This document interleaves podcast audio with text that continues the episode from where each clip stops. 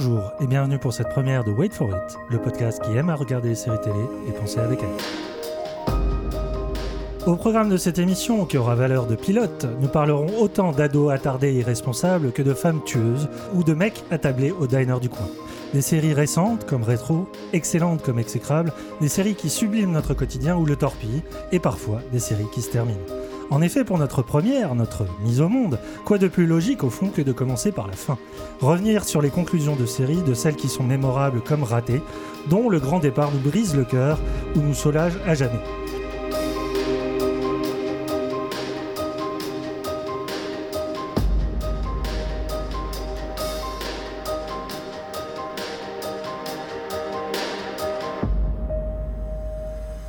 Avec nous, aujourd'hui, un invité, le créateur de la série Irresponsable, qu'on aime beaucoup, Frédéric Rosset, bonsoir. Bonsoir. Merci infiniment d'être là, de jouer un peu le rôle de parrain hein, de cette émission.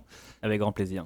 Et euh, avec ensemble, on est là pour euh, normalement deux petites heures. hein. On va revenir, si tu le veux bien, sur ton travail en tant que showrunner hein, de la série, sur la genèse, l'écriture de ce projet qui t'occupe déjà depuis plusieurs années et dont la troisième et dernière saison débutera le 5 décembre sur OCS.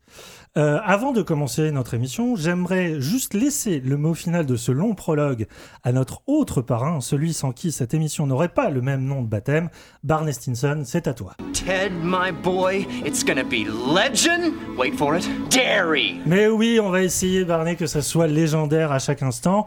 Avant de commencer le programme de l'émission, je voulais juste faire une, un autre, une autre introduction avec cette deuxième moitié de l'émission, hein, c'est celle sans qui elle n'existerait pas. Christophe Butlet, bonsoir. Bonsoir Yann. Comment vas-tu? Pas hyper bien. Oui, c'est vrai que le coup du sort a fait que tu as une petite extinction, extinction de voix. ouais. Mais on t'a fait une tisane. On m'a fait une tisane. donné une cuillère de Si je reste à ce volume sonore, ça devrait aller. Absolument. Mais si j'ai quelques peut-être- aiguës, T'auras des petits traits. m'en excuse d'avance. Voilà, on corrigera ça, on gommera numériquement. hein. Aujourd'hui, on fait, on fait des miracles.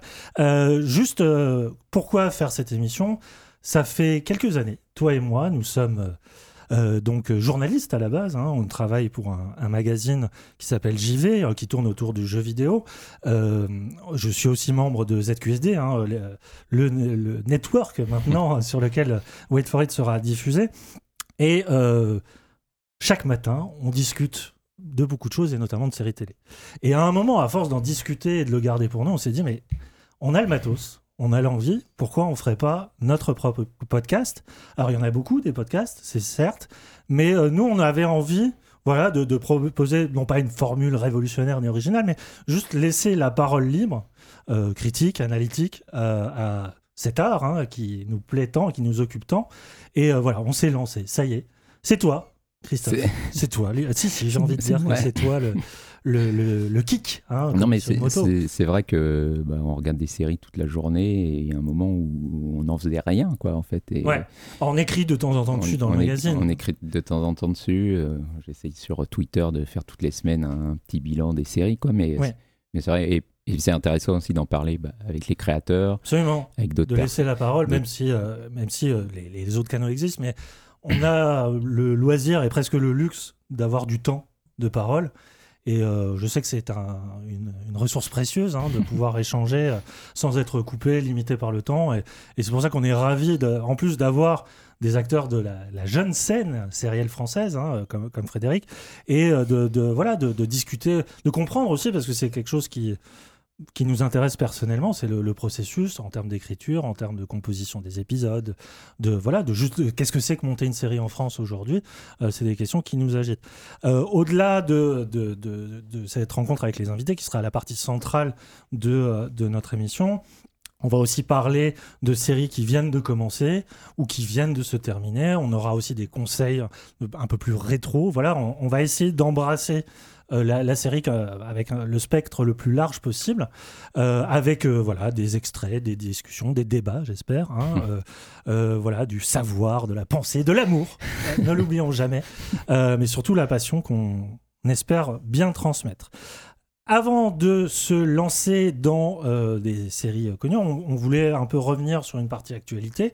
Et euh, ces dernières semaines, on a, euh, On s'est penché sur un cas qui a eu lieu euh, autour du 11 septembre. C'était euh, Apple euh, qui, a eu, qui a organisé un petit événement. On démarre, vas-y.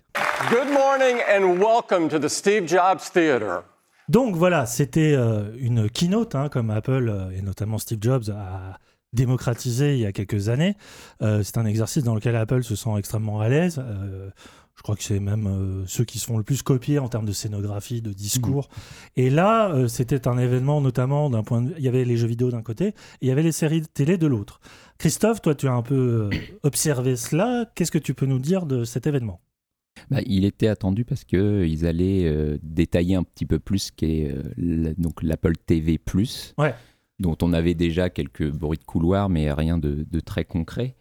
Et euh, bah, où, où là, Apple directement euh, va sur le terrain de Netflix et euh, de Disney+, d'Amazon Vidéo et d'autres que qu'on citera peut-être un peu plus tard. Oui, c'est ça, c'est la marque Apple qui juste tente son incursion sur le, le service de, à la demande hein, de séries télé, Même, parce que c'est effectivement un marché qui est colossal aujourd'hui et euh, il serait assez bête de pas effectivement tenter euh, quelque chose. Alors, qu'est-ce que tu en retiens justement de ce Bah, programme qui a été affiché? En fait, je dis qu'ils ils vont sur ce terrain-là et en même temps, ils se démarquent immédiatement déjà avec un prix qui est quand même euh, de 5 euros par mois, donc Hmm. qui est quand même là, euh, enfin, Ah oui, bien, en en dessous de Même Netflix. Canal Plus est à 7,99 il me semble. Je donc crois, oui, ouais. il y a vraiment un- et, une sur- attaque concurrentielle et surtout, qui est, ils ont un- forte. ouais, ils ont un catalogue de, uniquement composé de, de séries et de films originaux.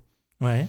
Donc, euh, donc ils auront un catalogue, enfin ils privilégient en tout cas la, la qualité à la quantité. Donc on, Hmm. on verra, on verra à l'avenir si euh, si c'est avéré. Mais euh, mais euh, oui, donc ils, ils, ils- sont en fait un peu plus euh, proches de ce que fait en fait euh, HBO Max Ouais. Qui sortira ça aussi bientôt. Alors pour l'instant aux États-Unis, en France, euh, on ne sait toujours pas trop ce qui va se passer parce qu'avec OCS, euh, qui a une Oui, qui est le grand pourvoyeur des séries euh, HBO en France. je hein. sais, pas trop comment ça va se passer là-dessus, mais euh, enfin voilà. Et donc ils sont arrivés euh, bah, avec euh, voilà un prix quand même attractif et malgré tout aussi des séries euh, qui bah, qui font envie. Et alors, donc, euh, qu'est-ce qu'on peut citer comme euh, série qu'ils ont un peu mis en avant, par Bah, exemple Euh, celle qui a été le plus mise en avant, c'est euh, Si, donc euh, qui est créée par Steven Knight, qui est le créateur de Peaky Blinders, et avec euh, Jason Momoa comme euh, la grosse star du, du, du- du projet. Mhm.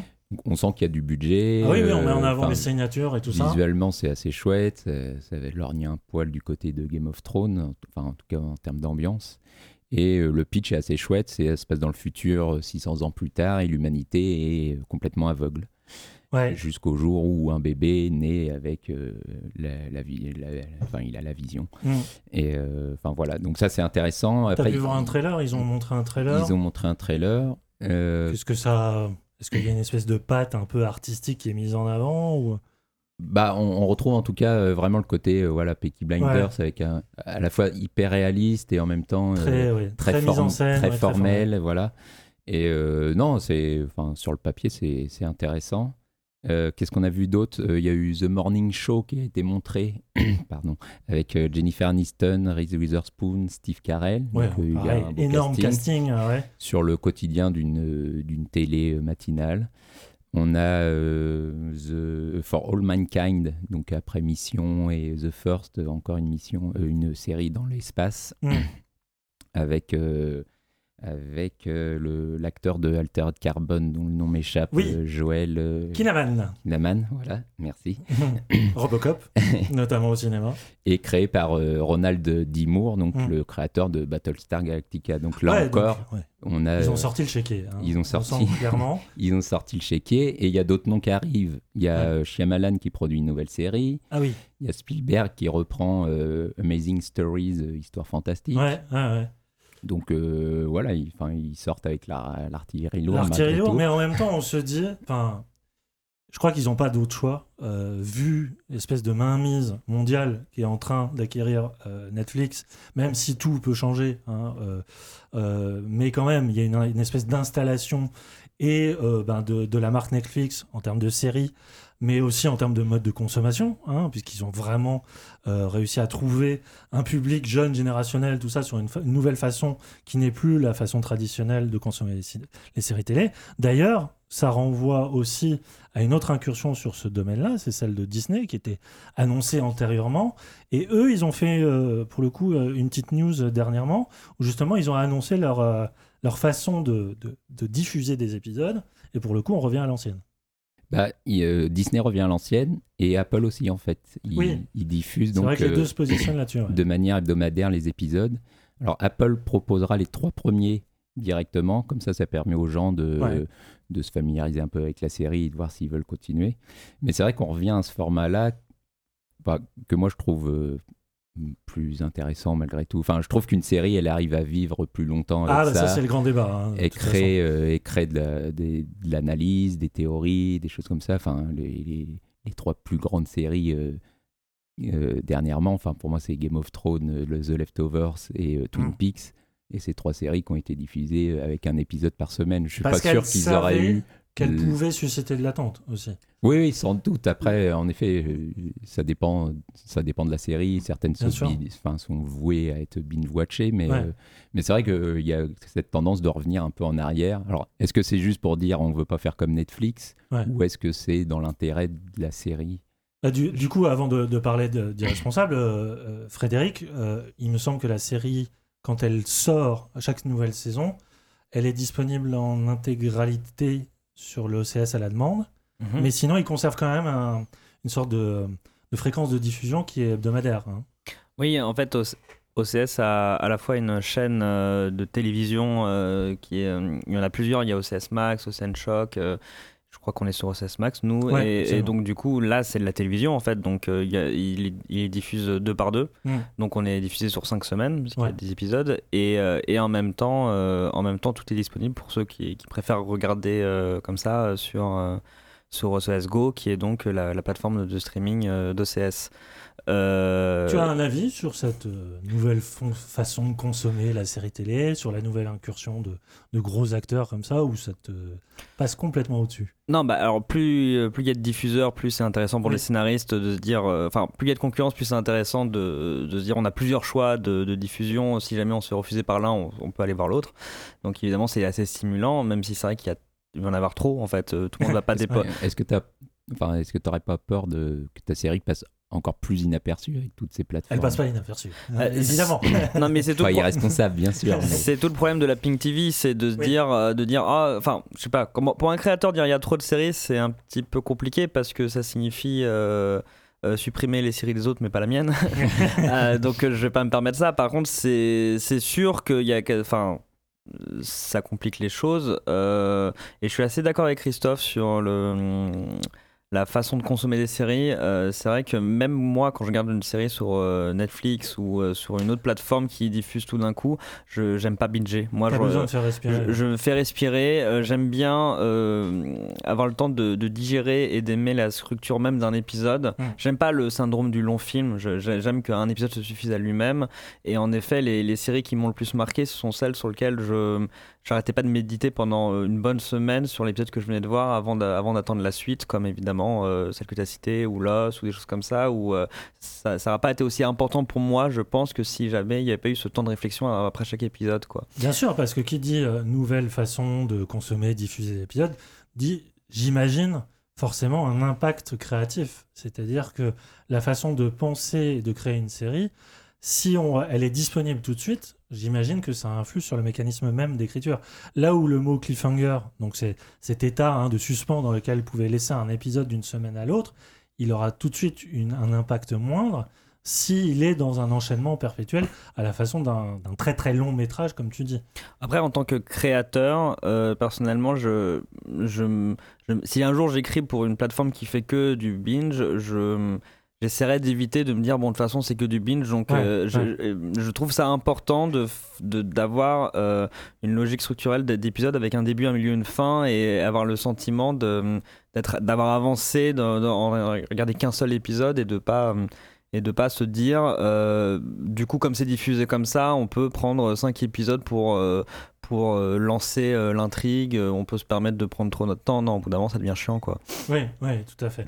Et juste pour terminer cette actu, il y a eu quand même une autre Tu vas petite parler de news. Salto. Oui, puisque effectivement, euh, cet effet y mode a un peu, un influé sur d'autres acteurs hein, de la vie culturelle et à commencer par notre institution hein, nationale, euh, le service public et euh, plus largement France Télévisions, hein, euh, mais qui, qui, qui s'est regroupé aussi avec euh, TF1 et M6, il me semble, ça. ont décidé aussi de d'annoncer, alors c'est pas encore lancé, mais leur propre euh, plateforme de euh, service à la demande, enfin de téléchargement à la demande euh, de, de leurs programmes hein, respectifs, sériels, euh, j'imagine, en, en premier lieu. Annonce qui a fait doucement grincer des dents, voire un peu ricaner, hein, puisque Ouais. effectivement on a l'impression que ils n'ont pas vraiment, pour le coup, au contraire d'Apple, fait une étude de marché au préalable. Bah, bah, oui, ça fait grincer des dents parce qu'en effet, tu penses immédiatement à Plus belle la vie ou des choses comme ça. Donc c'est sûr que ça fait moins rêver, même s'il y a évidemment un, un public Ah, qui énorme est- qui est pour énorme. cette série. Oui, oui, bien sûr. Et Ils euh, auraient tout un intérêt à le diffuser de cette façon-là. C'est ça. Mais le, bah, le problème, c'est que voilà, d'un côté, tu as Apple qui annonce euh, sa- son service avec des nouveautés qui, sur le papier, euh, en voient quand même pas mal. Alors que là, ils ont, je crois, quasiment rien annoncé de nouveau. Et euh, le service qui, qui, nous est, cher, qui nous est proposé, il n'y a pas de prix encore, Il n'y a je pas encore crois.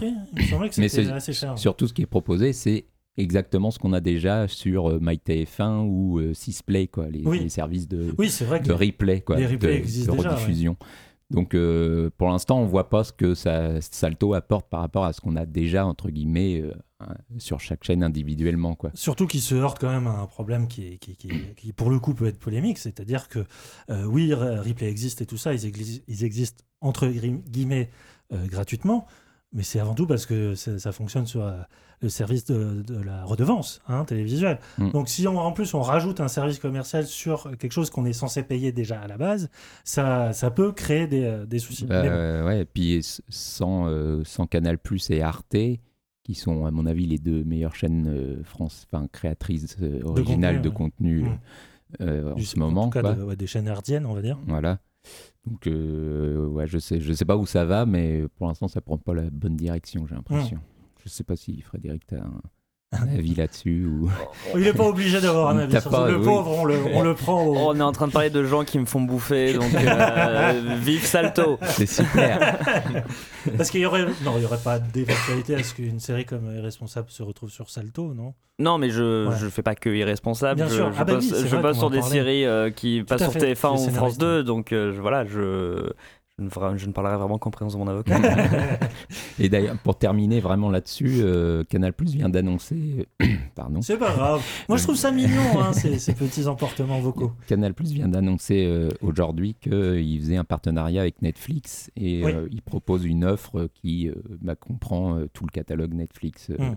donc, euh, dans les prochains mois ou prochaines semaines, je sais pas. Mais Oui, c'est ça. C'est... du coup, voilà, en- en- encore un, un coup de pied dans, dans Salto. On verra s'ils arrivent à retomber sur les. Oh là là, il avait préparé cette chronique avec une chute et tout ça. Bravo, Christophe. Merci beaucoup. Euh, après, donc, euh, donc un sujet qui, qui, à mon avis, va revenir plus d'une fois hein, dans, les, dans les mois à venir. Euh, et euh, parce que c'est passionnant, ça, ça montre avant tout les mutations d'une industrie, hein, puisque c'est aussi Bah, ça la je, réalité de la série je pense qu'il va y avoir euh, quelques morts. hein. Enfin, je vois Mm. pas Disney, Amazon, Netflix. Netflix est déjà en train de décliner un petit peu. je vois pas tout le monde. enfin, La cohabitation risque d'être un peu. Parce qu'Amazon a des violente. super séries, mais on n'en parle quasiment pas. J'ai l'impression. Oui, Enfin, c'est toujours. C'est vrai que c'est dommage. C'est toujours assez timide. Donc, euh, ouais, je, je sais pas comment ça va se passer, mais il risque d'y avoir un peu de casse. Après, Amazon, j'imagine que c'est aussi lié à sa propre image euh, hein, de, de Ils- géant de la distribution et tout ça. Ils ont les reins solides. Ils sûr. ont les reins solides et en même temps, ils se traînent cette réputation un peu aussi de, de grands méchants. Hein, de Oui, bien sûr. et souvent de se dire que Amazon permet à des séries d'auteurs d'exister, comme celle de Nicolas Winding Refn, euh, qui est vraiment l'exemple pour moi le plus absolutiste hein, euh, de, de- de cette politique d'auteur, euh, c'est pas forcément compatible. Et je pense que ça, ça peut freiner beaucoup Bah, de gens. euh, oui, ouais, moi compris. Ouais. tu l'as regardé quand même. Oui, peut-être oui. le, le seul à avoir terminé cette série sans dormir. Il faut quand même être un peu réaliste. Merci Christophe. Du coup, on va enchaîner avec euh, la euh, deuxième euh, rubrique de cette émission, à savoir les, ce qu'on appelle les pilotes. hein. Euh, on s'est penché sur euh, toutes les séries qui se sont lancées en cette euh, rentrée d'automne, euh, en sélectionnant quelques-unes et en faisant une sorte de bilan provisoire euh, de, euh, bah, leur qualité. hein. Ça n'a rien d'une critique définitive, puisqu'à chaque fois, on, s'est, on a été freiné par un calendrier, tout simplement. On a vu entre 3 et 5 épisodes, mais ça nous permet déjà de se faire une première impression. Et euh, on va commencer tout de suite avec une série qui s'appelle Why Women Kill. The meatloaf's delicious. Penny for your thoughts. I was wondering when you'll die. You could be hit by a bus, or have a stroke, or get stabbed in the chest.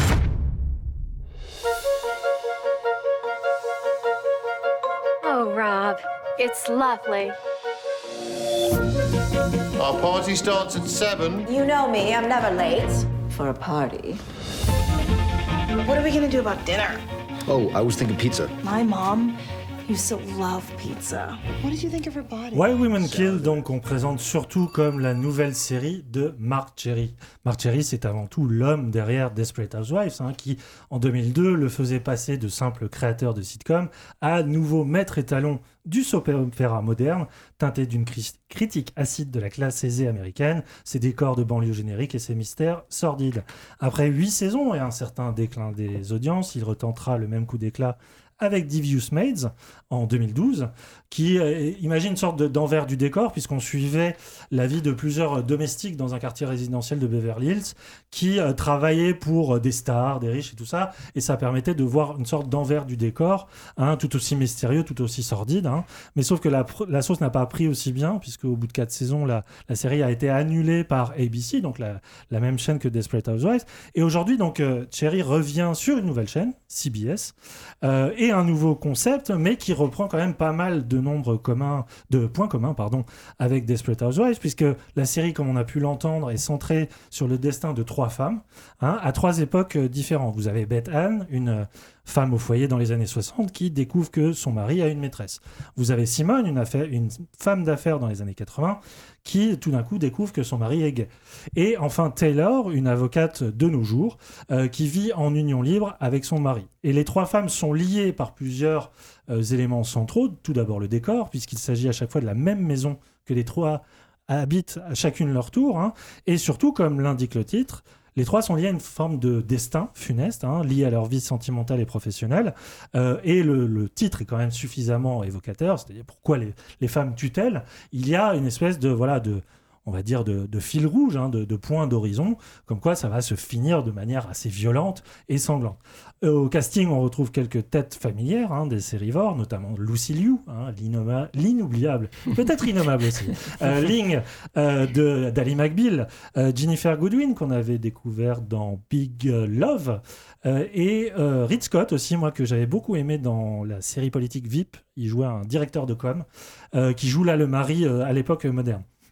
Alors, pourquoi, euh, pourquoi retenir Why Women Kill? Bah Déjà parce que je trouve qu'on On sait retrouve... le- pas pourquoi. Hein? On sait pas oui, toi, t'es un peu plus, euh, t'étais un peu plus mitigé parce que t'as jamais été très fan, si j'ai bien compris, de Desperate Housewives. Non, pas du tout. C'est c'est vrai que c'est une série qui, euh, moi, je trouve, à partir d'un- d'un concept absolument génial, c'est-à-dire euh, le parti, euh, parler du trivial, tout ce qui est du non-dit, du secret un peu honteux, sous le vernis d'une mise en scène très classique, très, euh, euh, très euh, presque classieuse en fait, hein, euh, euh, et très sage. Euh, ça, je trouvais que ça parlait éno- énormément d'une certaine phase de la société américaine. Euh, après, effectivement, la série a été rattrapée euh, bah, déjà par des énormes audiences, donc le, devoir de se renouveler. hein, et euh, quitte à se répéter et à lasser une grande partie de son public, et moi j'en faisais partie. Et là, je trouve que, autant en View Made, ça a été pour moi une erreur euh, dès le départ, je trouve que Why Women Kill est quand même extrêmement intéressante sur plein d'aspects. Déjà parce qu'il il reprend euh, pas, mal d'éléments de, mise en scène hein, que Thierry aime bien. Euh, Thierry qui, est quand même un, un- un- un showrunner qui est très influencé par le cinéma euh, des années 60 et notamment celui de Douglas Sirk, hein, qui était le grand cinéaste hollywoodien avec tout ce que euh, le, ciel, permet, écrit sur du vent, qui parlait justement cette partie sombre hein, de la bourgeoisie américaine. Vous avez aussi Todd Haynes, qui est beaucoup plus moderne, qui avait fait Loin du paradis et plus récemment Carole, hein, qui, pour moi, c'est des, auteurs qui sont très proches, c'est-à-dire de revenir voilà, sur une période qui, était considérée comme la, période dorée des États-Unis, l'accélération de la consommation, l'American Way of Life, tout ça, et ben qui reviennent sur cet état de grâce pour en fait montrer que les ferments, euh, les ferments de, voilà toute la noirceur américaine euh, sont là depuis le début. Et euh, c'est exactement cela euh, dans Why Women Kill, sauf que là c'est vraiment établi à l'état de programme, c'est-à-dire que finalement les trois femmes de trois destins sont finalement un peu reliées par des euh, euh, des, des, des- des soucis euh, et euh, même des, des, euh, thèmes sociaux écrasants, hein, euh, le patriarcat, euh, le machisme, tout ça, euh, et en même temps l'ouverture des mœurs et tout ça qui, sous couvert de progressisme, bah, apporte son lot de complications. Je trouve que la série est assez euh, réussie là-dessus. C'est-à-dire que c'est une série programmatique. Elle fonctionne quand même sur un concept qui est très lourd. hein. c'est à chaque fois on enchaîne une époque et tout ça. Il y a un côté très systématique. hein. Euh, Il y a ce côté un peu euh, compassé, notamment pendant la, péri- la période des années 60. Mais sauf que là, on n'est pas du tout chez ABC une série, euh, enfin une chaîne qui est très étatique, où tous les gros mots sont gommés et tout ça, c'est presque censuré. Là, non, on sent une, déjà une plus grande liberté, je trouve, dans les dialogues. Euh, on sent qu'ils se lâchent. Euh, les thèmes euh, sont beaucoup plus matures. Ça parle notamment du polyamour, hein, euh, de la bisexualité et tout ça, de, manière beaucoup plus ouverte. Moi, je, trouve que en plus, la série se vraiment se, part d'une mise en scène qui est souvent très élégante. Et il y a notamment un épisode qui fait un montage alterné entre les trois époques sur un seul morceau de tango. Alors c'est un truc assez classique au cinéma, mais euh, là il y a une façon de réunir thème, fond et forme sans aucun dialogue, mais juste par le biais de la danse et le, biais de la signification de ce qu'est le tango, que j'ai trouvé extrêmement réussi. Après, il y a des soucis. Et justement, tu es là pour nous en parler, mon cher Christophe. Bah, euh, j'ai l'impression que Thierry, il a pris la citation d'Hitchcock en disant euh, il faut partir du, il faut commencer avec le cliché, mais pas finir Mm. dessus, quoi. oui, bien sûr. Sauf que moi, pour l'instant, il y reste encore assez largement. Il a du mal à, je trouve, à trouver euh, de, de la subtilité dans les thèmes, euh, dans les thèmes euh, abordés. Et euh, bah, dans l'extrait qu'on entend, euh, je sais plus, il y a une phrase où elle est de, qu'est-ce qu'on mange euh, Son mari il répond de la pizza et elle a dit euh, non, on va manger de la salade. Euh, ouais. Il y a une forme de platitude, oui, Enfin, effectivement, sur voilà, enfin, ouais. c'est là pour le coup le cliché, on y est, mais à 100 000 Et euh, enfin, j'ai quand même le pilote, je le trouve euh, vraiment raté pour le coup, et euh, ça s'améliore vraiment par la suite. Et notamment, ce qui est intéressant, c'est euh, sur les trois périodes, plus que de montrer euh, bah, les différences qu'il pouvait y avoir entre telle ou telle époque, j'ai l'impression que la série, en fait, elle montre bah, qu'il y avait déjà beaucoup de points communs et que finalement, euh, dans les années 60, euh, il y a, certes, le patriarcat était sans doute encore plus fort qu'aujourd'hui, Mm. mais euh, à aucun moment les femmes se sont dit bon, c'est normal, c'est comme ça, et, et non, et on se rend compte que bah, dès ces années-là, Oui. euh, ils en avaient ras le cul de faire la cuisine pour euh, le, le mari qui euh, tapait sur son mug pour lui dire serre-moi le café. La, la scène est assez drôle.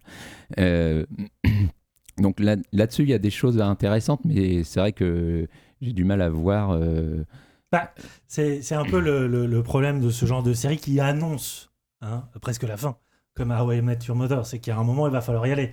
hein. C'est-à-dire qu'on t'annonce quand même que en plus le générique ce n'est qu'une série hein, de meurtres euh, qui sont en graphique, donc on se dit que tout ça va vraiment finir en tragédie sanglant. Après j'imagine que il va jongler avec ça, on n'est pas Ouais. forcément sûr de qui va mourir et tout ça. Thierry a plus ou moins annoncé qu'a priori, euh, ce serait pas que les hommes qui vont mourir. oui, tout à fait. Bon, J'espère parce que ce serait un peu, Oui, euh, pour le coup. Ce serait une facilité. Non, mais en plus, il y a plein de personnages secondaires qui viennent se greffer. Puis voilà, voilà quand on se souvient de Desperate Housewives, c'était, c'est du soap opera. Hein, je veux dire, c'est, c'est euh, cette façon de rajouter des couches et des couches et des couches, de revenir finalement au même schéma euh, squelettique hein, Mhm. de, du thriller, hein, tout simplement, et euh, de, de, de, de broder autour de ça.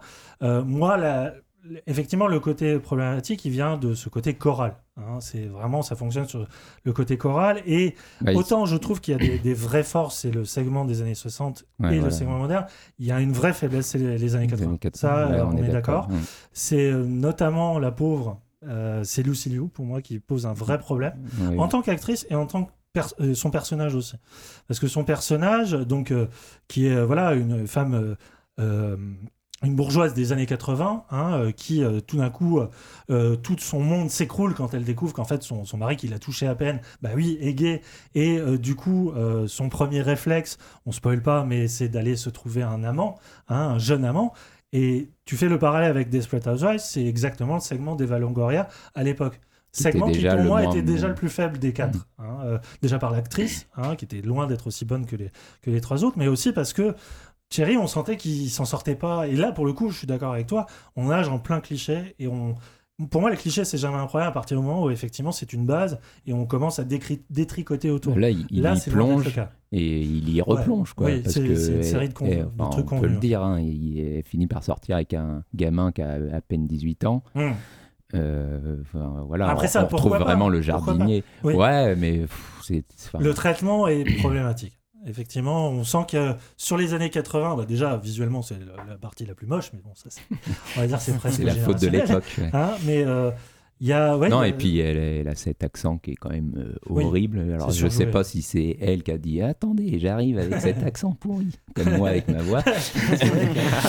mais euh, ou si c'est euh, une idée du, des, des scénaristes, quoi. Mais enfin, c'est un- Enfin, ouais, elle le surjoue. Enfin, c'est on n'y croit, on Oui. n'y croit pas, quoi. Et- Là, c'est ouais, c'est un peu le, le, la- le drame aussi de cette actrice-là que je trouvais extraordinaire de Ali McGill, mais parce qu'elle était dans une espèce de, de méchanceté intériorisée qui, pour le coup, a- fonctionnait à 2000%. Là, j'ai l'impression qu'on lui donne un rôle qui est- où elle se sent pas forcément à l'aise tout le Mhm. temps et elle fait ce qu'elle peut. Hein, euh, c'est pas non plus honteux, je veux dire, ça reste quand Non, même non. une actrice de calibre hollywoodien. Mais euh, oui, c'est.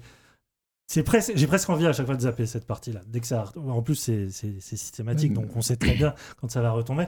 Et en plus les enjeux, le, mari en lui-même n'est pas intéressant du tout, l'amant l'est encore moins. Donc euh, voilà, c'est un peu normal. En revanche, moi je trouve que tout ce que ça dit de l'époque moderne et euh, notamment euh, le, le trouble, puisque le, cette- ce, ce couple libéré moderne va accueillir presque de force hein, un des plans cul euh, d'un des membres du couple, et ça va créer là pour le coup une dynamique qui est presque de l'ordre de la famille, je trouve assez passionnant. Et en plus, je trouve les, tous les, trois les trois acteurs, les trois comédiens sont absolument excellents. Donc euh, moi, je me raccroche à ça. Vraiment, euh, j'ai très très peur que finalement le Why Women Kill, pourquoi les femmes tutellent, ça soit très dé- déceptif, presque par nature. Mais en même temps, je trouve qu'il y a une, une atmosphère et je sais pas, il y a un talent à jouer du classicisme hol- hollywoodien et à insérer comme ça des petites parts de trivialité, de noirceur euh, par, touche que je trouve euh, plutôt encourageante. En tout cas, pour moi, c'est une reconversion. C'est à la fois rester dans les mêmes, euh, les mêmes schémas, les mêmes patterns pour Thierry, et en même temps, je trouve qu'il se renouvelle un peu. Donc on verra bien. Hein. Euh, statuons là-dessus. La deuxième euh, euh, série, c'est toi qui l'as choisie, euh, Christophe. Une série beaucoup plus euh, confidentielle, hein, pour le coup, qui s'appelle David Makes Man. You ain't regular, are you? People need to see your eyes, Dave. Keep your head up. You ain't got time to be nobody else's cheerleader. Not today. When the lights go out, it's a waiting game. Where do you come from? Ever gonna see a day when your world will change? What is your story? Sing to the moon. Alors, David Makes Man est ce qu'on appelle un coming of age drama. J'ai appris ça. Euh, vraiment, en regardant la, la, la, la- fiche de la série, c'est en- une série qui s'intéresse à ce moment charnière du passage de l'enfance à la maturité. Et on suit le destin de David, jeune noir américain surdoué de 14 ans, qui vit avec sa mère et son frère dans un quartier populaire pas loin de Miami, et qui a été admis dans une école prestigieuse des beaux quartiers suite à un programme euh, d'aide gouvernementale. Et euh, la série aussi entre chronique sociale et conte onirique. Euh, elle suit son quotidien dans son école, dans sa cité, avec ses camarades de classe et ses amis d'enfance. Toujours dans cette espèce de grand écart entre intégration d'un côté et refus de la délinquance. Euh, mais surtout, je trouve ce qui est intéressant, c'est que la série prend le parti de se focaliser sur sa perception. Hein, c'est un peu parce que bon, des, des séries sur le terreau social, euh, il y en a beaucoup, hein, qui insistent même sur le naturalisme, voilà, euh, l'idée voilà, de, s'échapper, hein, de s'extraire même de sa condition sociale. Sauf que la série est intéressante déjà parce qu'elle est composée essentiellement d'inconnus. hein, de jeunes acteurs au casting. Euh, elle est présentée comme euh, la série créée et écrite par Tarell, Tarell Alvin McCraney, qui est le scénari- scénariste du film Moonlight, hein, euh, le, le grand gagnant de l'Oscar euh, 2017. Euh, elle est produite par Oprah Winfrey, qui a créé sa propre chaîne de télé hein, qui s'appelle OWN, Oprah Winfrey Network, et euh, qui est diffusée euh, là-dessus. Euh, J'ai vu aussi Michael B. Jordan, acteur euh, découvert dans The Wire, c'était un des enfants de The Wire, qui était révélé au cinéma avec Creed. hein, euh, c'est lui le, fils d'Apollo Creed notamment, et Black Panther aussi. Donc il y a, aussi, puisque la, chaîne d'Oprah Winfrey est ouvertement dédiée à un public afro-américain, moi j'avais peur en fait de la série programme, vraiment de la série à, thèse, vraiment limite les, les Dardennes s'invitent à Miami. Et en fait pas du tout. Bah non, c'est vrai, pas du tout. Et même si, euh, en effet, la, la- la série pose clairement la question de la place des, bah, des, des Afro-Américains aujourd'hui aux États-Unis. Mm. Et euh, ce que faisait déjà Moonlight, hein, c'est Oui, bien euh, c'est- le combat d'un personnage dans un monde où il n'a pas forcément sa place, ou en tout cas où on ne veut pas forcément de lui. Et euh, ce, ce qui est intéressant, c'est que aussi, c'est que Tarell euh, Alvin McCraney, Ouais. il a écrit récemment aussi euh, le scénario du film de Soderbergh, euh, High Flying Bird, et qui s'intéresse au business euh, de la NBA. Et on se rend compte que déjà, ça parle de, bah, de la place des Afro-Américains, parce que ce que dit la- le film, c'est que bah, la NBA, c'est majoritairement représenté par des joueurs euh, afro-américains, mais tous ceux qui euh, dirigent euh, ce, ce business euh, incroyable, c'est des hommes blancs en général. Et euh, bah, là, on, on retrouve cette idée-là dans, dans euh, David, David. Mexman. Merci. Et donc voilà, et c'est bah, ce combat de, de ce jeune garçon, comme, tu l'as dit, qui doit s'occuper un peu de son frère parce que sa mère fait des heures sup pour essayer de s'en sortir. Lui, il a ses études, euh, il court tous les matins euh, après le bus pour essayer d'arriver en retard. Euh, Ils sont en sueur comme pas permis dans cette série. J'y reviens un peu plus tard. c'est vrai qu'il y a- il y a une espèce de- d'esthétique de la sudation. hein, euh, J'imagine par le climat déjà. Oui. Et, euh, et, euh, et, euh, et à côté de ça, il, il, euh, il doit, il- enfin, il est tiraillé par ses potes de, de, de- de banlieue, en fait, qui, qui cherchent à le, à le ramener avec lui pour. euh, enfin, avec eux, pardon, pour euh, dealer, euh, dealer Mm. de la drogue, quoi. Donc, donc ouais, non, il y a, y, a, y, a, y, a, tout ça qu'on retrouve dans la, dans la série et qui est, bah, qui est assez similaire à, à Moonlight, hein. même si Moonlight avait. Avait une domine, enfin la sexualité avait peut-être un peu plus de place ici. Effectivement. Ouais. Même si je trouve qu'il y a vraiment un truc euh, sous-jacent, Oui. hein, enfin avec ce. Que je trouve très bien géré d'ailleurs, qui est pas du tout insistant, pas du tout euh, avec des grosses ficelles, mais au contraire, Bah, ouais, ce ça laisse planer un c'est ce qui pouvait Ouais. gêner un peu dans, dans Moonlight. Et... Oui, mais Moonlight, euh, ce côté machine à Oscar, avec, avec gros sabots et tout. Chose que là, vu que la série a pas autant de pression sur les épaules, elle se permet des choses beaucoup plus euh, libres hein, et euh, beaucoup plus détendues par rapport à ça. Ouais. Je trouve que c'est ça. Bah, sur la, ouais, enfin, il y a vraiment bah, une sensualité qui se dégage. Bah, en effet, tous ces corps euh, toujours un peu euh, tran- trans- transpirants et tout ça. Et alors, moi, je, je, je trouve pas la série parfaite hein, pour l'instant. Mm. Le pilote est vraiment. C'est ce qui est le plus réussi pour l'instant. hein, C'est quasiment ce qu'il y a de plus réussi. On, on entre vraiment dans l'univers. Après, il y a quelques baisses de rythme et tout. Mais au niveau de la forme, c'est vraiment très beau. Oui, parce que le, le personnage, il est présenté comme euh, un, un gamin effectivement qui court de droite à gauche et qui, euh, du coup, euh, est dans une espèce de- d'état de léthargie permanente. C'est-à-dire qu'il ne il doit pas dormir beaucoup.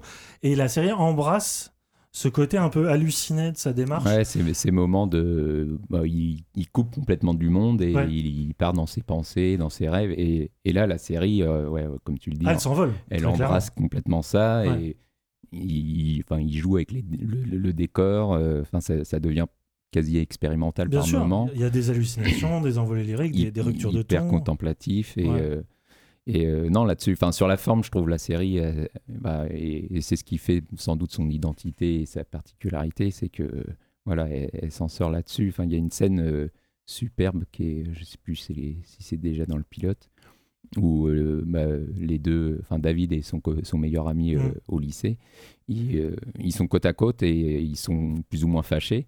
et il n'y a aucun dialogue et toute leur discussion qui est, on ne sait pas si elle est imaginée ou fantasmée, c'est ce qu'ils aimeraient se dire, elle s'inscrit dans le décor. Ouais. Et, ça, et, enfin, et, la, et la scène marche. euh, Oui, avec des incrustes de texte. Voilà. Oui, c'est vrai que c'est très joli. La, la scène marche vraiment très bien et euh, c'est le genre de scène où tu te dis ah oui ok la, série a un, un petit truc qu'ont pas forcément les autres. Oui, c'est ça. C'est une série qui marche sur euh, des, des, des plates-bandes déjà bien, bien, bien foulées, mais qui, je trouve, a, pris le, le bon parti voilà, de juste proposer une forme d'expérience visuelle et sonore qui détonne.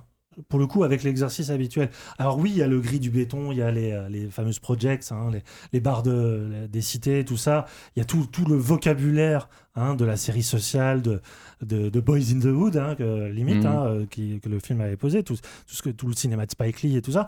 Sauf qu'il y a vraiment cette, euh, cette volonté aussi de, de raconter une histoire par le biais de l'hallucination, de, de l'ellipse, de la poésie, qui, euh, pour le coup, trouve des moments de grâce.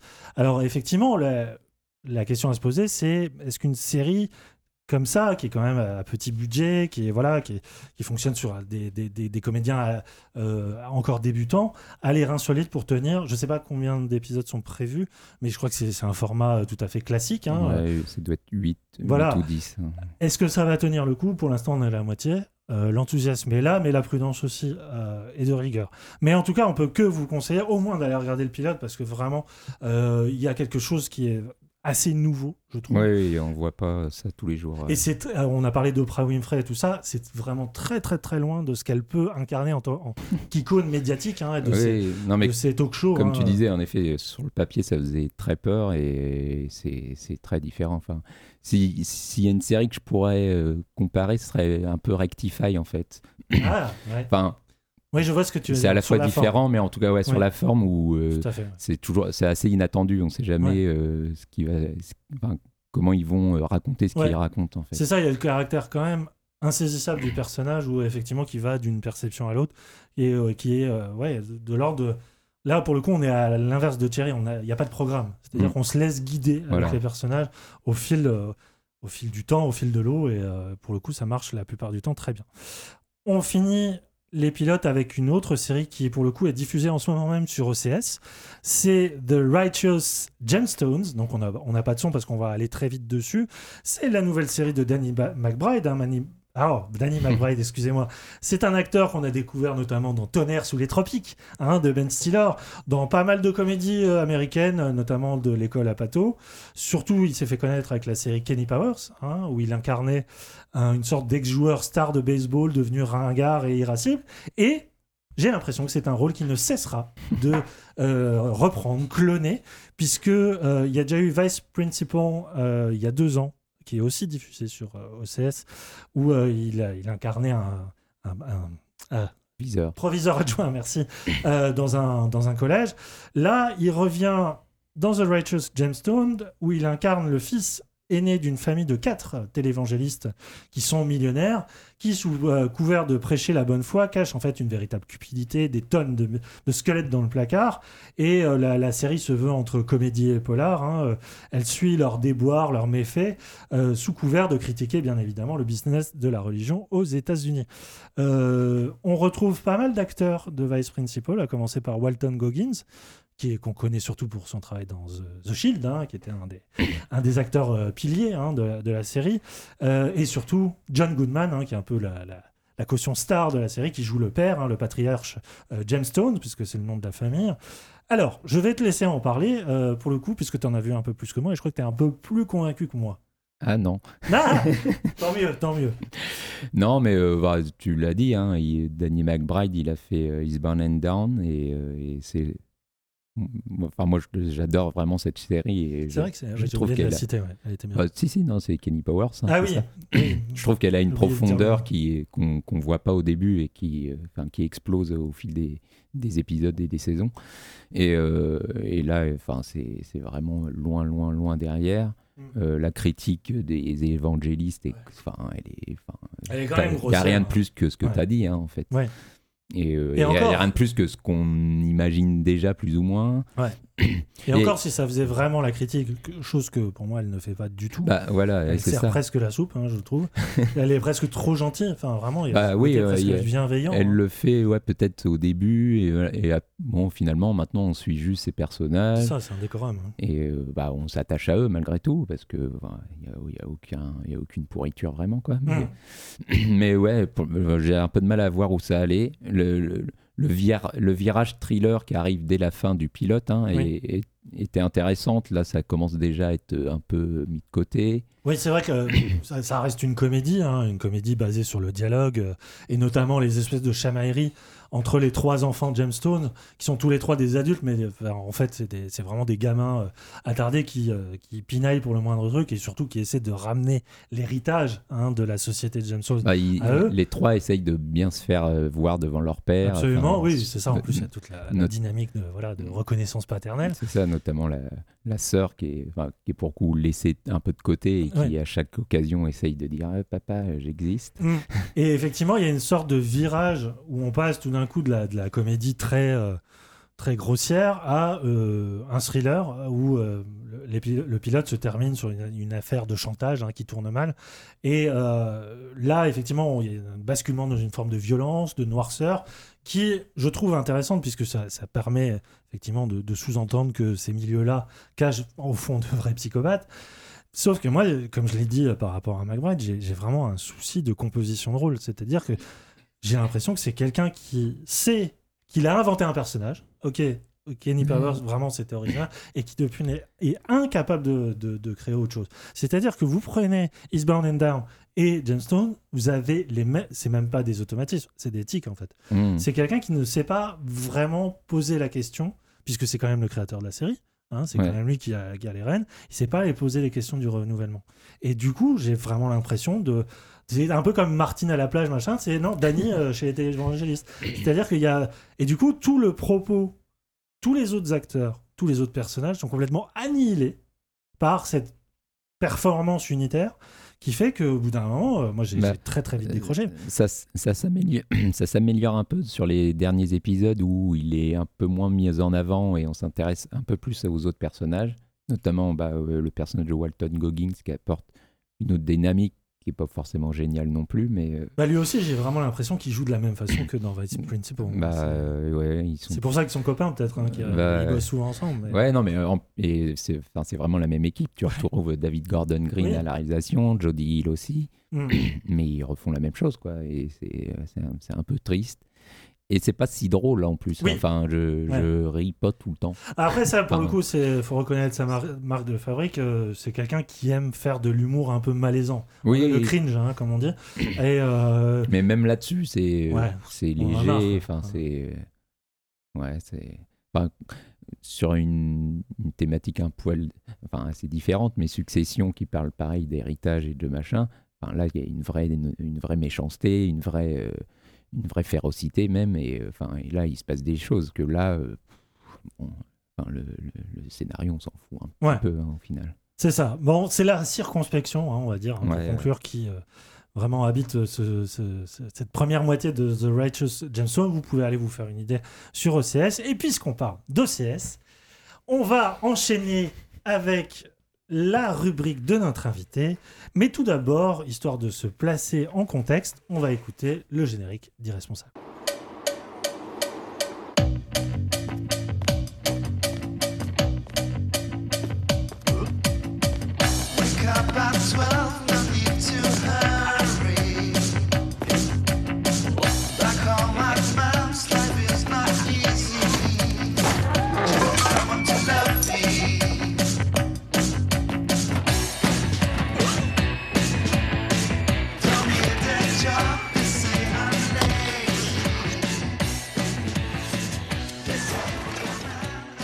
Frédéric, rebonsoir. Rebonsoir.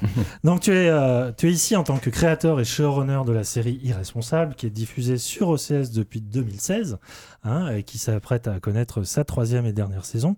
Euh, on reviendra aussi sur tes autres activités, mais euh, corrige-moi si je me trompe, tu as été crédité aussi en tant que scénariste sur d'autres séries comme 10% Mhm. et Les Bracelets Rouges. La saison 1, ouais. Ouais, la première saison, absolument. Alors, avant de nous parler de, de- des responsables plus en détail, euh, parle-nous d'abord un peu de toi. D'où viens-tu? Qu'est-ce que quel a été ton parcours en fait avant d'arriver sur euh, Irresponsable? Euh, ok. euh, Tu t'y attendais pas. Alors j'ai eu un bac L. euh, non, mais euh, j'étais intermittent du spectacle. euh, je, je, sais- je, je faisais du, essayais de faire des films. J'écrivais beaucoup. J'ai pendant très longtemps pas cru à la possibilité de faire de la série télé. J'étais un très grand consommateur de séries télé. euh, enfin consommateur, j'aime pas ce mot. euh, spectateur. Mais euh, je, je, je me disais que j'étais pas dans le bon pays pour en faire moi-même. Et donc, du coup, je- je- je- j'ai fait, une école de cinéma et j'ai essayé de, j'ai essayé de, faire ça, du- de faire du cinéma. Et en fait, ça marchait pas tant que ça jusqu'à ce que en fait, je découvre l'existence, enfin, l'ouverture d'une formation centrée sur l'écriture de séries télé. Euh, en France, à la FEMIS, euh, qui est donc l'école du cinéma Ah oui, normalement. Une des plus euh, grandes écoles de, de cinéma de France. hein. donc si même eux s'y mettent, bon. Et en, et en même temps, justement, c'est euh, moi je découvre à ce moment-là les Revenants saison 1 qui sont diffusés, Ouais. qui, qui étaient une bonne claque et qui j'ai cru que c'était l'exception hum, jusqu'à ce qu'on me dise que mais non t'es con regarde un village français regarde Engrenage où là il y avait pas mal de saisons déjà sorties pour le coup et j'ai regardé en effet j'ai trouvé ça vachement bien et j'ai commencé à me dire mais en fait on peut faire des choses bien en France euh, du coup, j'ai tenté ma chance euh, à la FEMIS et en fait, tout allait très vite à ce moment-là parce que donc, je, je suis entré euh, dans la première année de formation. Ça, Ouais. ça dure qu'un an. L'un des, c'était super. Et l'un des, ex- l'un des plus gros exercices de cette école, c'est créer son propre projet avec la Bible et le pilote. Et moi, j'écris responsable à ce moment-là. Euh, donc, je sors en, je sors en 2014 de, de l'école. Euh, je, je trouve tout de suite un producteur, bah, qui est le producteur d'un village français, euh, en la personne d'Antoine Zimelka, qui me propose de, de, de prendre une option sur le projet et qui a l'idée de dire allons chez OCS.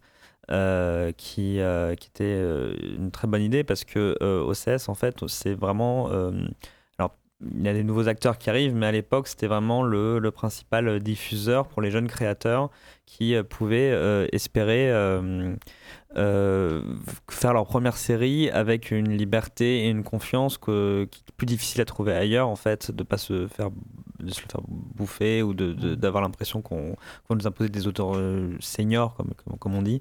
Euh, et donc du coup euh, comme ce projet la seule contrainte c'est d'avoir un budget moindre. Euh, mais comme c'était justement un projet qui ne nécessitait pas euh, un budget monstrueux quoi on ça nous a paru être le- la bonne tactique. Et OCS a dit oui. OCS a tout de suite dit oui.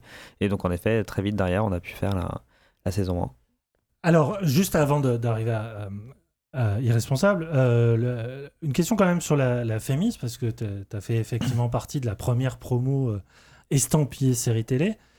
Concrètement, ça, ça veut dire quoi? Tu es, quand même formé comme les, les filières classiques cinéma, tu as quand même un tronc commun Non. avec... Non, c'est Non, vraiment... non, non, Comment on apprend en fait à faire une série télé d'un point de vue purement pédagogique et structurel? En fait, la, la formation, la formation classique de la, de la FEMI, c'est 4 quatre, années, euh, de ce- dont il y a des spécialisations euh, réalisation, scénario, euh, Ouais. image, euh, son, montage, tout ça. Mais, euh, mais euh, là, c'est une formation qui ne dure qu'une année, qui s'adresse à des gens qui en fait un- ont déjà un certain vécu, qui ont déjà euh, écrit ailleurs, qui ont déjà, qui ont déjà une certaine expérience, ou alors qui ont au moins un bac plus 5. Euh, et donc du coup c'est des gens un peu plus vieux déjà qui, qui font cette formation Mhm. et, euh, et comme je dis elle dure qu'une année et en fait elle est euh, elle a une, elle en dehors de rencontrer énormément des gens du secteur donc des scénaristes qui parlent de leur expérience tous les diffuseurs qui expliquent en gros ce qu'ils recherchent comment ça marche de t'apprendre vraiment c'est quoi le c'est quoi le c'est quoi le marché du travail en France et euh, et qu'est-ce qui enfin qu'est-ce qui existe qu'est-ce qui qu'est-ce qui n'existe pas et qu'est-ce qui qu'est-ce qui a encore inventé tout ça. C'est euh, deux grands exercices principaux. Euh, vraiment c'est les six premiers mois le premier semestre c'est écrire sur une série déjà existante. Parce qu'en fait moi j'ai eu beaucoup de chance mais en vrai quand, quand on sort de la FEMIS on commence souvent par travailler d'ailleurs c'est un truc que font les américains aussi en fait les, les- Ouais. tu travailles d'abord sur les séries les séries des autres euh, tu te fais euh, t'apprends ton boulot comme ça et ensuite euh, tu peux progressivement te faire un nom et peut-être te faire remarquer pour proposer ta propre série et donc en l'occurrence là c'était de travailler sur des séries de- de- d'autres euh, déjà existantes avec les auteurs de ces séries qui nous, qui nous encadrent. Donc c'est vraiment un exercice, c'est un exercice, mais c'est on fait on fait selon les, les, euh, la vraie situation, enfin la situation du réel, quoi, avec, avec Mm. vraiment les, les auteurs principaux. Euh, Là-dessus, il y a eu les auteurs de Fais pas ci, fais pas ça qui étaient intervenus, les, au- les, les auteurs de, de séries policières comme euh, Profilage ou Section de recherche. Euh, euh, Il y a eu, y a eu quoi Je crois qu'il y a, euh, il y a eu les bracelets rouges justement, euh, mais euh, plus tard, pas, pas mon année parce que ça n'existait pas encore. Euh, et moi, j'étais c'était sur une euh, inventer une fausse saison 3 d'une série qui s'appelait Reporter, qui était une série de, de France Télé, euh, pardon, n'importe quoi, de Canal+, qui était sortie en même temps qu'Engrenage et qui avait eu deux saisons, donc c'était inventé une fausse saison 3. Ah oui, euh, comme, il- Patrick Bou- avec Patrick Bouchité notamment? Euh, Euh, cette oui, série en exa- rôle. Je me exactement. souviens oui, un- c'était pas mal. Il jouait un vieux journaliste Oui. euh, très Un alcoolique, vieux briscard, euh, ouais. vieux briscard, voilà. Ouais. Et ça, ça mélangeait vraiment la, la, la- la relation entre la politique et Ouais, la. tout à fait. Oui, c'est euh, bah, c'est un bel objet de, de ce que c'était euh, il y a 10 ans. Là, Tout à fait. De, se rendre compte que ça a évolué d'ailleurs, je trouve, c'est marrant. Mais. Euh, euh, Et c'était difficile de- d'inventer une saison 3 pour euh, ce c'était genre de série c'était étonnant à faire, c'était intéressant. Moi, j'ai beaucoup aimé cette expérience. Euh, J'aimais bien l'idée que ce soit un truc qui sur une série des... qui n'existait pas, enfin d'inventer, parce que du coup, on pouvait vraiment tout se permettre en fait, quoi. Mm. Euh, mais avec l'auteur. Et donc, et donc la seconde partie, le second semestre, c'est travailler sur son propre projet de, de série, euh, où ça, c'est soit un, un 26, enfin, ça veut dire des épisodes de 26 minutes, soit des épisodes de 52 minutes, euh, drame, comédie, ce qu'on veut en fait. Ça, ça peut être des trucs vraiment. euh, si on voulait écrire l'équivalent de Game of Thrones en France, on pouvait. On savait qu'on n'arriverait pas à la vendre derrière, mais on pouvait. Ça pouvait rester le- de- dans le cadre d'un exercice. Moi, je savais que je voulais faire une série où je me disais ça peut exister. Puis de toute façon, c'était celle que j'avais envie de faire en fait, c'est celle d'irresponsable. Et, euh, et là, donc, tu travailles avec un tuteur qui t'encadre, euh, qui est, euh, moi en l'occurrence, c'était Vincent Poimiro, qui, qui a quand même eu un rôle assez important du coup dans, dans la création de la série, euh, qui est donc l'un des deux créateurs de d'Ainsi soit-il. Ouais. Euh, qui, euh, qui a fait aussi euh, c'est président. Non, comment ça s'appelle déjà euh, Eno président. Eno président avec Michel euh, Muller. avec Michel Muller, voilà, c'est ça, Euh, pour montrer le spectre Oui, d'inventivité quand même. Oui, oui, voilà. Parce qu'au départ, on m'a dit euh, le type d'Anti soit-il, j'ai fait j'adore soit-il, mais moi je fais une comédie, je sais pas si c'est le meilleur tuteur possible, mais en fait il est super drôle, Vincent Pomero. euh, et donc donc c'était donc c'était vraiment un- une bonne façon de commencer une série. Honnêtement, c'est parfait quoi. C'est le tuteur a presque le rôle du producteur en fait, qui qui t'encadre, qui te qui te dirige dans, dans ton écriture, qui quand c'est un bon producteur, te pousse à faire ce que tu as envie de faire en fait, arrive à trouver euh, quand est-ce que tu mets les pieds dans le tapis, euh, qu'est-ce qui qui cloche dans l'écriture et qu'est-ce qui euh, tu et arrive à, à t'aider à toi-même découvrir vers où tu veux aller en fait. Euh, et donc euh, et donc voilà, c'était euh, c'était ce projet que, que j'avais en tête depuis un petit moment que j'ai pu enfin développer à ce moment-là et, bah, ça s'est bien passé au final quoi. Comment il est né ce, ce projet en, en germe? Tu, tu, tu dis l'avoir eu en tête depuis longtemps? J'en sais rien, je sais pas d'où ça vient. Si, si je fais de la psychologie de, de bazar, je me dis que ça, ça- enfin, je peux voir d'où ça vient, mais bon, bref, c'est l'histoire pour ceux qui ne savent pas euh, de Julien qui euh, qui euh, a 31 ans, qui en fait est revenu vivre chez sa mère en banlieue parisienne et qui a un- parce qu'il avait pas de, il a, il a perdu son boulot, il a il a pas d'argent et puis surtout il a vraiment un, un poil dans la main, c'est un vrai ado dans sa tête, il a pas jamais grandi en fait quoi. Et, et donc du coup dans ces dans ces conditions là qui se qui retrouve à ce moment-là son mari, son amour de jeunesse qui à l'époque avait disparu alors qu'il avait 15 ans sans aucune explication et elle lui explique qu'en fait elle a un enfant, un enfant qu'elle a eu à 15 ans, c'est pour ça dire qu'elle a disparu, et que, euh, et que cet enfant, donc, qui s'appelle Jack, et qui donc est un ado aujourd'hui, euh, est son fils. Et donc ce type, irresponsable et euh, a de vrais ados dans sa tête se rend compte qu'il a est père d'un vrai ado et donc ça parle à la fois de leur amitié et de ses retrouvailles avec avec cet ex. Transition parfaite, merci euh, Frédéric, pour diffuser, si tu le veux bien, euh, euh, le trailer de la saison 1 qui met en situation ce que tu viens de nous dire. Réveille-toi, mon doudou. Allez. J'ai 31 ans, j'ai pas besoin de toi pour trouver un boulot là, c'est lourd hein. Marie? Qu'est-ce que tu fais là? Eh ben, et toi, qu'est-ce que tu fais là? J'ai eu un fils? C'est toi le père. Non, quoi? Bah en fait euh, si c'est mon père mais c'est juste que ça fait pas longtemps du coup euh, Voilà. Mais maintenant je suis là. Donc l'idée de base, tu dis, était là tout de suite. Ça a quasiment pas bougé d'un iota. Ah oui, alors euh, le pitch que j'ai fait, pour le coup, euh, petite fierté personnelle, je n'a pas bougé d'un iota, mais Ouais. c'était une idée assez fixe et personne ne me l'a me l'a remise en question. Quoi. Après, quand tu as, cette idée, c'est un premier pas, mais après, il faut vraiment réussir à inventer ces personnages et comprendre exactement. Enfin, je, sentais que c'était un bon pitch, mais euh, il a fallu construire les personnages euh, d'après ce pitch pour, comprendre pourquoi c'est un bon pitch et où est-ce qu'il faut aller avec ça. Quoi. Et euh, ça se ressent, enfin, peut-être que tu, le ressens aussi, mais si on aime beaucoup cette, euh, euh, série-là, euh, c'est parce qu'il y a cet aspect absolument générationnel. C'est-à-dire que quand j'ai reçu la série, j'ai vraiment eu l'impression qu'on parlait la même langue, et la même langue gé- générationnelle.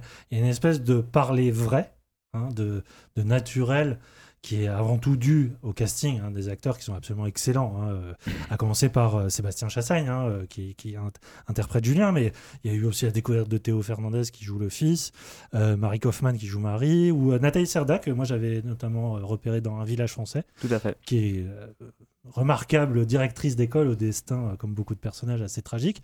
Euh, mais on, sent qu'il y a une volonté dans l'écriture de, de, parler d'une forme de vécu. Euh, pas vécu personnel, mais vécu générationnel, c'est-à-dire s'adresser avec un langage qui euh, paraît tout à fait moderne et contemporain.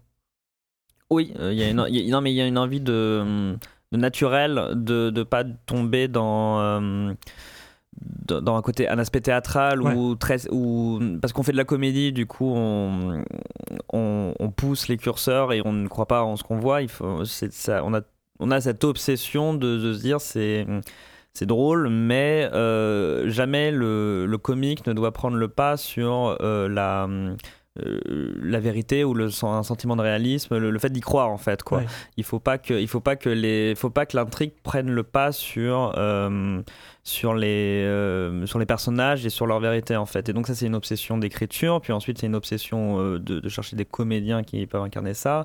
Et après le réalisateur et ses comédiens travaillent avec euh, sur la base de, cette, de du scénario où on a le plus cherché de base de, de- de- trouver ce, ton vrai, de, voir tout ce qui n- ils sentent moins en bouche et comment parfois trouver d'autres façons de faire. C'est voilà, c'est il y a une vraie obsession dans tout le processus créatif de de faire en sorte qu'on qu'on croit en ce qu'on voit quoi tout simplement.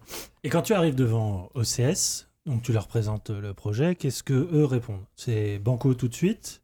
Est-ce qu'ils te, est-ce qu'ils se mettent en position de, euh, on va vous donner des conseils, des sortes de cadres, ou alors c'est open bar, si j'ose dire Non, ça allait assez vite en effet. C'est euh, euh, c'est- ils étaient, euh, ils- aimaient le projet, euh, ils étaient convaincus par la- ce qu'on leur racontait.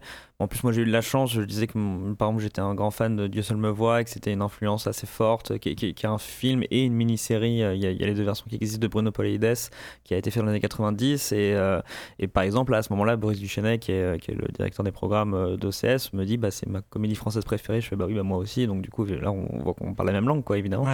Euh, du coup. euh, du coup, du coup, ils nous ont dit oui, et ils nous ont foutu la paix juste derrière, quoi. C'est-à-dire, en fait, à partir du, enfin, on discute de- du projet, où est-ce qu'on veut aller. À partir du moment où ils nous disent, bah, écoutez, euh, Banco, euh, on le fait.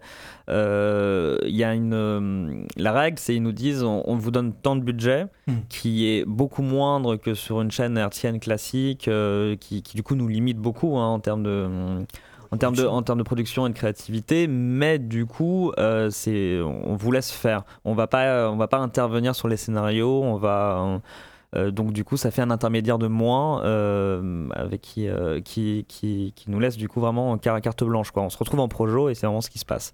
Et ça, évidemment, c'est agréable. C'était, c'était ce qu'on disait tout à l'heure. C'est, c'est bien pour un jeune créateur qui a envie de, de moi ça m'a permis de vraiment prouver tout ce que de mettre tout ce que j'avais euh, carte sur table quoi Ouais. sans me sentir euh, contraint euh, par euh, par de la méfiance des diffuseurs qui qui peuvent qui peuvent avoir peur de mon inexpérience quoi du coup du coup c'était du coup c'était vraiment évidemment très stimulant même si en contrepartie ce budget faisait qu'on on savait qu'on avait qu'on aurait que une vingtaine de jours pour tourner 10 fois euh, 22, Ah oui, 22 des délais minutes. hein.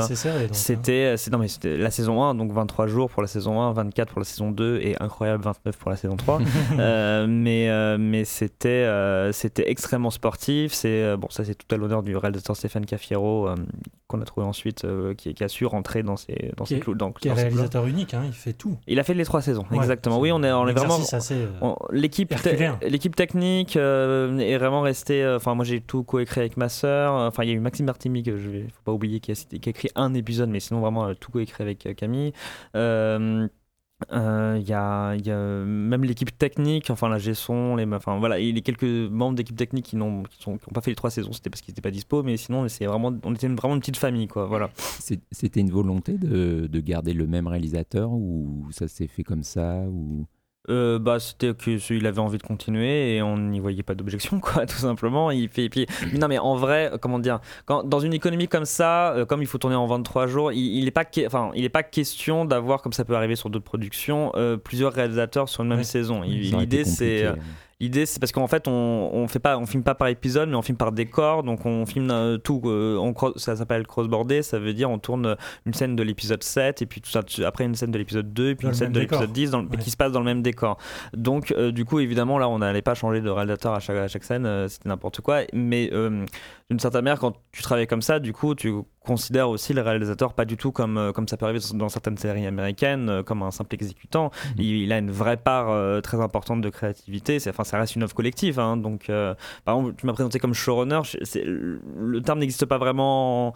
En- Enfin, en France, ça dépend, mais en tout cas, moi, c'est, moi je, me, je me vois comme le créateur et scénariste de la série. Et, euh, et en fait, s'il doit retrouver un showrunner dans le sens euh, la personne qui décide tout, en fait, on est un monstre à trois têtes, Ouais. le, le producteur, euh, le réalisateur et moi, qui, sur beaucoup de, d'aspects de, décisionnels de la série, si jamais il y en a deux qui sont en désaccord, le troisième tranche. Et ça, le fonctionnement, en fait. D'accord. Et on a appris à se connaître et à travailler ensemble. Et voilà, je dis pas que c'était une deal absolument parfaite et qu'on était euh, d'accord sur tout toujours, mais on a su travailler en bonne intelligence, euh, ce qui nous a motivés à, à continuer jusqu'au bout euh, avec, les, avec les mêmes personnes. Quoi. Et que- comment, euh, juste pour les, les comédiens, comment vous en êtes arrivé à la conclusion que ça serait Sébastien Chassagne? Alors, parce que pour le coup, c'est euh, c'est Émilie Noblet qui était euh, la réalisatrice du pilote Fémis, parce que. Euh, Bon, c'est compliqué, mais en gros, euh, à, la Fémis euh, euh, est responsable avec deux autres euh, séries euh, de- de- des mêmes gens de ma promo. euh, a été- il a été décidé qu'ils allaient tourner ces pilotes-là comme des films d'école. Ouais. Euh, et donc, du coup, euh, on a réalisé le, le, le pilote tel qu'il existait euh, à l'époque où, de, de la Fémis, euh, à, à la sortie du diplôme, quoi, euh, comme un film d'école, avec Émilie Noblet qui était. Euh, qui était à la Fémis, enfin qui sortait de la Fémis euh, en tant que réal euh, et qui et qui là devant le scénario m'a dit je crois connaître un acteur qui pourrait le faire et c'était Sébastien Chassagne. On l'a on a fait un essai avec lui et c'est en effet je voyais très bien ce qu'elle voulait dire. Ça marchait très bien et donc du coup voilà pendant qu'on était en train de démarcher OCS on était en train de tourner ça avec OCS comme je dis ça c'est- ça a été un oui très rapide mais donc du coup euh, une fois qu'ils nous ont dit oui nous on est on venait tout juste de, de- on était en montage à ce moment là et donc j'ai fait bon bah première chose à faire c'est contacter euh, Sébastien Chassagne euh, pour lui demander s'il veut continuer la série quoi. Euh, voilà. Euh, donc d'ailleurs c'était un gros luxe pour l'écriture de la saison 1 parce que du coup euh, vraiment à part le pilote euh, qui est devenu les deux premiers épisodes ensuite bon c'est un détail mais il a, il a fallu couper en deux euh, Ouais, l'épisode. Donc c'est vraiment ton film de fin d'études Ah non, non, retrouvé, non, quand euh, je dis couper, ça, veut- euh, d'un point de vue scénario, on, Oui, a- on- oui. on les a retournés parce qu'on a changé. A deux Ah, pilotes. Oui, voilà, on a Ouais, tourné d'autres acteurs, mais, euh, mais pour le coup, enfin, parce qu'un pilote, c'est ça à la base, c'est c'est même pas le pilote, c'est pas- c'est même pas ce qui est diffusé forcément, c'est un premier une tentative et s'ils disent oui, parfois on retourne des choses. Oui, C'est comme il y a un, un- le fameux pilote de Star Trek euh, qui où c'est même pas, euh, c'est c'est- c'est même pas le, le même héros, c'est le capitaine Pike euh, qui, euh, enfin voilà, c'est c'est- c'est- on tente des trucs, la chaîne regarde, elle dit oui, alors mais sauf que changer ça, voilà, bon là c'était ça, mais dans le cadre d'une euh, d'un film d'école. Euh, et OCS d'ailleurs, on n'a jamais regardé ce pilote, je crois, mais euh, mais euh, c'est vraiment dire à quel point ils nous laissaient tranquille quoi. Mais mais du coup, du coup, on a on a casté, on a recasté pas mal d'autres acteurs. mais Sébastien, lui, on l'avait vraiment en tête pour l'écriture de la saison 1. Et on- donc, du coup, ça a participé, ça a aidé à la fusion entre le personnage et l'acteur, euh, évidemment, parce que. parce que oui voilà d'ailleurs quand je dis que euh, comme je dis qu'on est trois euh, showrunners enfin faut la part importante des acteurs sur la, la réussite de la série évidemment il faut la il faut la il faut la pointer quoi Sébastien Chassagne est Julien et et, et- et a poussé le personnage au-delà de mes espérances et c'est sûr Mais ça va se demander s'il participe pas lui-même au processus d'écriture. alors, il ne participe pas au processus d'écriture, mais comme je disais, euh, en fait, euh, on écrit avec Camille Rosset donc euh, nos scénarios. c'est on bouge jamais la structure, on change jamais une scène. euh, euh, toutes les informations qui passent dans la scène restent. Il y a énormément de blagues qui sont écrites par nous quand même, hein, faut pas exagérer. Mais il y a des lectures qui se font et euh, il a toujours des idées, enfin pas régulièrement en tout cas des, des idées de petits rajouts, de petits détails euh, qui, euh, qui sont parfois gardés, parfois pas gardés parce que mais il est très fort en impro parce que il fait ça dans le respect total du texte. Ouais. Euh, il fait en sorte que les informations qui doivent passer passent, que, que le rythme parce que aussi une comédie c'est une question de rythme et que donc nous quand on écrit on cherche un, on cherche à avoir un rythme. Il y a, il y a certaines personnes quand, elles, quand ils improvisent ils font que la scène dure deux minutes de plus que ce qu'elle n'aurait dû et au bout d'un moment on en a marre en fait. On a envie que de passer à la scène suivante. Là c'est jamais le cas. Bon après c'est au montage aussi qu'on décide, mais de garder euh, certaines propositions ou d'autres. Mais euh, mais il y a un- il, il a un vrai sens de ça quoi, de l'improvisation qui euh, ne se fait jamais au détriment du texte et parce qu'elle s'appuie sur le texte. Et donc du coup, euh, moi je suis pas un auteur qui veut que tout soit lu à la virgule près, du, bah, toujours dans l'idée comme on disait de, de, de, de- il faut que, du moment que ça sonne juste et que euh, et que ça et qu'on comprend bien ce qui se passe euh, et que et que et que ça ne cache pas les, les thématiques qu'on veut aborder à ce moment-là bref plein de choses il y a plein de choses à prendre en compte mais il, les- il les respecte toujours quoi À ce titre, euh, puisqu'on parle justement de, de ce travail avec le, comédien et l'intervention du comédien sur la nature même hein, euh, du, d'un épisode, moi il y a une scène qui, qui m'a vraiment marqué. C'était au, au début de la saison 2, premier épisode. Euh, juste pour re- resituer, on est au fameux moment où euh, la mère de, Julien euh, organise une sorte de pot de retraite. Et ses collègues ont prévu une forme de, de petit chant inspiré d'une chanson de Maxime Le Forestier. Et Julien est censé les accompagner à la guitare. Sauf qu'il, si je ne me trompe, il a pris quelques petits, euh, petites substances auparavant. Enfin, il est, il est sous, il me semble. Non, il est complètement Il- déchiré. il est complètement euh, défoncé. On Il lui est- il a fumé un joint, on lui a dit non, attends, ça c'est vraiment très fort. Par contre, fais gaffe. Oh, t'inquiète. Et puis en fait, non, vraiment là pour le coup, c'est trop fort pour lui. Ouais. On écoute. Julien, tu joues? Oui, la chanson? Oui, Maxime Le Forestier. Oui. Ah bon, euh, non, pas grave. euh, tu sais quoi, on, on va la faire a cappella. On va la faire a cappella, d'accord? Prêt? 3, 4. C'est une belle retraite que Sylvie a attendue. Ça va être le pied, elle va s'amuser avec sa carrière, c'est bien mérité.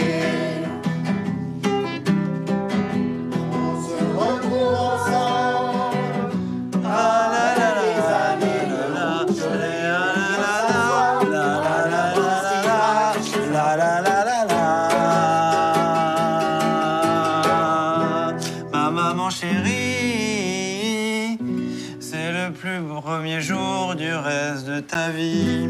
Tu m'as donné la vie et le logis. C'est vraiment très très génial. Tu vas faire des beaux voyages. Aller en Hollande, voir des paysages et manger du fromage.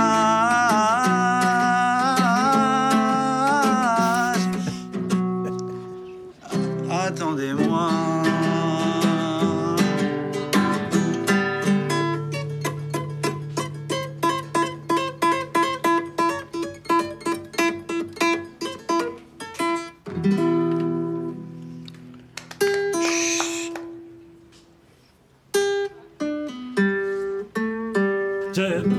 Ah, je, l'ai écouté trois ou quatre fois hein, avant de préparer. À chaque fois, je, tombe dedans. Je trouve ça, assez extraordinaire parce que, évidemment, il y a la performance d'acteur, hein, mais elle est telle qu'il y a vraiment cette idée de, il y a le canevas. J'imagine qui a, été écrit quand même, euh, la situation, les paroles de la chanson, j'imagine. Et en même temps, tu te dis, est-ce qu'à un moment, il, il prend pas un peu aussi le, le contrôle du plateau et, et il met des choses à lui euh, là-dedans? Notamment ce, ce petit solo hein, euh, qu'il improvise complètement. Enfin, dans la, dans, dans- dans la fiction, il l'improvise complètement. Voilà, c'est Oui. ce genre de, de situation euh, Bah. que je trouve assez, euh, assez récurrente dans la série et qui, en même temps, je trouve passionnante sur le, ce qu'elle révèle du, du- du travail d'écriture et de, du, du comédien, notamment. Alors je rassure tout le monde, il y en a très peu des moments comme ça, mais c'est vraiment un moment où Camille et moi, on est vraiment très tentés. Parce que euh, en effet, on crée la situation, on, amè- on amène à arriver à cette situation-là, et on sait que ça va être le climax de l'épisode, le climax comique, Ouais. euh, où on va, où ça va être très drôle de voir Sébastien faire ça. Euh, dans, enfin voilà, en plus avec le contexte qui a été posé et tout ça, mais, euh, mais on était très tentés de dire, et là il chante n'importe quoi, et Sébastien il va se démerder. Mais, on- mais non, on fait pas ça, on est sérieux. Et je crois qu'il a été assez respectueux du texte chanté. Alors c'est moi je- moi il y a des moments où je sais plus en fait. Je sais plus si la Hollande c'est nous qui l'avons écrit ou si c'est un truc qu'il a rajouté. Euh, dans l'ensemble les paroles, l'idée du, c'est la chanson de Maxime Le Forestier. euh, bah, par exemple, ce qu'on a fait à ce moment-là, c'est qu'on a demandé à notre mère, notre vraie mère, hein, qui est typiquement qui fait typiquement ce genre de choses, on lui a demandé toi tu ferais quoi si jamais tu devais faire un truc pour la retraite? Elle a fait ah bah je ferais une ch- chanson reprise machin Maxime Le Forestier. Ah, oui laquelle de mes et donc vraiment c'est limite elle notre co-auteur vraiment à ce moment-là. Euh, mais, euh, mais en effet, on écrit ça, on se dit, bon, bah, on va voir. On, s- on- on se doute qu'il va y avoir un truc en plus, mais on sait pas c'est quoi. Et en effet, c'est euh, c'est- la toute fin. C'est les, euh, les petites bidouilles qu'il fait à la fin. Le fait que ça commence à applaudir, qui fait chut. Et qui, et juste pour faire. pas fini. Ah non, si, non. Le truc, mon truc préféré qu'il a rajouté, c'est qu'il est- c'est que son personnage essaye de de revenir sur ses pattes en disant attendez-moi comme, la Ah comme la chanson de Maxime Le Ça Forestier c'est lui qui l'a ça ça vient de lui pour le coup et ça j'avoue que mais c'est toujours mes blagues préférées parce que celles que j'ai pas écrites et donc celles auxquelles je m'attends pas en fait. Et donc en, en- en gros voilà ouais, c'est- ce genre de petit rajout là exactement c'est un très bon exemple de, de ce que je disais c'est la situation la plupart des dialogues c'était écrit mais euh, dans le fond ces petits rajouts font le sel euh, indispensable pour euh, le comique de la situation quoi. Et ce que je trouve absolument admirable, c'est que ce personnage qui apparaît vraiment comme la figure du branleur, hein, euh, vraiment assisté et tout ça, euh, de par sa nature sociale, tout ce que tu veux, euh, voilà, tous les clichés qu'on peut se faire hein, de, de, ce, de ce- ce- cette espèce d'être moderne, hein, qui est euh, euh, le, le- gars qui, le vieux, limite le vieux garçon hein, qui, euh, qui vit chez sa mère. C'est quelqu'un qui a une forme de répartie et un sens du dialogue euh, en tant que personnage, euh, qui est euh, extrêmement créatif dans sa façon de réagir à la vie. Il- à chaque situation, il a une façon de répondre qui, rejoint à la fois la, sorte de philosophie un peu zen, un peu cool, et en même temps, il y a de la punchline à chaque fois qui sort. Et c'est ça que j'aime beaucoup avec la série, c'est qu'elle elle, part encore une fois d'une sorte de cliché qu'on peut se faire de ce genre de d'archétype, et en même temps, on sent cette volonté de le pas de le sauver, mais de le supporter à chaque instant parce que c'est créativement un personnage qui au fond est extrêmement euh, passionnant à écrire, j'imagine. Ce qui est trop bien, c'est qu'il n'est pas passif en fait. Oui. Ça veut dire que c'est un glandeur, mais un glandeur actif qui, qui, se, qui met beaucoup de lui-même pour réussir à continuer à glander euh, et, qui, euh, et, qui est, et qui est très très fort pour se mettre dans des situations pas possibles parce qu'en fait, il, euh, en fait, c'est un type qui a énormément de fierté. Ça j'aime bien aussi. C'est quelqu'un qui, c'est quelqu'un qui essaye de, de, alors surtout en saison 1 où il passe son temps à, à mentir et donc du coup à essayer de cacher les vérités un peu honteuses, comme il y en a des tonnes des vérités honteuses. Il passe son temps à mentir, à se dire c'est pas très grave et en fait il ne fait qu'aggraver la situation en fait et donc il est dans une situation de pire en pire. Euh, et, euh, et donc oui du coup c'est un bonheur c'est un bonheur à écrire à, à dialoguer aussi. C'est mais c'est marrant les punchlines c'est pas ma c'est pas ma priorité numéro un c'est-à-dire que je, je cherche pas la punchline avant tout, je cherche la situation, la Oui. situation comique. Mm. Euh, ce que, moi, ce que je préfère, c'est l'humour situation, pas juste les bons mots. Euh, et si on arrive à trouver une punchline derrière, euh, tant mieux. Mais, euh, mais c'est vraiment euh, pousser jusqu'à Power Six une situation euh, qui au départ commence de très très bas et euh, voir comment, avec un, personnage avec un moteur comme, ce, comme est ce personnage, voir comment il peut aller. Vraiment trop loin, quoi, en fait, tout simplement. Et ça marche d'autant plus avec l'alchimie avec le, le gamin, hein, enfin Oui. son fils, pardon, qui, euh, je dis gamin alors qu'en fait non. c'est- Théo Fernandez a 20 ans, je crois, maintenant. mais- non mais en plus c'est peut-être le personnage le plus mature de, de toute la, de la série. Il a cette espèce presque de regard euh, de vieux sage, presque cynique, hein, mais qui, qui porte son père et en- tellement plus euh, posé et ça. calme. Enfin, il- et en même temps qui sait lui répondre avec une forme d'insolence et surtout de vérité qui est euh, à chaque Bon. fois fait mouche. hein. Au départ, c'est vraiment un ado pour moi. Je voulais pas qu'il soit trop intelligent pour son âge, euh, mais je voulais qu'il ait ce côté. euh, qu'il ait un côté ado différent de, de Julien, qui est un côté vraiment très ado, très immature, très clairement. Lui, c'est plus le blasé. Donc, il, il paraît sage parce qu'en fait, il, dit pas, il est vraiment plus. euh, vraiment. euh, euh, il, il dit moins de conneries parce qu'il est plus, il est plus posé, mais il- moi, ce que j'aime bien avec ce personnage, c'est qu'il grand, pour le coup, il grandit. C'est-à-dire, entre les saisons 1 et saison 3, c'est vraiment un ado en 1 et je trouve qu'il a, il fait les mêmes conneries que, que Julien quand même. Et en fait, dans la 3, il, il, est,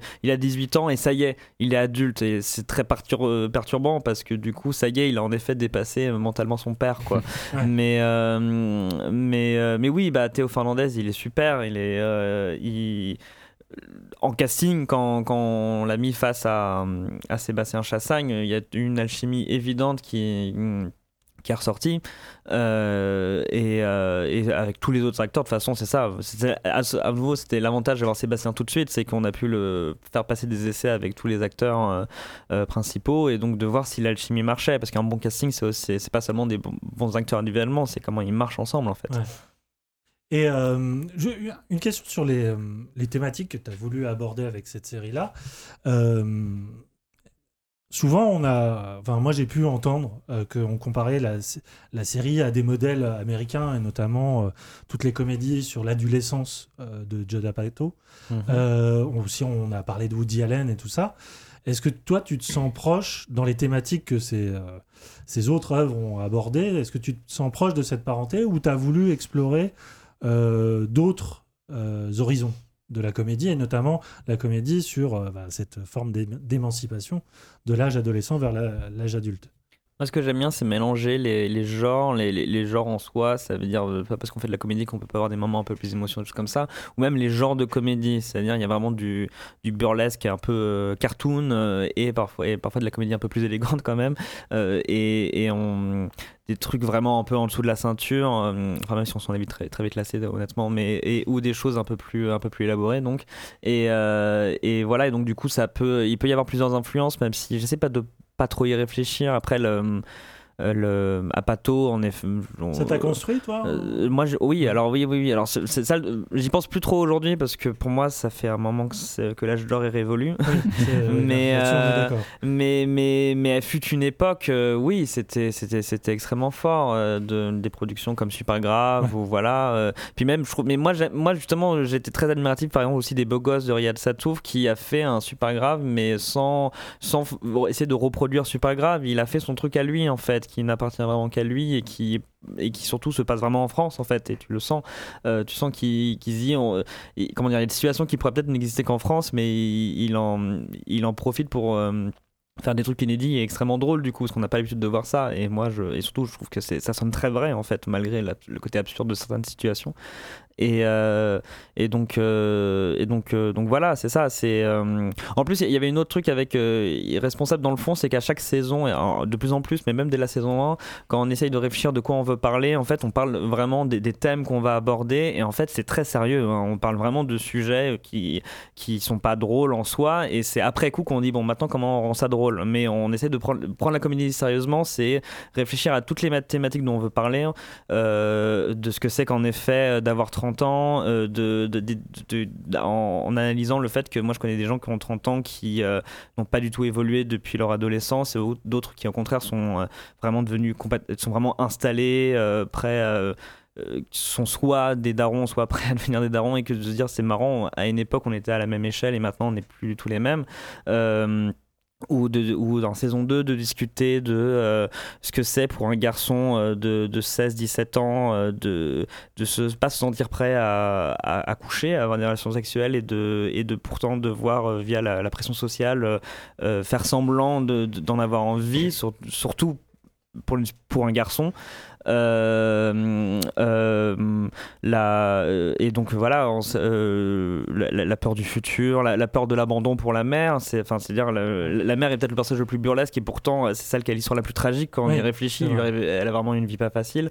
Et, et- et ça, ça, moi j'aime bien faire ça. J'aime bien vraiment. euh, prendre d'où le mélange des genres c'est prendre des trucs pas drôles a priori et euh, réfléchir à comment rendre ça drôle Et euh, justement, au niveau de. On, on se pose la question de l'évolution, de la maturation. Euh, moi, il y a une question que je me, je me posais c'était euh, comment tu as, réfléchi l'articulation entre chaque saison?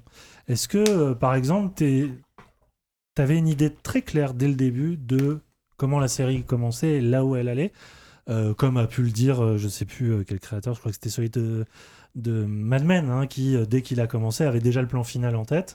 Ou au contraire, ça s'est fait eh ben, euh, dans la continuité, hein, en adaptation permanente et tout ça. Euh, tu t'es euh, laissé vraiment porter par tes personnages et t'as tissé à partir de ce que tu avais déjà construit. quand j'étais en train de développer la saison 1 à la Fémis, j'avais en tête un possible point de départ pour la saison 2 qu'on a gardé.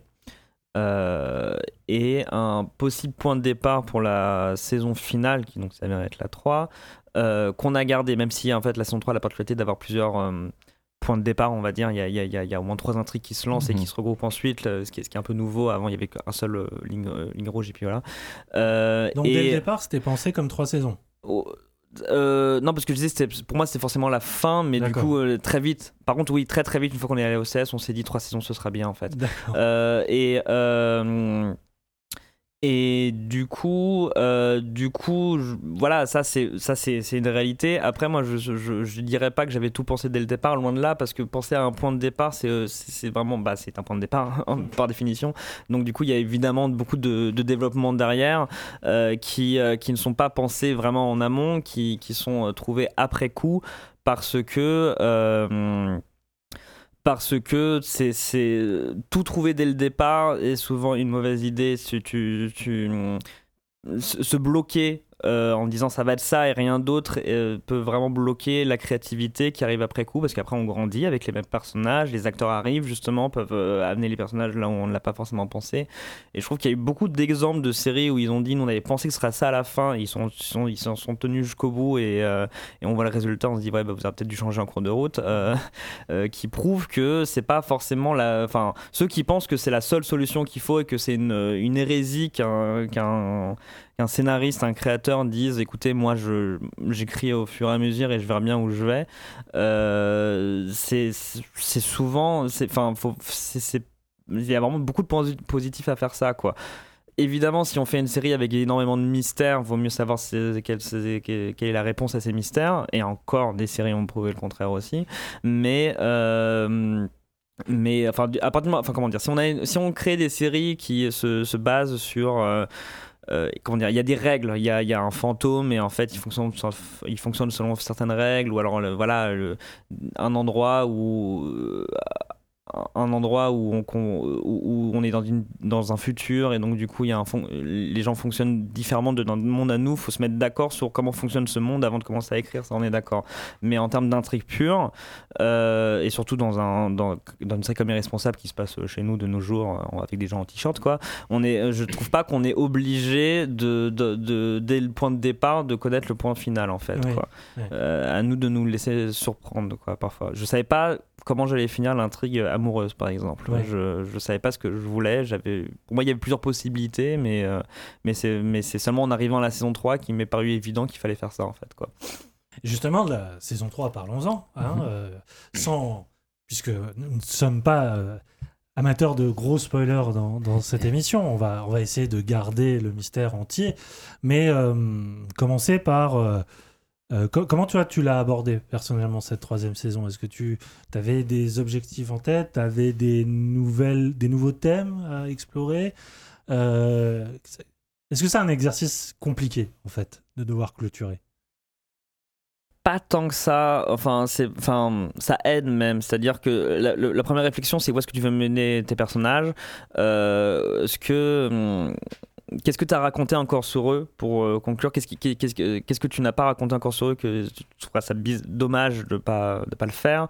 Et euh, comment euh, les amener à un point final en effet ensemble? Et c'est eux qui sont qui livrent le thème en fait quoi. Ce qui était très agréable, c'était on, on se rendait compte qu'il y avait des thèmes communs entre les personnages justement en réfléchissant à ce qu'on voulait faire, qui est tout simplement euh, quel sera leur futur c'est euh, enfin comment dire le point de départ de le point de départ d'irresponsable saison 3 c'est euh, Jacques qui vient d'avoir son bac qui a 18 ans annonce moi en fait je, je, je vais me barrer en fait. Mhm. je, je vais pas faire comme vous qui êtes resté dans la même banlieue toute votre vie machin. Moi je veux je vais voyager alors évidemment ça fait vraiment un choc pour Julien qui connaît son fils que depuis 3 ans. Donc lui lui ça le dérange lui de façon égoïste comme d'habitude. Mais ça amène surtout les, parents à se rendre à- euh, leur, leur enfant amène les parents à, se dire mais en fait nous qu'est-ce qu'on veut faire de notre vie? Parce qu'ils ont beau avoir 35 ans ils ne savent pas encore. Euh, ils sont en pleine remise en question de ça. Et donc du coup euh, évidemment il y a un aspect méta parce que les voir les personnages se poser ça ça paraissait totalement naturel mais c'est aussi quelque chose que nous-mêmes euh, scénaristes on pense en fait c'est un gros classique je, pense de les, les saisons finales qui sont beaucoup plus méta que les saisons d'avant où euh, dans le fond la série parle d'elle-même euh, et, euh, et donc, donc ça, ça, ça nous a permis de, de trouver très vite des idées en fait, parce qu'il y avait des, il y, avait, il y avait des choses qui nous paraissaient très logiques en fait. Donc du coup, euh, donc du coup, on savait, on savait où, où on voulait aller. Et pour tous les personnages aussi, le personnage de la mère, euh, on a, elle a- elle, son problème a toujours été le syndrome de l'abandon, Euh, c'est-à-dire qu'elle a peur d'être abandonnée, donc du coup, en fait, lui vit chez sa, euh, Julien vit chez sa mère, mais ce qu'on n'a pas dit, c'est que elle, en fait, c'est plus elle qui a besoin de lui que lui qui a besoin d'elle. Elle non plus, elle veut pas qu'il parte parce que il s'est fait abandonner par son père très jeune, et donc du coup, elle a, elle a peur d'être toute seule, et donc du coup, évidemment, qu'il fallait euh, aller jusqu'au bout de ce truc-là. Est-ce que, est-ce que Sylvie sera capable de vivre seule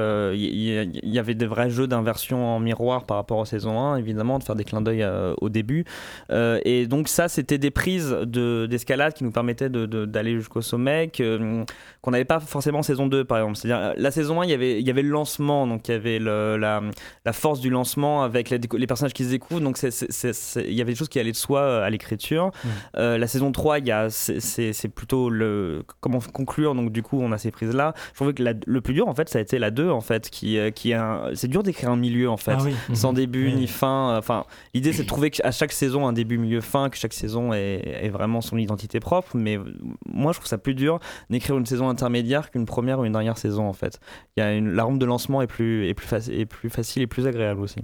Et euh, par rapport à la- l'accueil que peut avoir un public euh, sur cette forme de conclusion, est-ce que les attentes qu'une série euh, peut créer au cours de ces deux premières saisons, c'est des choses que tu as pu prendre en compte? C'est-à-dire que à un moment, effectivement, c'est ta série, c'est ton bébé, que, enfin, bébé partagé par plusieurs personnes, évidemment. Euh, Il y a un moment où elle est, elle tombe dans le domaine de la diffusion, elle devient aussi une forme d'objet un peu euh, euh, affectif du, public.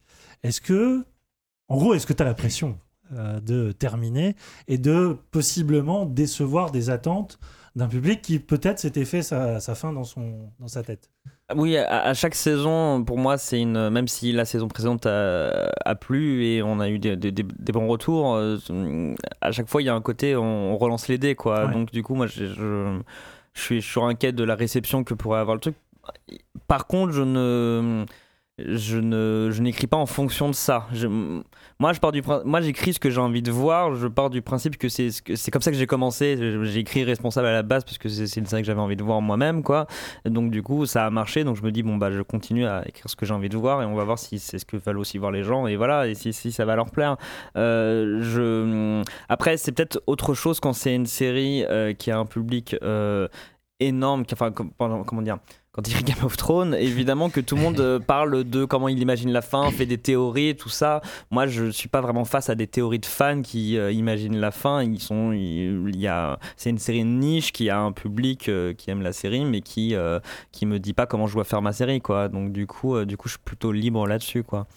Et euh, du coup, est-ce que tu es quand même impatient de voir les réactions des, des gens ou tu essaies de rester à distance de, de ça? Oui, je, je suis assez impatient. Après, bon, quand c'est de la télé, du coup, euh, ce- les, les réactions, on, on se rend pas forcément compte. Euh, ce qui est très agréable, c'est quand c'est projeté. c'est très contre-intuitif pour la télé, mais dans des dans des festivals, dans dans une salle de cinéma à ce moment-là, parce que du coup, tu es, avec le public qui Ouais. découvre les épisodes. Alors du coup, c'est souvent les premiers alors moi je trouve toujours enfin comment dire je, je préfère toujours la seconde partie de la saison à la première dans, pour chaque saison mais bon voilà c'est comme ça.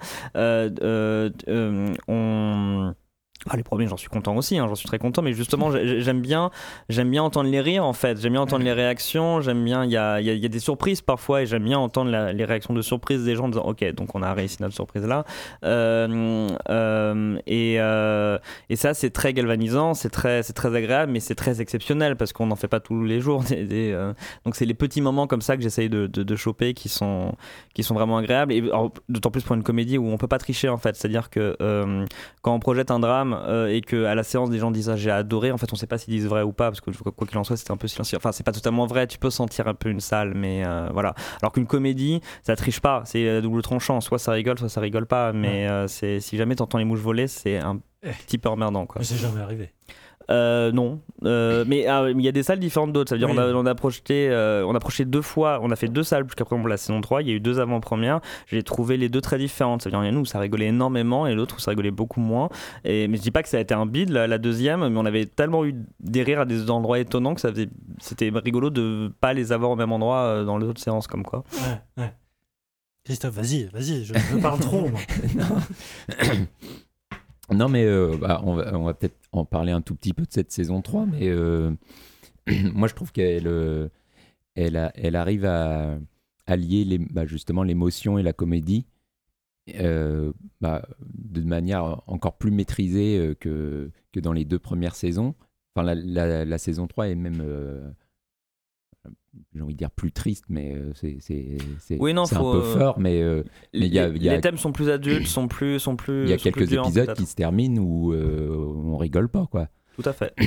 Et, et non, et ça, c'est hyper maîtrisé. Et en même temps, enfin, la, la série a peut-être jamais été aussi drôle. Et on, on en parlait hors antenne, mais l'épisode 4, c'est. bah, pour le coup, là, vous poussez les curseurs à fond. Je crois que c'est l'épisode 4 hein, avec euh, le Oui, bol. celui qui se passe à Paris. Ouais. Oui, oui, tout à fait. ouais.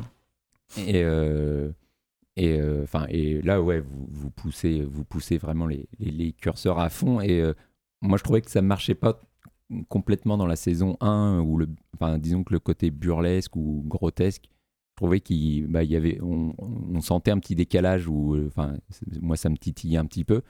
Et là, ça marche euh, bah, à la perfection, hein, quasiment. Et euh, enfin, on se dit, ils vont pas y aller, ils vont pas y aller. Et s'ils y vont, Enfin, vous montrer des choses que j'ai jamais vues, je pense, dans une autre série française. Enfin, quand, euh, il, y a l'éhistoire d'un bol, on va, on va rien dire, mais euh, on, on voit ce qu'il y a dans ce bol. Et enfin, mais c'est, enfin, c'est, c'est vraiment surprenant de voir ça euh, à, à la, à la télé française. Et surtout, bah, parce que ça marche bien, parce qu'on devine euh, ce qui peut arriver avec ce bol, et, évidemment, ça arrive, mais euh, ça marche encore à la perfection. Et puis d'un coup, la série rebascule et retombe dans l'émotion. Et surtout, euh, bah, tout ce qui part d'une blague de, personnes un peu bourrées, bah, ça amène une réflexion qui est, bah, hyper, forte en fait. Où, les personnages, bah, ils se rendent compte qu'ils sont euh, complètement perdus, et qu'ils savent plus trop où ils en sont et ce qu'ils doivent faire. Et, euh, là-dessus, la série euh, bah, fait du bon boulot. hein.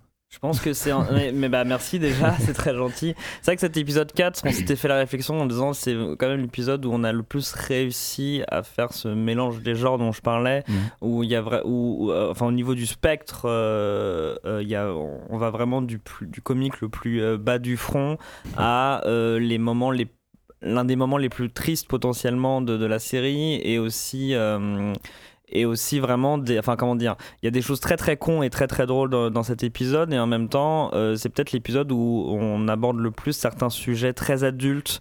Euh, l'un des sujets de la saison 3 par exemple c'est euh, vouloir un enfant ou pas euh, pour C'est un la maternité. pour enfin, un couple. bah c'est ça mais c'est ça c'est un truc qu'on peut dire. C'est Julien et Marie sont pas d'accord sur l'idée de comme je dis il s'en va et, euh, et en fait euh, elle, elle veut pas redevenir mère. Il y a un côté ça suffit. Et Mhm. lui, dans le fond, il a jamais, euh, il a pas eu le temps d'être vraiment père. Et c'est quelqu'un qui aimerait vraiment être. Il a, une, il a une fascination pour ça dès le départ. Ouais, il, il a, va il être a- un. il a loupé 15 années. Donc, donc du coup, comment fait un couple qui s'aime, il n'y a pas de souci, mais qui euh, ne veulent pas la même chose pour leur futur euh, Et donc voilà, ça c'est l'un des points de départ importants de, de- et c'est cet épisode est l'épisode qui qui affronte le plus cette question-là de front. Mhm. Donc c'est voilà et qui moi me passionne et que j'ai envie de prendre très au sérieux. Donc je le traite vraiment très sérieusement. Et en même temps bah ce- il y a vraiment des, des- euh, du- du- ils- on, on leur bourre la gueule et on leur fait faire vraiment des conneries euh, qui euh, qui m'amusent beaucoup et j'aime et donc ça c'est une vraie c'est une c'était un vrai désir de jouer de plus en plus là-dessus. La saison 2 on avait déjà pas mal amorcé là-dessus. Et Mhm. même pour moi le vrai changement de cap c'est la, la seconde partie de la saison 1 où je, déjà on commençait à aller dans des trucs un peu plus un peu plus sérieux là où la première partie était vraiment dans du burlesque parfois un peu plus bas du front. Et euh, mais que j'aime bien moi personnellement. Mais, mais, mais j'aime bien cette évolution là j'en suis plutôt fier et, euh, c'est vrai que bah, d'ailleurs quand, je disais qu'on euh, ça sert à rien de prévoir à l'avance parce que parfois on peut se surprendre nous-mêmes. Moi, par exemple, j'avais une j'avais ce que je pensais être une certitude, c'était de dire le jour où, où c'est, j'allais dire Sébastien, enfin Julien, le personnage de Julien. euh, arrête d'être euh, totalement irresponsable, la série est morte. Et en fait, le donc ça s'arrête, ça s'arrêtera avant. Et en fait, le truc c'est que Julien, en vrai, il a, il a mûri en fait plus que ce que j'aurais cru dans cette saison 3. Il, fait des conneries quand même, mais il est, il est, il est moins couillon que dans les deux premières euh, euh, dans cette saison 3. Et il fait, et, et- c'est pas grave parce qu'il fait face justement à des problématiques beaucoup plus adultes. Et, ça n'aurait pas été intéressant de le voir comme en saison 1. Il avait besoin d'avoir évolué pour, pour se retrouver là-dedans. Et même s'il garde sa, sa particularité qui, qui n'appartient qu'à lui, quoi. Enfin, sa personnalité, euh, j'aimais l'idée de le voir dans des situations plus où il, où il doit être plus responsable et s'y confronter en fait. Quoi. On a même inventer des nouveaux personnages secondaires ou alors pousser le curseur de certains personnages secondaires comme le flic Adrien qui est extrêmement Mhm. drôle euh, et qu'on aimait beaucoup revenir et c'était parfois agréable de faire revenir ce personnage là ou un autre personnage qui était un peu nouveau qui apporte vraiment beaucoup de comédie parce qu'à des moments donnés on se disait c'est vrai que à ce moment là Julien Marie Théo enfin euh, Jacques Il- même Il Sylvie avait besoin de soutien pour, euh, parce qu'il aura retrouver la voilà, comédie. ouais. on est on est on a besoin de traiter sérieusement certaines choses et donc du coup faut apporter de la comédie à travers d'autres personnages parfois parce que euh, parce que parce que parce que sinon euh, parce que sinon la série perdait un tout petit peu quand même de son euh, faut les- euh, faut jamais perdre la comédie en fait. Donc du coup faut, faut quand même assumer ça quoi. Donc donc c'était un vrai c'était un vrai travail de marionnettiste mais qui était plus qui était plus agréable et plus facile peut-être à faire parce qu'on connaissait à vraiment connaître nos personnages sur le bout des ongles et parce qu'on savait très bien où on voulait aller en fait tout simplement. Donc euh, Ouais, parce que, euh, parce que, ouais, avec le personnage de la mère aussi, bah, tu disais tout à l'heure que c'était peut-être le, personnage le plus tragique. Et euh, on s'en rend compte encore plus ici, où on revient, euh, sans trop en dire, hein, mais on revient un peu sur son, passé, etc. Il y a des personnages qui ressurgissent. Et euh, là, c'est pareil, on est toujours à la lisière de ne plus être vraiment dans la comédie. Et en même temps, vous y arrivez toujours. Enfin, le, passage dans le magasin, je sais pas si tu vois de quoi je fais allusion, mais bah, voilà, il se passe des choses très fortes avec un autre Oui, personnage. oui, bien sûr, et- ouais. et- Ça commence à devenir cryptique. attention, hein. C'est très cryptique, ouais. euh, non, mais enfin, tout ça pour dire que euh, vous, vous êtes vraiment euh, sur un fil plus que jamais avec cette saison 3, mais que vous restez dessus. euh, Oui, en oui, bien parfait sûr. équilibre.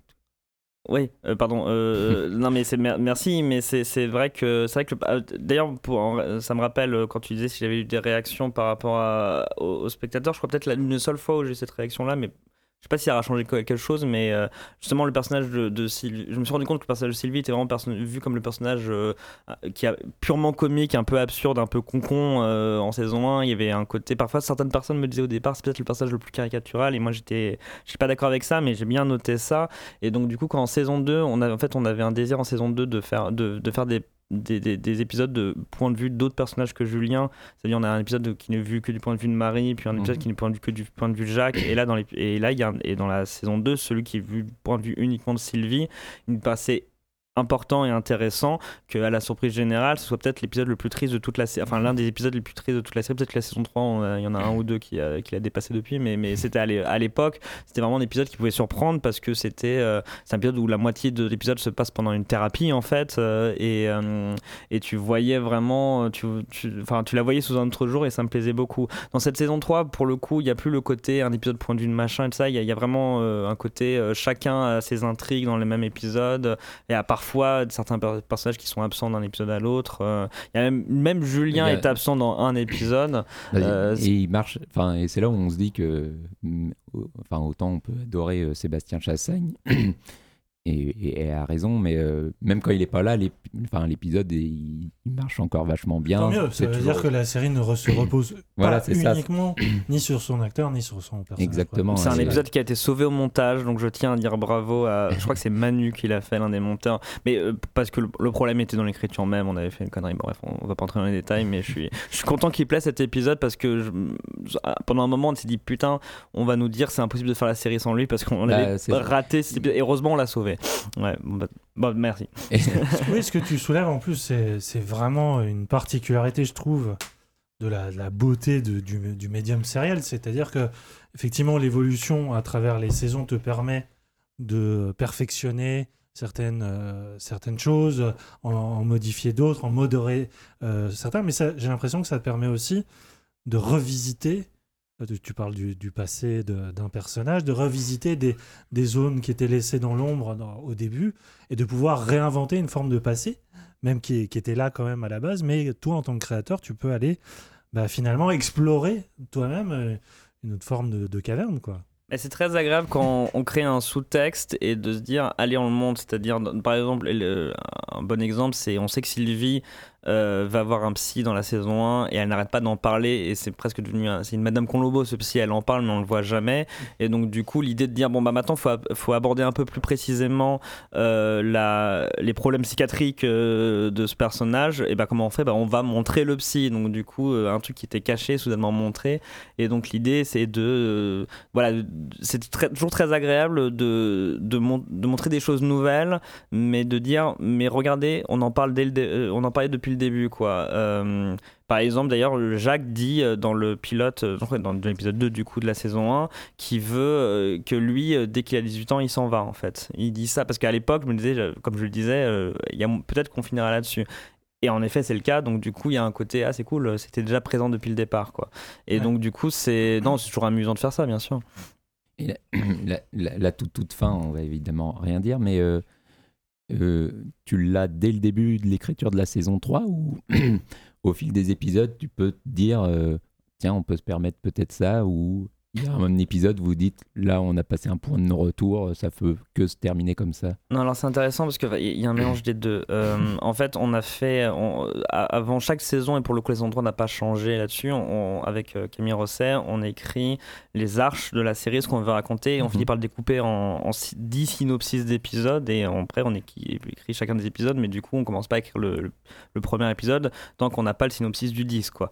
Euh, après, parfois, on se rend compte que euh, en s'approchant, en évoluant, en avançant, on se dit en fait, cet épisode, finalement, il est un peu plus faible. On va essayer de le, le changer, euh, même si ça peut avoir un impact sur la suite. euh, Mhm. Réfléchissons. Et en fait, on a, on a bien, on- et on a techniquement, on a la même fin. Ça raconte la même chose que ce qu'on avait prévu à ce moment-là, mais euh, c'est pas traité de la même façon. Ça veut dire, on met pas en avant les mêmes choses en fait. C'est-à-dire que euh, on avait une envie de, de on, avait, on avait envie de prendre un risque. On avait envie de conclure beaucoup plus de choses dès le neuvième épisode et que le dixième tournerait autour d'un détail en fait, d'un truc précis du personnage. Euh, donc concentrer vraiment beaucoup sur Julien. Et on s'était dit, ah, c'est marrant, c'est exactement ce que fait par exemple Girls, euh, la- la- Ouais. finit là-dessus. Et c'est d'ailleurs une fin qui faisait polémique et nous on, on a fait la- on se disait, ah bah nous on fera mieux. Mon cul. Parce que, parce que justement en s'approchant de, de l'avant-dernier épisode, on se dit, il y a trop de choses et en fait c'est trop facile que ce soit déjà résolu à ce moment-là. Et en fait, il faut vraiment, euh, faut, faut pas résoudre ça maintenant. Faut, faut, faut laisser de l'espace et donc il faut laisser ça dans l'épisode 10. Donc il faut changer totalement ce qu'on avait prévu dans l'épisode 10. Et du coup, ce qui s'est passé, c'est qu'en fait, on a fait une fin un peu plus euh, safe. En fait, Euh, c'est-à-dire qu'il y, a, y, a, euh, le- y avait une euh, au départ une volonté de surprendre, et là il y a un côté plus logique. Il y a pas, c'est pas, c'est pas une fin où on dit, waouh, je m'attendais pas à cette fin du tout. Je pense que quelqu'un dise, ouais, non, c'est une fin tout à fait logique. Mais tu vois, mais alors là, je- j'entre dans la, plus dans, un- dans une idée générale de ce que doit être une fin de, sé- de, de série, mais justement, il y a, il y a les fins comme Breaking Bad qui, que j'appelle une fin sage, en fait, qui est vraiment une, euh, une fin logique qui marche. Et les seuls trucs qu'on peut lui reprocher, c'est que justement, c'est un peu trop dans les rails et qu'il n'y a pas de. Y a pas de il y a- on- certaines personnes pourraient dire ah, il manque une prise de risque, Mm. mais en même temps, c'est euh, c'est sans faille, quoi. C'est c'est très bien réussi. C'est- voilà. Alors que les fins prises de risque, bah, c'est qui tout double. C'est soit c'est les fins qui marquent le plus de, de- voilà, comme euh, comme euh, il y en a plein. On les, vous les vous les citerez tout à l'heure, mais c'est souvent les, les plus ratés et les plus réussis sont ces fins-là justement.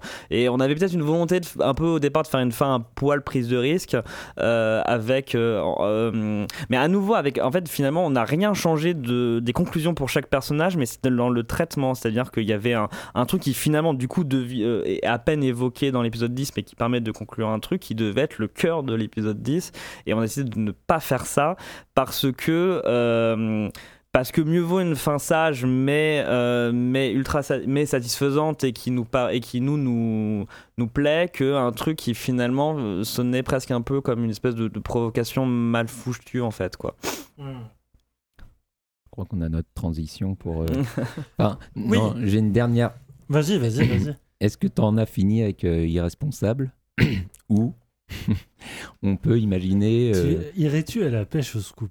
Non, bah, pas forcément, mais euh, est-ce que, euh, j'en sais rien, dans 15 ans, euh, revenir sur le personnage de Jacques ou. euh, ou euh, enfin, j'en sais rien. Y revenir, mais vraiment beaucoup plus tard, en fait. Oui, bien sûr. bah, le, le pers- euh, enfin, je suis dans le déni en ce moment de- du fait que ça se finit et ça- ça- la fin s'approche euh, très petit à petit. Là, on y arrive mine de rien, même si ça fait un moment qu'on l'a fini. On, on, on est un peu frustré que ce soit sorti aussi tard et puis finalement en fait c'est vrai que au moins ça permet de, de faire survivre euh, le, vie encore. voilà le cadavre est encore chaud quoi Euh, euh, mais euh, c'est vrai que euh, bah, c'est vrai qu'il y a plusieurs choses qui où on s'est dit ah c'est trop frustrant en fait même si on l'a vraiment arrêté volontairement quoi. Mais euh, un des trucs par exemple qui s'est passé c'est- enfin là, en fait l'un des problèmes c'est que les tro- le tournage de la saison 3 c'est presque trop bien passé. Le tournage de la saison 2 avait été une vraie galère. Il y avait un bah, à cause mais pour des questions de comme je disais de budget de réussir à rentrer dans le truc et, c'est aussi ça qui nous motivait à dire on peut pas te- on peut pas tirer à la corde trop longtemps euh, voilà. Mais après ça a aussi poussé le scénario. Ça veut dire euh, il se passe un truc à la fin de la saison 2 euh, bon c'est pour le coup j'ai un peu dit c'est Julien et Marie se remettent ensemble. Et donc du coup enfin j'aurais jamais fait ça si je m'étais pas dit la troisième et la dernière parce que sinon il faut enfin il faut pas qu'ils Ouais. remettent le couple si ça m'intéressait de voir ce que ça donne ce couple ensemble une saison mais euh, mille bon je- enfin je l'ai dit pourquoi pas mais mais sur le moment il y avait des, des- enfin ça nous paraissait logique artistiquement et euh, et euh, et, euh, et pour des questions de prod, de, que la troisième soit la dernière. Le truc, c'est que la troisième, on a eu un peu plus de jours de tournage. euh, C'était euh, c'était ultra cool de faire ça. Et il y a eu un. Ça vous a donné envie d'en refaire. Ah, c'était c'était un peu frustrant de dire c'est con la meilleure la saison le moment où ça se passe le mieux où on trouve on a vraiment en fait c'est le moment où on a vraiment le sentiment d'avoir trouvé notre euh, notre, notre équilibre aussi dans notre façon de travailler justement avec Stephen avec Antoine on se dit ouais voilà de il y a- il y a- croisière, il y a- ouais voilà les acteurs vraiment ils connaissent leur personnage sur le bout des langues maintenant et c'est euh, sur le bout des doigts plutôt. Et, euh, et c'était euh, c'était très euh, c'était très agréable et c'est à ce moment-là que ça s'arrête. Bon. Mais en vrai je pense qu'on a tout dit sur euh, ces personnages et c'est vrai que ce- à ce stade, mais c'est vrai que, et c'est pour ça que je dis que je sais pas si c'est du déni ou si ça peut vraiment avoir un vrai intérêt. Le seul truc que je me raconte, c'est Julien quarantenaire et son fils vraiment adulte à ce moment-là, c'est peut-être enfin une fois un peu plus vieux, il y aura peut-être quelque chose à raconter là-dessus avec ces personnages, ça pourrait être intéressant. Après comme c'est vraiment une série de, de niche très particulière, je sais pas qui c'est que ça intéressera de voir ça dans 10 ans, mais vraiment pour être ultra honnête. hein. Donc euh, je sais pas si ce serait une bonne idée, mais je m'accroche à cette le fait que c'est toujours possible. Surtout que moi je suis quelqu'un parce que c'est un truc qui est, qui est à la mode en ce moment, le retour des, des, des Ouais. séries qui sont euh, et en fait moi je trouve que c'est pas si con que ça en fait parce que enfin c'est parfois on peut considérer que c'est euh, pour des raisons marketing Opportuniste. opportuniste mais en fait c'est pas c'est pas si euh, euh, c'est on lit ça à la mode des remakes des trucs il y a plus d'imagination tout ça mais en vrai par contre les, les- les séries c'est avant tout du quotidien suivre des personnages et leur évolution et parfois on s'est arrêté parce qu'à un moment donné voilà on tirait sur la corde on avait plus grand chose à raconter mais par contre les gens vieillissent et parfois c'est vachement enfin, évidemment Twin Peaks saison 3 c'est l'un des trucs les plus euh, forts que j'ai vu de ma vie mais bon c'est vraiment un cas très particulier mais pareil mais euh, j'ai- alors je l'ai pas vu, mais Will and Grace, par exemple, je trouve ça. Je l'ai pas vu, mais par contre, tu me dis ces personnages-là, on me dit que c'est réussi et voir ces personnages-là euh, avec leur l'âge qu'ils ont maintenant, je me dis ça peut être en effet, euh, ouais, pourquoi pas, ça peut être intéressant. Et là, c'est et voilà, donc pourquoi pas, mais euh, pff, euh, voilà, je- on verra bien. En tout cas, j'imagine que tu as envie, euh, en attendant de revenir peut-être une décennie plus tard sur le destin de ces personnages, tu as, j'imagine que tu as des velléités un petit peu à aller explorer d'autres horizons, euh, sans forcément les nommer, mais euh, outre le, le- le- fait que tu es créateur d'une série, il t'est arrivé aussi de participer à des euh, séries complètement extérieures, Mhm. hein, en tant que euh, scénariste intervenant. Une, un épisode qui nous a particulièrement marqué, c'est 10%, où on t'a confié quand même la- le dernier épisode de la saison 2. Si je dis Non, pas- 3. 3, pardon. Et chose qui est...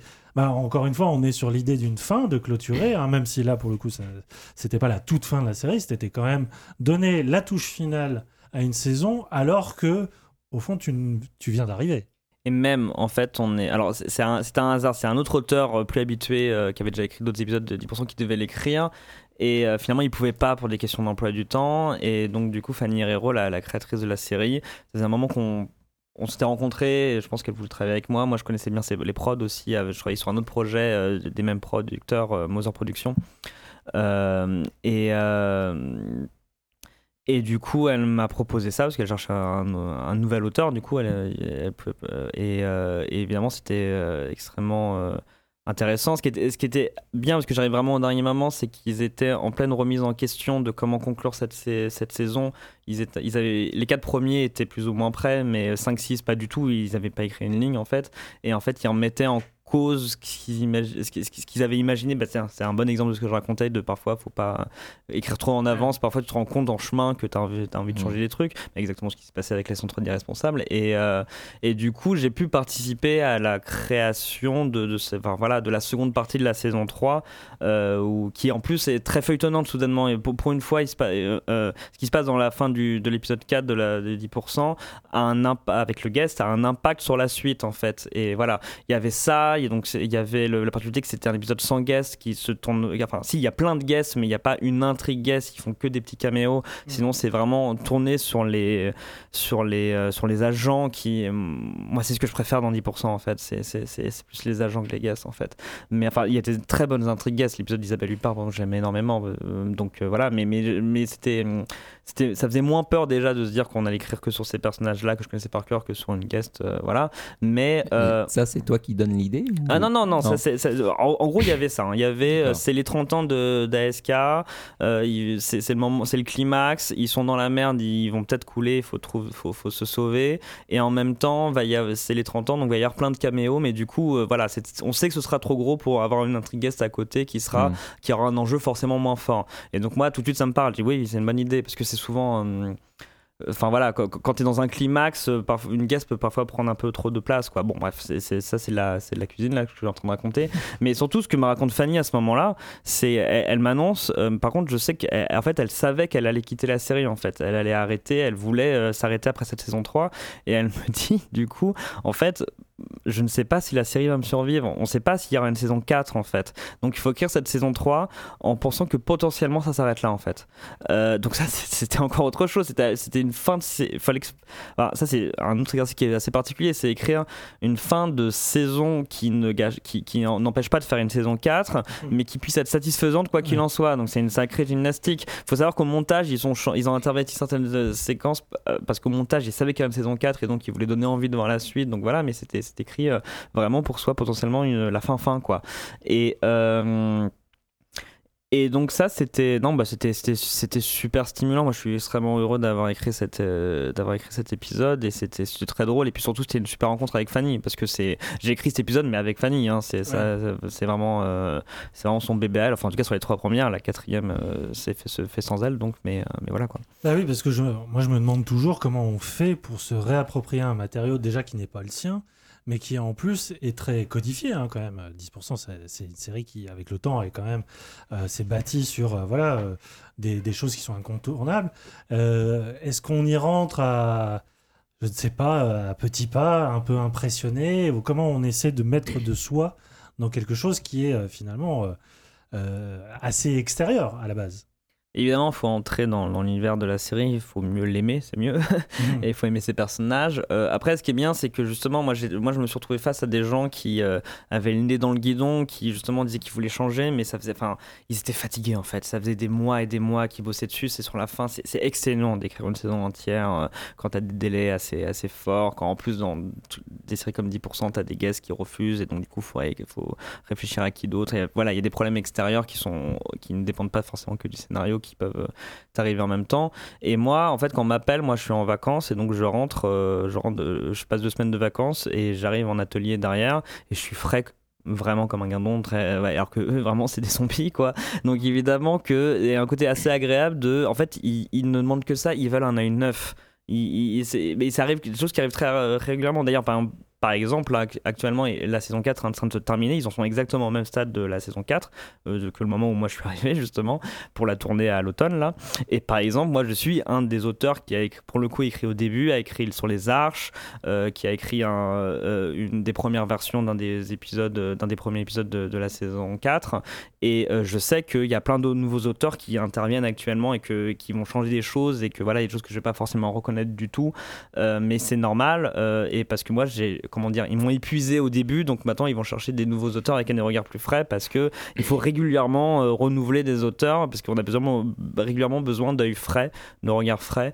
Euh, bon après non il y a une vraie tambouille il faut il faut, de la cohérence et c'est aussi le travail du showrunner de faire de malgré tout ça faire en sorte que tout soit homogène mais euh, mais c'était agréable d'avoir le sentiment que ton ton point de vue les importait que ton enfin voilà au départ en effet tu te dis T'as, des, t'as une opinion sur comment devrait agir euh, Hervé, euh, Noémie, de- Andrea, et en même temps tu dis bah, c'est, c'est eux qui les ont créés, donc ils les connaissent un peu mieux que moi quand même. quoi. Sauf qu'en fait ça les intéresse vachement. Quand tu dis ah moi j'aurais dit que ça, ça, ils, ils t'écoutent. Si tu dis de la merde, ils disent juste euh, bah, non, ça, c'est- il, il- il reste garant, il reste garant de la cohérence de la série, mais il te pousse à dire allez vas-y, vas-y, euh, donne tout ce que t'as, on n'est pas là pour, euh, pour nous faire passer la pommade, au contraire on veut, on, on veut de, on va être poussé quoi dans nos retranchements. Euh, et euh, voilà. D'accord. Très bien. Euh, bah, du coup, on va peut-être enchaîner avec euh, effectivement ce, ce- ce- ce thème hein, qui, qui est très large, qui est l'idée de comment terminer euh, une série. Euh, avant de- d'en d'en parler, on va peut-être écouter un petit son qui nous paraît vraiment emblématique de cet exercice.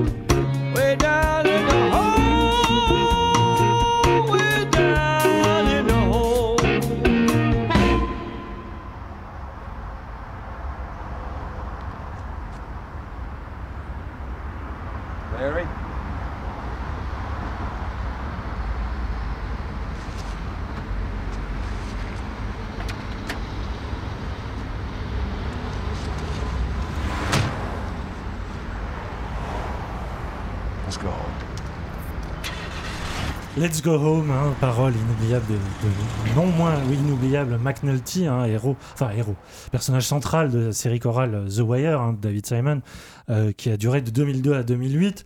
Euh, les fins de Lost, How I Met Your Mother ou encore plus récemment de Game of Thrones l'ont prouvé. La fin de série, c'est un exercice toujours compliqué, difficile, voire suicidaire hein, pour bon nombre de créateurs et créatrices, tant les attentes du public peuvent être énormes et pas forcément en adéquation avec la vision euh, des dix artistes qui, euh, final- quand même, lui donnent naissance et mort. Bien souvent, les, les fins, on se demande si elles sont pas presque déceptives par, natu- par nature, puisqu'elles seront forcément clivantes à un moment ou à un autre. Mais il faut pas aussi oublier une réalité pragmatique. La fin d'une série n'est pas forcément celle à laquelle ont pensé certains show- showrunners, ou euh, soit parce que peut-être une série a été annulée hein, en cours de, route, et il a fallu réécrire à la va-vite une, une fin, ou alors des séries qui sont purement annulées et qui n'en auront jamais. Donc forcément, vraiment l'histoire des séries est peut-être composée de plus de, fins qui ont déçu que de fins qui ont absolument émerveillé, si on doit se concentrer sur toute la masse, hein, évidemment. Sauf qu'il ne faut pas perdre espoir, il y a énormément de fins de séries qui restent mémorables, hein, euh, et avec euh, Christophe, on a choisi deux, je, pense que Frédéric, tu en auras une aussi euh, dans ton, dans ton cœur, hein, à, parler autour, autour de ces micros-là, mais on a choisi deux fins qui peuvent paraître aussi contraires que parfaitement géniales en soi, euh, c'est notre point de vue. On va commencer euh, par... euh, ah oui, je vais essayer à chaque émission que je vais faire hein, de parler de, la plus grande série de tous les temps. Et donc ça s'appelle Les Sopranos. Et donc on écoute tout de suite la fin.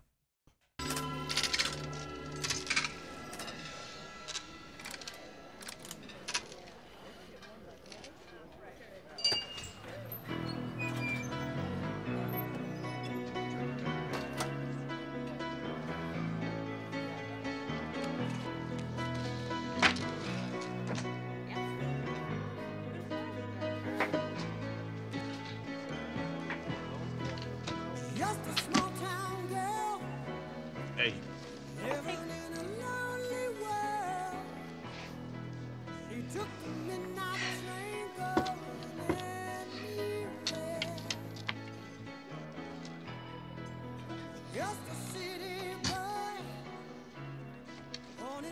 What looks good tonight?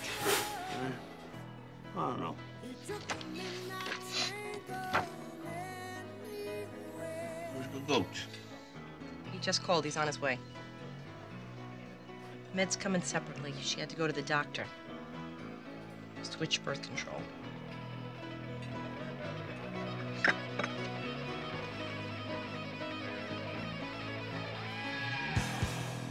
A singer in a smoky room. Did you talk to Mink again? It's Carlo. Oui, l'extrait était plus long, mais on commence déjà à pas mal déborder sur le temps de l'émission. Euh, c'est donc la, fin des Sopranos, série euh, créée par David Chase, hein, qui a tenu six saisons de 1999 à 2007. Pour le coup, une série qui n'a absolument pas été euh, précipitée, accélérée par son créateur, hein, qui a vraiment gardé la main mise, puisque la série a toujours très très bien marché en termes d'audience. Et ce qui est, je trouve, absolument passionnant, parce que c'est à l'image de la série, c'est que c'est vraiment une fin qui est presque contre-intuitive par rapport à, ce que- l'idée qu'on se fait d'une fin de série. Comment, euh, si vous ne connaissez pas la série, il s'agit de suivre le quotidien d'un, ma- d'un mafieux hein, qui est en proie à, des euh, crises d'angoisse, mais qui révèle des, euh, des traumas beaucoup plus profonds hein, liés à sa famille, à son métier, à tout ce que vous voulez. La série s'est faite au-delà de son aspect psychologique, hein, tout un portrait de l'Amérique, de, de l'Amérique vue à travers de celle du crime, mais qui se faisait surtout le, le portrait de, de l'Américain moyen. Et cette série se termine finalement dans un décor unique, hein, un diner, où euh, Tony, le, Tony Soprano, le, le personnage principal, donne rendez-vous à euh, sa femme et ses deux enfants pour juste dîner.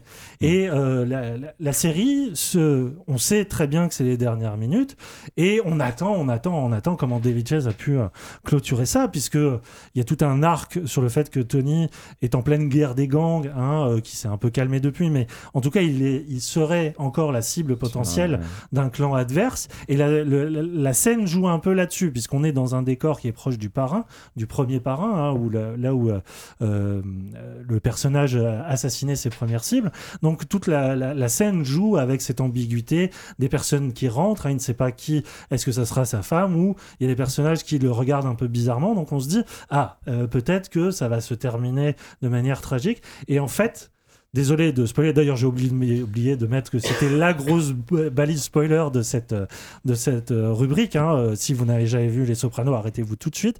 Parce que, effectivement, David Chase ne va pas plus loin qu'un simple dîner en famille. hein. Euh, c'est euh, effectivement cette idée à la fois choquante, c'est-à-dire que la scène se termine sur la porte qui s'ouvre une dernière fois, le visage un peu surpris de Tony qui ne sait pas qui rentre et fondu au noir. Et comme beaucoup, euh, moi je me suis retrouvé devant un écran à me dire euh, attends, euh, il y a dû avoir un problème sur, ma, sur mon extrait, mon fichier et tout ça, il manque des scènes. Et en fait, non, la- le fondu au noir a lieu et on voit les crédits et on se dit, en fait, c'est tout. Mais oui, c'est tout. Mais dans, dans, dans cette expression première, c'est-à-dire, c'est la totalité de la série qui est résumée ici. C'est-à-dire qu'on est vraiment dans une fin qui respecte avant tout son personnage, qui respecte avant tout sa vision première, à savoir nous donner une vision quotidienne d'un personnage, le ramener à sa dimension première, qui est sa dimension plus humaine que celle d'un personnage de fiction. Et en même temps, ce qui est absolument euh, fascinant, c'est que à reprendre cette scène-là, on se rend compte à quel point elle est riche en détails et en signification. Il y a déjà la bande-son que le personnage choisit, hein, c'est Don't Stop Believing euh, de- du groupe Journey, si je ne dis pas de bêtises, euh, qui pose elle-même la question de finalement, c'est quoi la, ne jamais cesser de croire, avoir toujours cette foi, si vous voulez, dans cette fiction, qui, même si elle s'arrête, continuera toujours. Hein.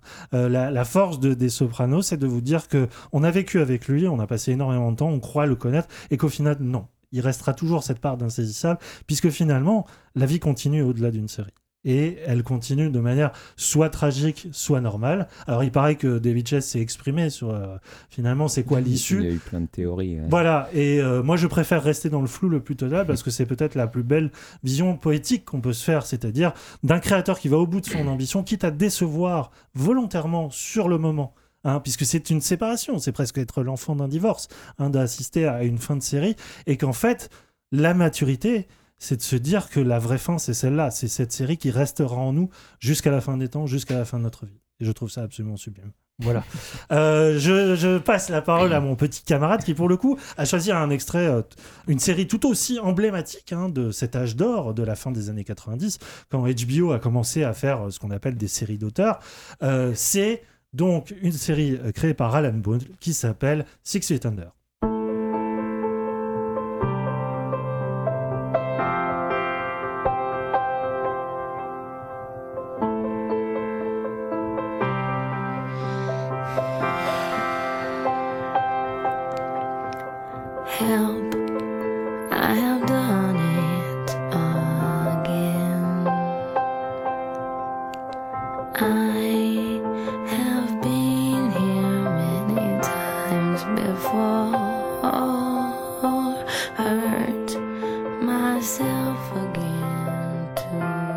S'il y a bien une fin effectivement de série qui est, qui est mar- marquante pour toute une génération, euh, c'est celle de Six Feet Under.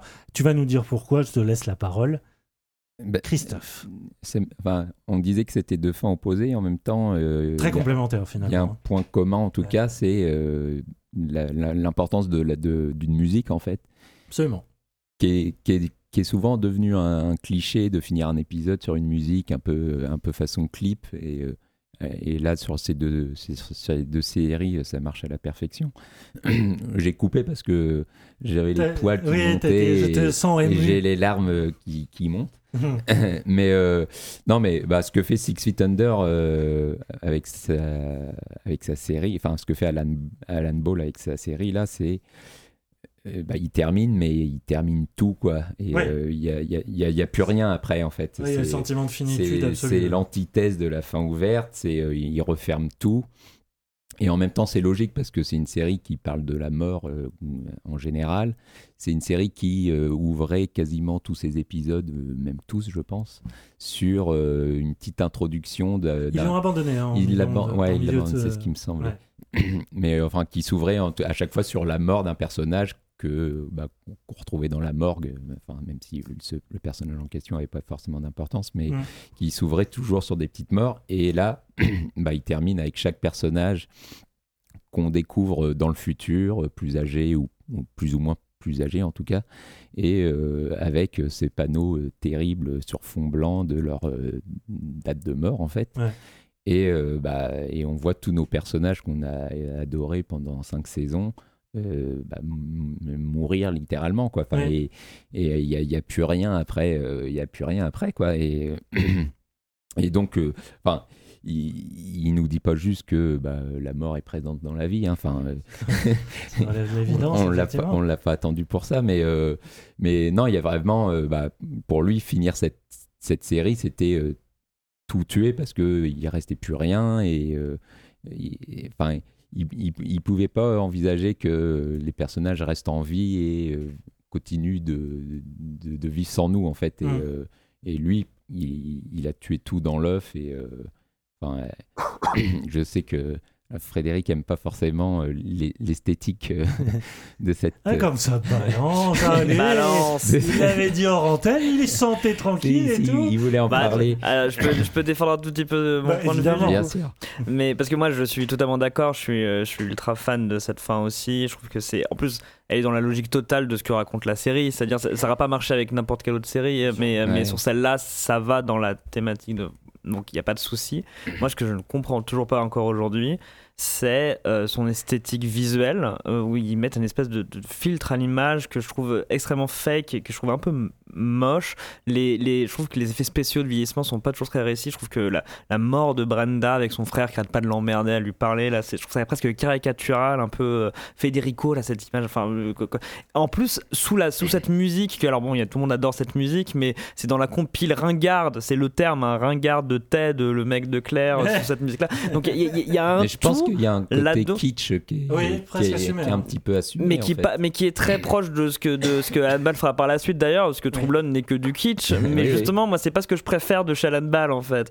Donc c'est c'est le truc qui fait que moi, je, je, je, je dirais pas que c'est ma fin de série préférée, mais on est d'accord qu'elle est vraiment très forte et, et que j'ai chialé En fait- comme tout le monde devant. Mais en fait, plus personne peut faire ça maintenant aujourd'hui. Enfin, il y a, il y a que lui qui l'a fait. Enfin, si tu le refais, c'est- tu refais forcément Oui, la même chose. Tu as très peu de séries qui ont imaginé une famille de croque-morts, de, voilà, de, de parler de, de manière aussi frontale de la mort. Et euh, effectivement, il y a une cohérence entre fond et forme qui me paraît tout à fait. En fait, on est plus de côté de l'honnêteté intellectuelle pour moi. C'est pas non plus ma, ma, ma, ma fin de série en termes purement de mise en scène, parce que effectivement, il y a ce côté très démiurge de Mm. c'est vraiment l'entomologiste qui observe ces créatures crever les unes après. C'est les Mings en fait. hein. Il y a ce, il y a ce côté-là, mais il y a cette honnêteté intellectuelle aussi de l'auteur à alors même si il est possible qu'il y ait un spin-off qui se fasse un jour autour de Six Feet Ouais, Under. en, en tout cas, il l'a écrit de façon. Pour lui, c'était fini. Et il, voilà. il jamais reviendrait dessus. Alors, Et là, pour le euh, coup, il y a cette dire jamais, mais transparence finalement d'un créateur où il, dit- il se dit euh, soyez rassurés, cette œuvre n'a de sens que si finalement on lui donne une vraie conclusion.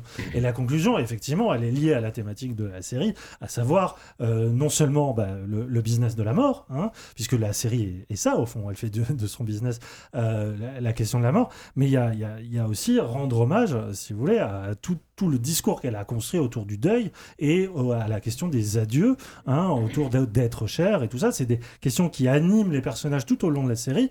Et c'est forcément, à un moment, le Alan Boone s'est dit, il faut que ça travaille aussi les, spectateurs. Et donc, il y a ce côté radical, alors peut-être un peu, euh, un peu maladroit euh, dans, le, dans le traitement, hein, mais qui, euh, effectivement, fait partie hein, de peut-être des fins les plus exemplaires quand on doit dire à un moment, stop.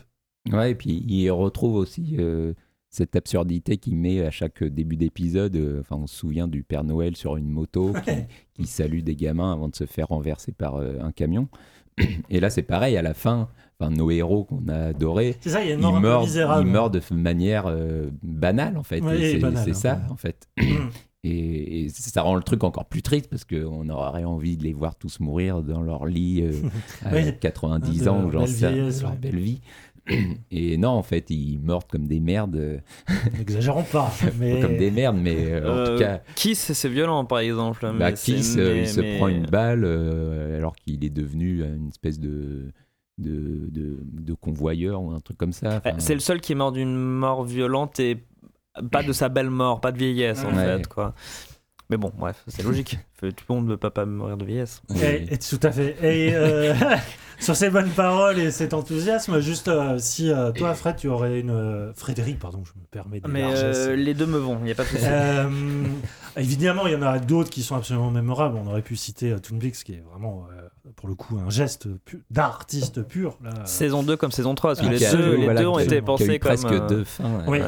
Euh, toi, est-ce que tu en aurais une euh, chère à ton cœur euh, que tu voudrais. euh, Objectivement, enfin, objectivement, je pense que, enfin, celle que je trouve la plus réussie de base, c'est The Shield que je trouve, mais j'ai pas grand chose à en dire. Par contre, moi, je, histoire de continuer à à, à me faire des ennemis, euh, moi, j'ai envie d'énormément défendre la fin de Lost, euh, qui. Tu feras euh, pas d'ennemis ici. ça, mais, mais qui d'ailleurs, tu, dis que personne n'a osé faire la même fin que Six Feet Under. Je pense que là, c'est la seule qui a osé fa- faire la même fin en fait, Euh, mais d'une manière complètement différente, Oui, ouais, détournée. mais, euh, mais même ça a posé problème à tout le monde parce que la plupart des gens ont, mal compris. compris, cette histoire.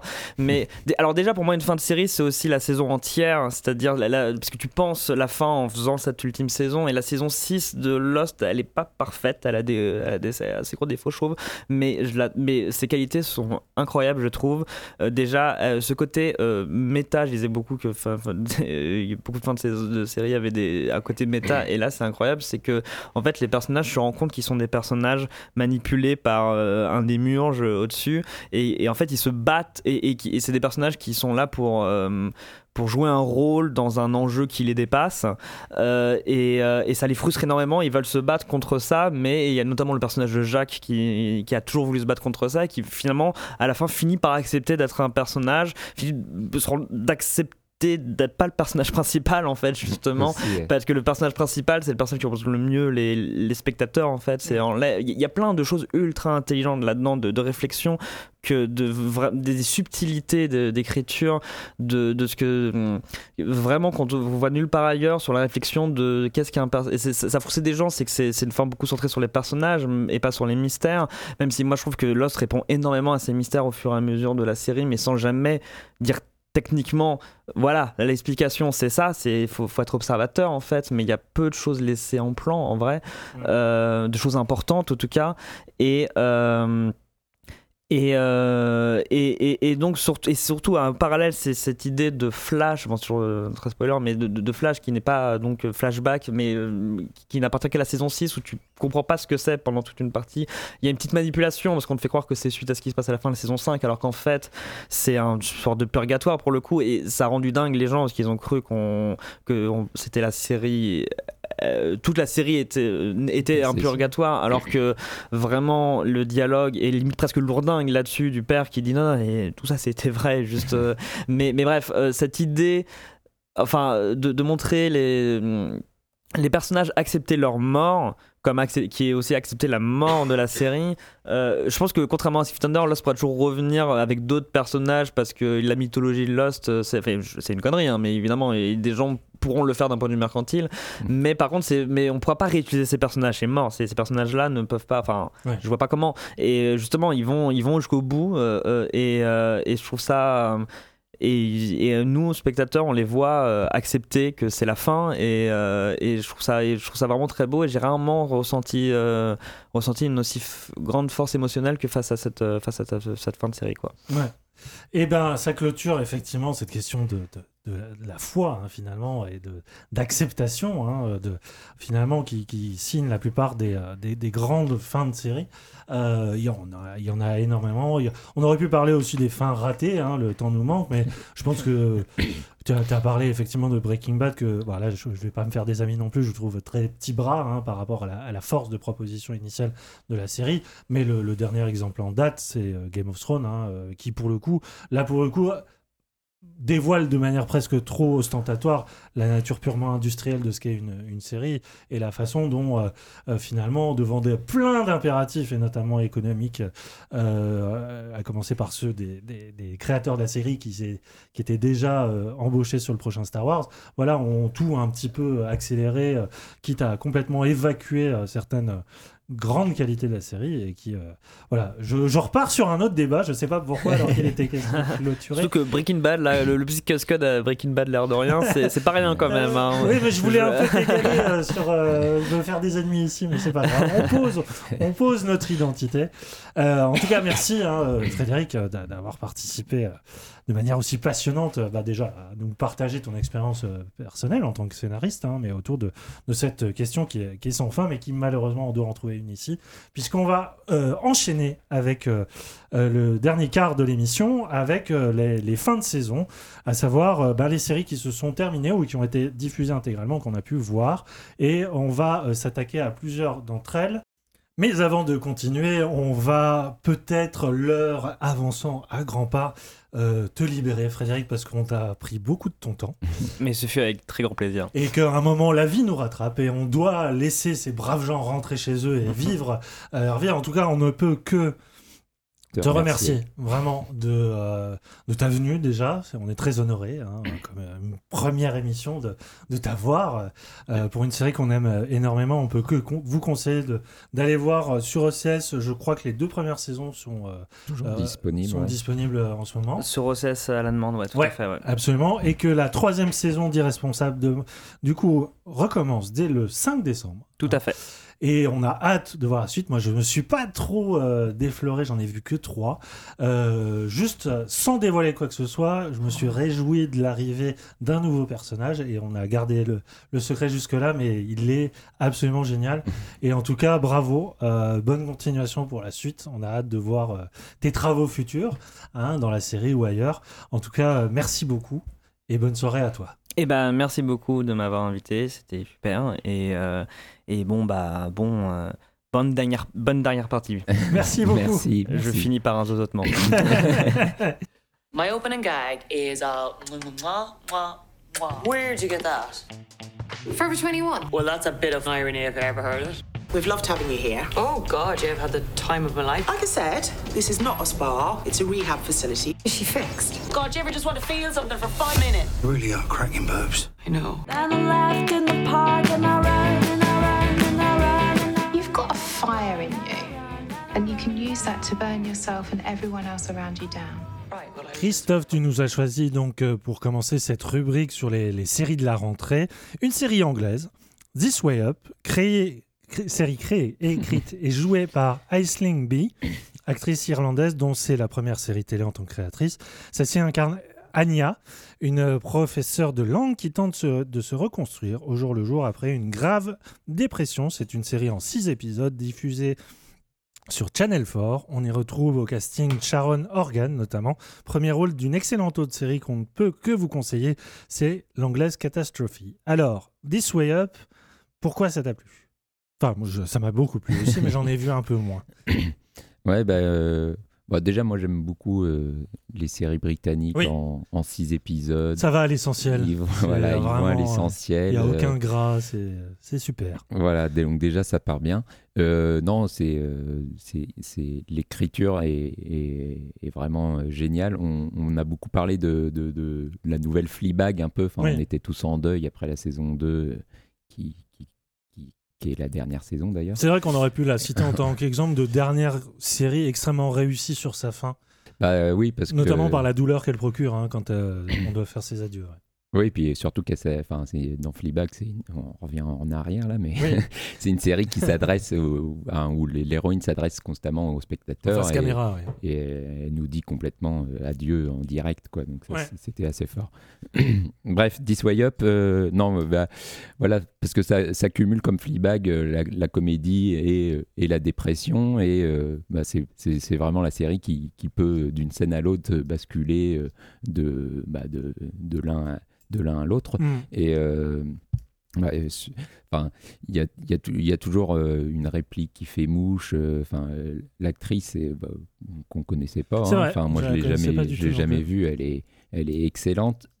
elle est super bien mise en valeur par donc Sharon Organ. Ouais. Et Qui joue sa sœur, donc. Qui joue sa sœur, donc qui est une Un peu sœur protectrice, un peu protectrice en effet. Et et bah, la série arrive à dire des choses euh, hyper fortes sur la dépression avec, euh, avec rien, quoi. Enfin, des, des situations euh, toutes bêtes et euh, qui, euh, dans lesquelles on se reconnaît forcément, quoi. Et, Ouais. Parce que même s'il lui arrivait un truc grave, qui, bah, tout le monde ne fait pas une dépression nerveuse à, à- à ce niveau-là, mais euh, tu te reconnais forcément.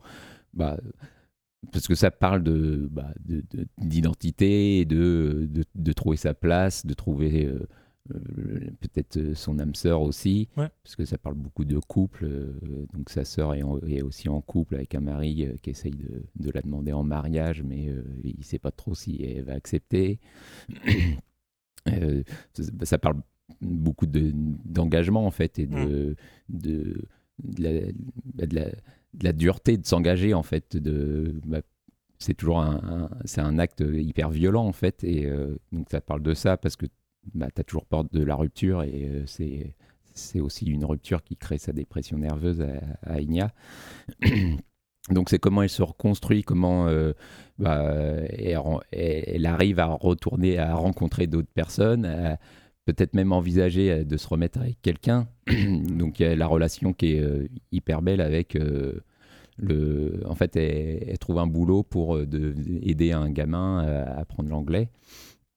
Et euh, en fait, le, le- le père de ce gamin, c'est euh, un père qui s'est retrouvé avec cet enfant un peu sous les, sur les bras et qui n'a pas demandé. Donc il y a déjà euh, une espèce d'incommunicabilité entre les deux qui se retrouve aussi avec, euh, avec, euh, avec elle. Mhm. Parce que bah, lui, c'est on sent que c'est un asocial et qui, euh, qui a du mal avec les relations. Elle, c'est pareil, elle a du mal à se remettre dans le bain de, de la vie de tous les jours après avoir passé plusieurs jours dans un- une sorte de centre de, De, de- réhabi- ouais, de thé- thérapie, ouais. et, euh, et non, et il y a tout un, euh, tout un cheminement entre les deux qui est, euh, qui est, qui est hyper bien amené, qui, qui se fait par petites touches, qui est toujours hyper drôle. Parce que elle a beau euh, être bah, encore un peu dépressive, enfin sa, sa sœur est toujours derrière elle, elle a toujours peur qu'elle refasse une bêtise Ouais, en fait. forme de fragilité, ouais. Et en même temps, euh, c'est la meuf la plus drôle euh, qu'on euh, qu'on a vue depuis un moment. C'est ça. C'est- vrai que l'aspect se remettre d'une dépression, revenir à la vie, revenir à la société, se, redéfinir soi-même en tant qu'être hein, au monde, c'est quelque chose de très très balisé.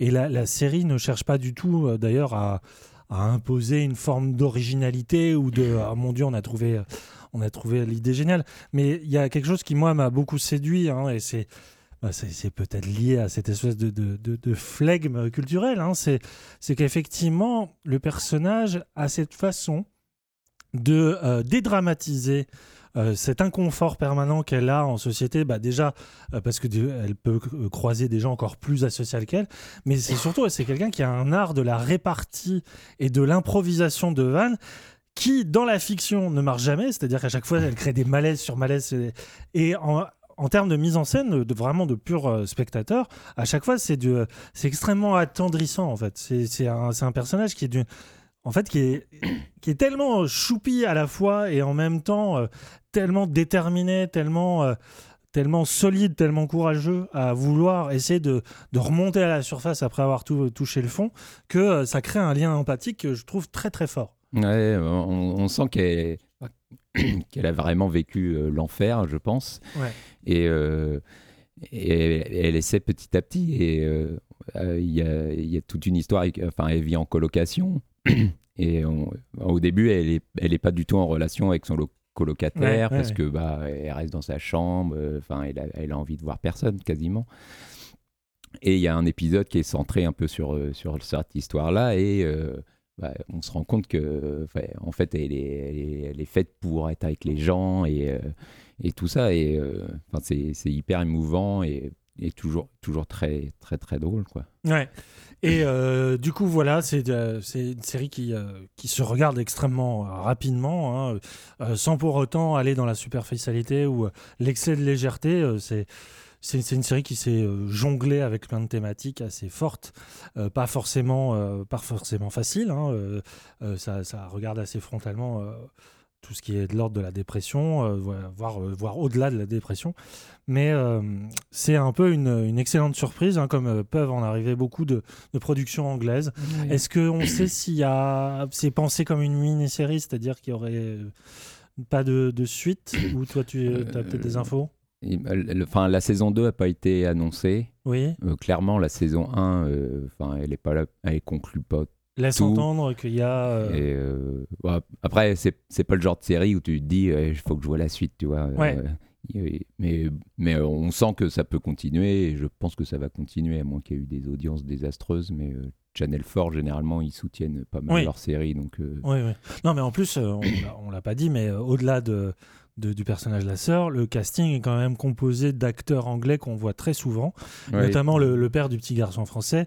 C'est un acteur de Game of Thrones. Enfin, de- Ouais. je crois qu'il y a plein d'acteurs de Game of Thrones. bah, de Game of Thrones et de. euh, De, de Rome. De Rome, voilà. ouais, il, jouait le- il jouait Brutus, il me semble, dans mon souvenir. Ouais, c'est possible. Ouais, T'as l'acteur de. You're the Worst aussi. Oui, tout à fait. Qui, bah, qui est, qui est l'ex de l'hé- de l'héroïne, en fait. Et euh, une autre actrice de Game of Thrones euh, aussi. Je sais plus qui, je sais plus qui est joué dans Game En tout cas, oui, c'est un casting de, de têtes connues, donc je pense que localement, c'est- une série qui a quand même une portée. Oui, voilà, bah, il n'y a, y pas de public. diffuseur euh, en France encore. Euh, J'espère qu'il y en aura bientôt. Espérons aussi donc This Way Up à découvrir sur Channel 4 en attendant. On enchaîne avec pour le coup une production purement locale. Il s'agit de Marianne. Cette chose me suit dans mes cauchemars depuis mon enfance. Quelle chose? Marianne.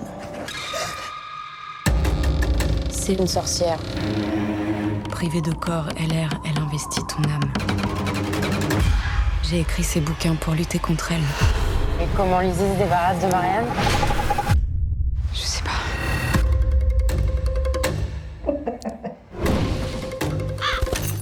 Depuis le début, elle est dans ma tête.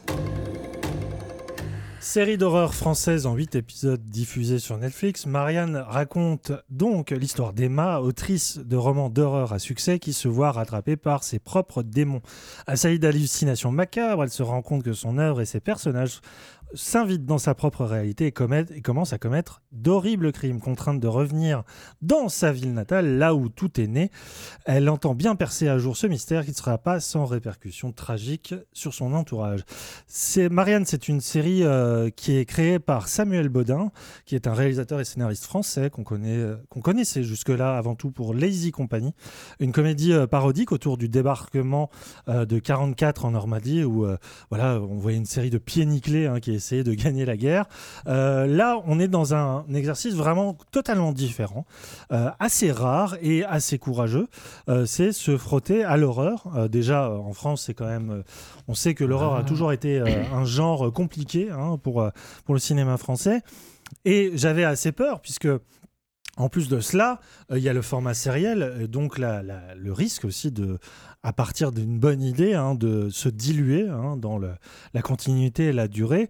Euh, en plus, le risque de tomber dans le, le- le grotesque, hein, de par le background de son créateur, on pouvait craindre une sorte d'approche un peu trop légère. Euh, Très clairement, au niveau du scénario, il y a cette euh, référence presque surécrasante hein, des romans de Stephen King, hein, qui est vraiment Ouais. l'influence première. Je veux dire, on a des, des allusions presque. Enfin, des allusions. Des... On a l'impression de relire Misery, hein, de relire Shining, de relire ça aussi. hein, même, les, dans- même les couvertures des, des, des bouquins de, sont complètement voilà, sont inspirées. inspirés, tout, ça- tout à fait. On retrouve tous les, même tous les thèmes hein, chers à l'auteur, l'horreur et la monstruosité qui naît d'une petite euh, bourgade de province tranquille, l'emprise d'une œuvre sur son créateur, la possession, etc. Et donc euh, moi, je, je, je partais pas très confiant, même si euh, j'étais assez surpris de voir ça débarquer tout d'un coup sur Netflix, parce que ça s'est annoncé assez vite. hein, euh, Mm. Et donc c'est, enfin, on enregistre euh, le 16 septembre et la série vient d'être diffusée euh, deux jours auparavant. Et pour plusieurs raisons, j'étais très agréablement surpris. Je dois avouer que déjà, pour moi, la, la réussite de Marianne, euh, qui n'est pas parfaite, loin de là, mais c'est de- d'être, euh, avant tout, d'être un plus qu'un hommage au, genre de l'horreur, c'est pour moi une vraie relecture personnelle qui se tient debout sur ses deux jambes dans un premier temps au moins, je pense, sans qu'on la taxe un peu d'opportunisme. Moi, je trouve que les premiers épisodes qui installent l'ambiance, l'histoire du, personnage, tout ça, mais surtout euh, l'esthétique, hein, l'approche vraiment de, de la terreur de Baudin, moi, je les trouve absolument exemplaires d'un point de vue de pure mise en scène. C'est-à-dire que euh, c'est. euh, alors. C'est des, choses qui sont balisées, encore une fois. hein. On, sait très bien à quel moment il va avoir un cauchemar, une hallucination. Euh, les jeux avec les miroirs, hein, les jeux de panneaux, euh, de caméras, tout d'un coup c'est là et puis c'est pas là, c'est dans ton dos. Ça, c'est un vocabulaire euh, qui qu'on connaît par cœur, même si le cinéma moderne, genre avec Insidious, a un peu mis de son œuf là-dedans. C'est une grammaire qu'on connaît bien. Ben, je trouve que déjà, d'un point de vue purement visuel et de budget, la série vraiment à pas rougir d'une production hollywoodienne. L'image est impeccable, Ouais, la lumière est vraiment nickel. Euh, et je dois avouer que euh, sur les premiers moments, euh, le malaise est vraiment présent. Enfin, je vais dire, il y a une approche de juste de l'effroi. Hein, cette idée de, de transmettre une émotion qui est hyper forte, qui va à l'encontre de ton, de ton système euh, euh, physiologique. Moi, j'étais pas bien, je, je- je me forçais à regarder, mais je, je sentais qu'il jouait avec mes nerfs, et notamment par le biais d'une actrice, qui n'est pas l'actrice principale, qui s'appelle Mireille Epst- mais Herbst-Meyer, pardon, qui joue une des premières femmes possédées euh, par les démons euh, des romans d'Emma, euh, qui est une actrice, je- je pense, qui vient du théâtre, je sais pas, mais en tout cas, c'est une actrice à voix extrêmement rauque, extrêmement grave, et toutes les scènes avec elle, qui est vraiment toute la première partie de la série, sont exceptionnelles. La façon dont l'actrice campe le personnage, où elle installe cette espèce de démon, hein, parce que ça, on se croirait presque dans l'exorciste, hein, euh, le démon parle à travers la voix de cette femme, et toutes les espèces de saillies, euh, qu'elles soient gore, euh, trash et tout ça, sont ultra réussies. Je trouve que la, la façon de, de la série d'utiliser le décor, parce que je crois que ça a été tourné sur les falaises bretonnes, en tout cas il y a un côté très Ouais, breton, peut-être normand, je ne sais pas. je- Petit village euh, euh, qui s'appelle Eldon. hein, dans quoi, la- ouais. Voilà, c'est ça, euh, euh, village de pêcheurs. euh, Mhm. On sent très reculé, très isolé. Il y a, il y a le phare, il y a le curé. hein, qui voilà, il y a toute une gamme de personnages. L'école municipale. Elle retrouve ses anciens euh, camarades de classe. Enfin, vraiment, il y a ses parents à vivre dans une maison assez bourgeoise, assez reculée dans la forêt. Il y a toute une, je trouve, une utilisation du, décor français et, côtier, euh, maritime, qui marche à fond.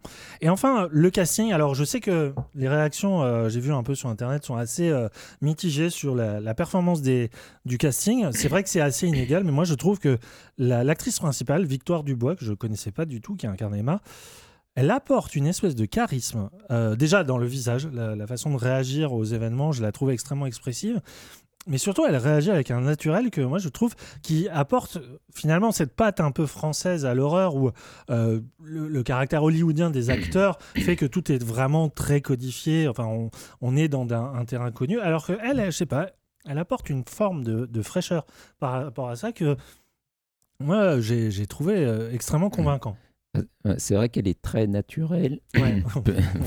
le démon est en train de, de s'en prendre dans les derniers élans de voix, Christophe. Mais euh, euh, elle est presque trop naturelle. En tout cas, dans la toute première scène, moi j'ai eu très peur. Où, je sais pas si tu te souviens, c'est la dédicace du bout. Enfin, elle fait une lecture Elle de en son sé- livre. voilà, elle est en séance de et euh, lecture on et lui pose dédicace. des questions. Mais euh, euh, là, c'est vraiment ridicule, je trouve. Enfin, il y a vraiment, elle- je sais plus, elle pose des questions, elle les envoie un peu chier. Oui, enfin, parce on n'y croit pas du tout à cette scène. C'est ça, elle incarne une, une- une- une autrice à succès qui en a marre en fait de la série qu'elle écrit, elle a envie de passer à autre chose, sauf qu'elle a créé toute une mythologie autour de ça et donc forcément une communauté de fans, hein, lui des demande hordes, euh, hein, pour- pourquoi elle termine cette série. Voilà, qui lui mettent la pression. Et effectivement, elle est présentée comme une perso- un personnage nonchalant, alcoolique hein, aussi, euh, qui a cette espèce de. Ouais, de. de- presque de vulgarité en premier Mhm. lieu, on, on croit à ça.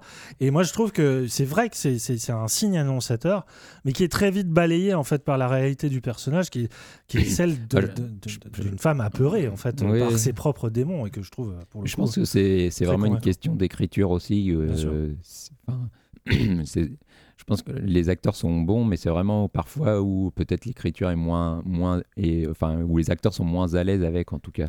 C'est vrai que oui, c'est euh, on arrive à parce que comme j'ai dit, euh, je la je la trouve imparfaite et, et- et toi aussi Christophe, c'est que effectivement c'est une série de, de genre et c'est toujours un double tranchant puisque l'exercice de genre suppose une forme de limite et euh, notamment dans les dialogues où on sent que ben, un peu comme dans les romans de King, il y a des dialogues un peu obligés hein, Mm. et qui pour le coup sonnent un peu faux et euh, chez Ouais. certains acteurs ça l'est encore plus fort. Le- la première apparition du prêtre aussi, par exemple, la Ah, moi, Le plan sur lui et qui est extrêmement graphique, on dirait un la, tableau. La mise en scène est très forte, en effet, il est un peu en, en contre-plongée, je crois. Enfin, Ouais, il ouais. est- enfin, vraiment, Très est- menaçant, ouais, il y a le côté voilà. archétype du, du curé un peu euh, euh, euh, inquisiteur, quoi, qui est là avec son crucifix, sort de ce corps démon.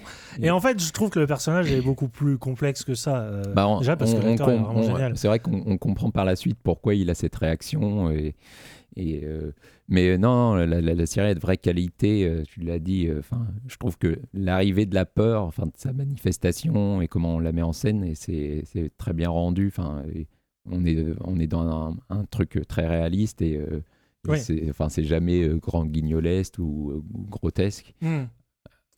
Quelques- Dans une première partie, on à va dire. quelques exceptions, ouais. Ouais. Mais euh, ouais, non, on se prend en jeu. Après, en effet, euh, la deuxième partie de saison, je trouve que on, rame un peu plus. Dès qu'un personnage, euh, bah, le personnage de la vieille femme disparaît, Oui, c'est vrai que c'est un pilier central et une fois que la série, perd un petit peu de cette force-là. Ouais. On ne sait plus trop où, euh, ce que veut cette menace. Enfin, on- on- on- enfin, surtout, enfin, c'est, enfin, un esprit qui prend possession de corps. Donc, on passe d'un personnage à un autre. Au bout d'un Ouais. moment, euh, Il y a ce côté un peu programme, ouais, on a qui compris. dévoile, ouais. Et euh, il y a certains personnages qui sont un petit peu laissés de côté. Enfin, celui de Camille. euh, qui est, qui est donc l'assistante de- du personnage principal, hein, qui est un peu le souffre-douleur hein, du personnage, voilà, qui la suit n'importe où, qui obéit à- au moindre fait et gestes, et qui se retrouve un peu embraguée mal- malgré elle. Donc c'est un truc qui la, qui ne la, lui correspond pas quoi. Enfin, c'est- Ouais, c'est- ouais. ça ne la regarde même pas. hein. et effectivement, euh, l'actrice est un peu en retrait en plus. Enfin, elle, elle a un rôle pas facile parce qu'elle incarne un personnage timide et un peu euh, soumis hein, et qui n'a pas vraiment son éma- émancipation. Moi, je retiens quand même. Parmi tous les, les- les potes d'enfance, euh, je me réjouis de revoir euh, Tiffen Davio qui est dans un second rôle, mais qu'on avait découvert l'année dernière avec une série OCS, hein, une autre série euh, poussée par OCS française qui s'appelait HP, Mm. qui était une comédie euh, qui se passait dans les hôpitaux, un hôpital psychiatrique. Et elle est l'héroïne de cette série-là, qui est, euh, moi, euh, que j'avais trouvé extrêmement euh, encourageante comme série. Enfin, vraiment, j'ai hâte de voir la saison 2, euh, même s'il y avait ce côté un peu débutant aussi. Mais elle, alors elle, elle portait la série à elle toute seule en termes de... Et là, elle est dans un registre tout à fait différent. vraiment purement horrifique. Et je, je la trouve vraiment, vraiment excellente. Ouais, non, elle, est- elle est très bien. Bah, la bande de potes, la bande de potes marche très bien, je trouve. Enfin, Oui. Et euh, On y croit en fait. Au moment où il, au retrouvailles, où il commence à un peu se pinter la gueule, Ouais, voilà. il y a ce côté vécu que moi j'ai eu aucun problème à rentrer dedans. Je trouvais ça hyper convaincant. euh, et voilà, c'est une série effectivement qui, dans sa première, dans la seconde partie, arrive pas trop à éviter les écueils que des écueils que moi je trouve dans les propres romans de King. Alors, je suis pas un immense fan Mhm. de King. Je trouve que c'est un- c'est un- c'est un- quelqu'un de très impressionnant de par la- l'œuvre prolifique. hein. Et puis il y a eu des vrais moments de grâce. Mais je pense qu'il y a aussi des, soucis. Et c'est que c'est aussi dans ces romans, il y a ces moments de, de pur saillie grand guignolesque où tout d'un coup on, on va dans des excès de gore, des excès euh, purement sonores ou presque grotesques hein, euh, par rapport à l'image du démon, de l'exorcisme ou de la, possession. Et la série n'y coupe pas.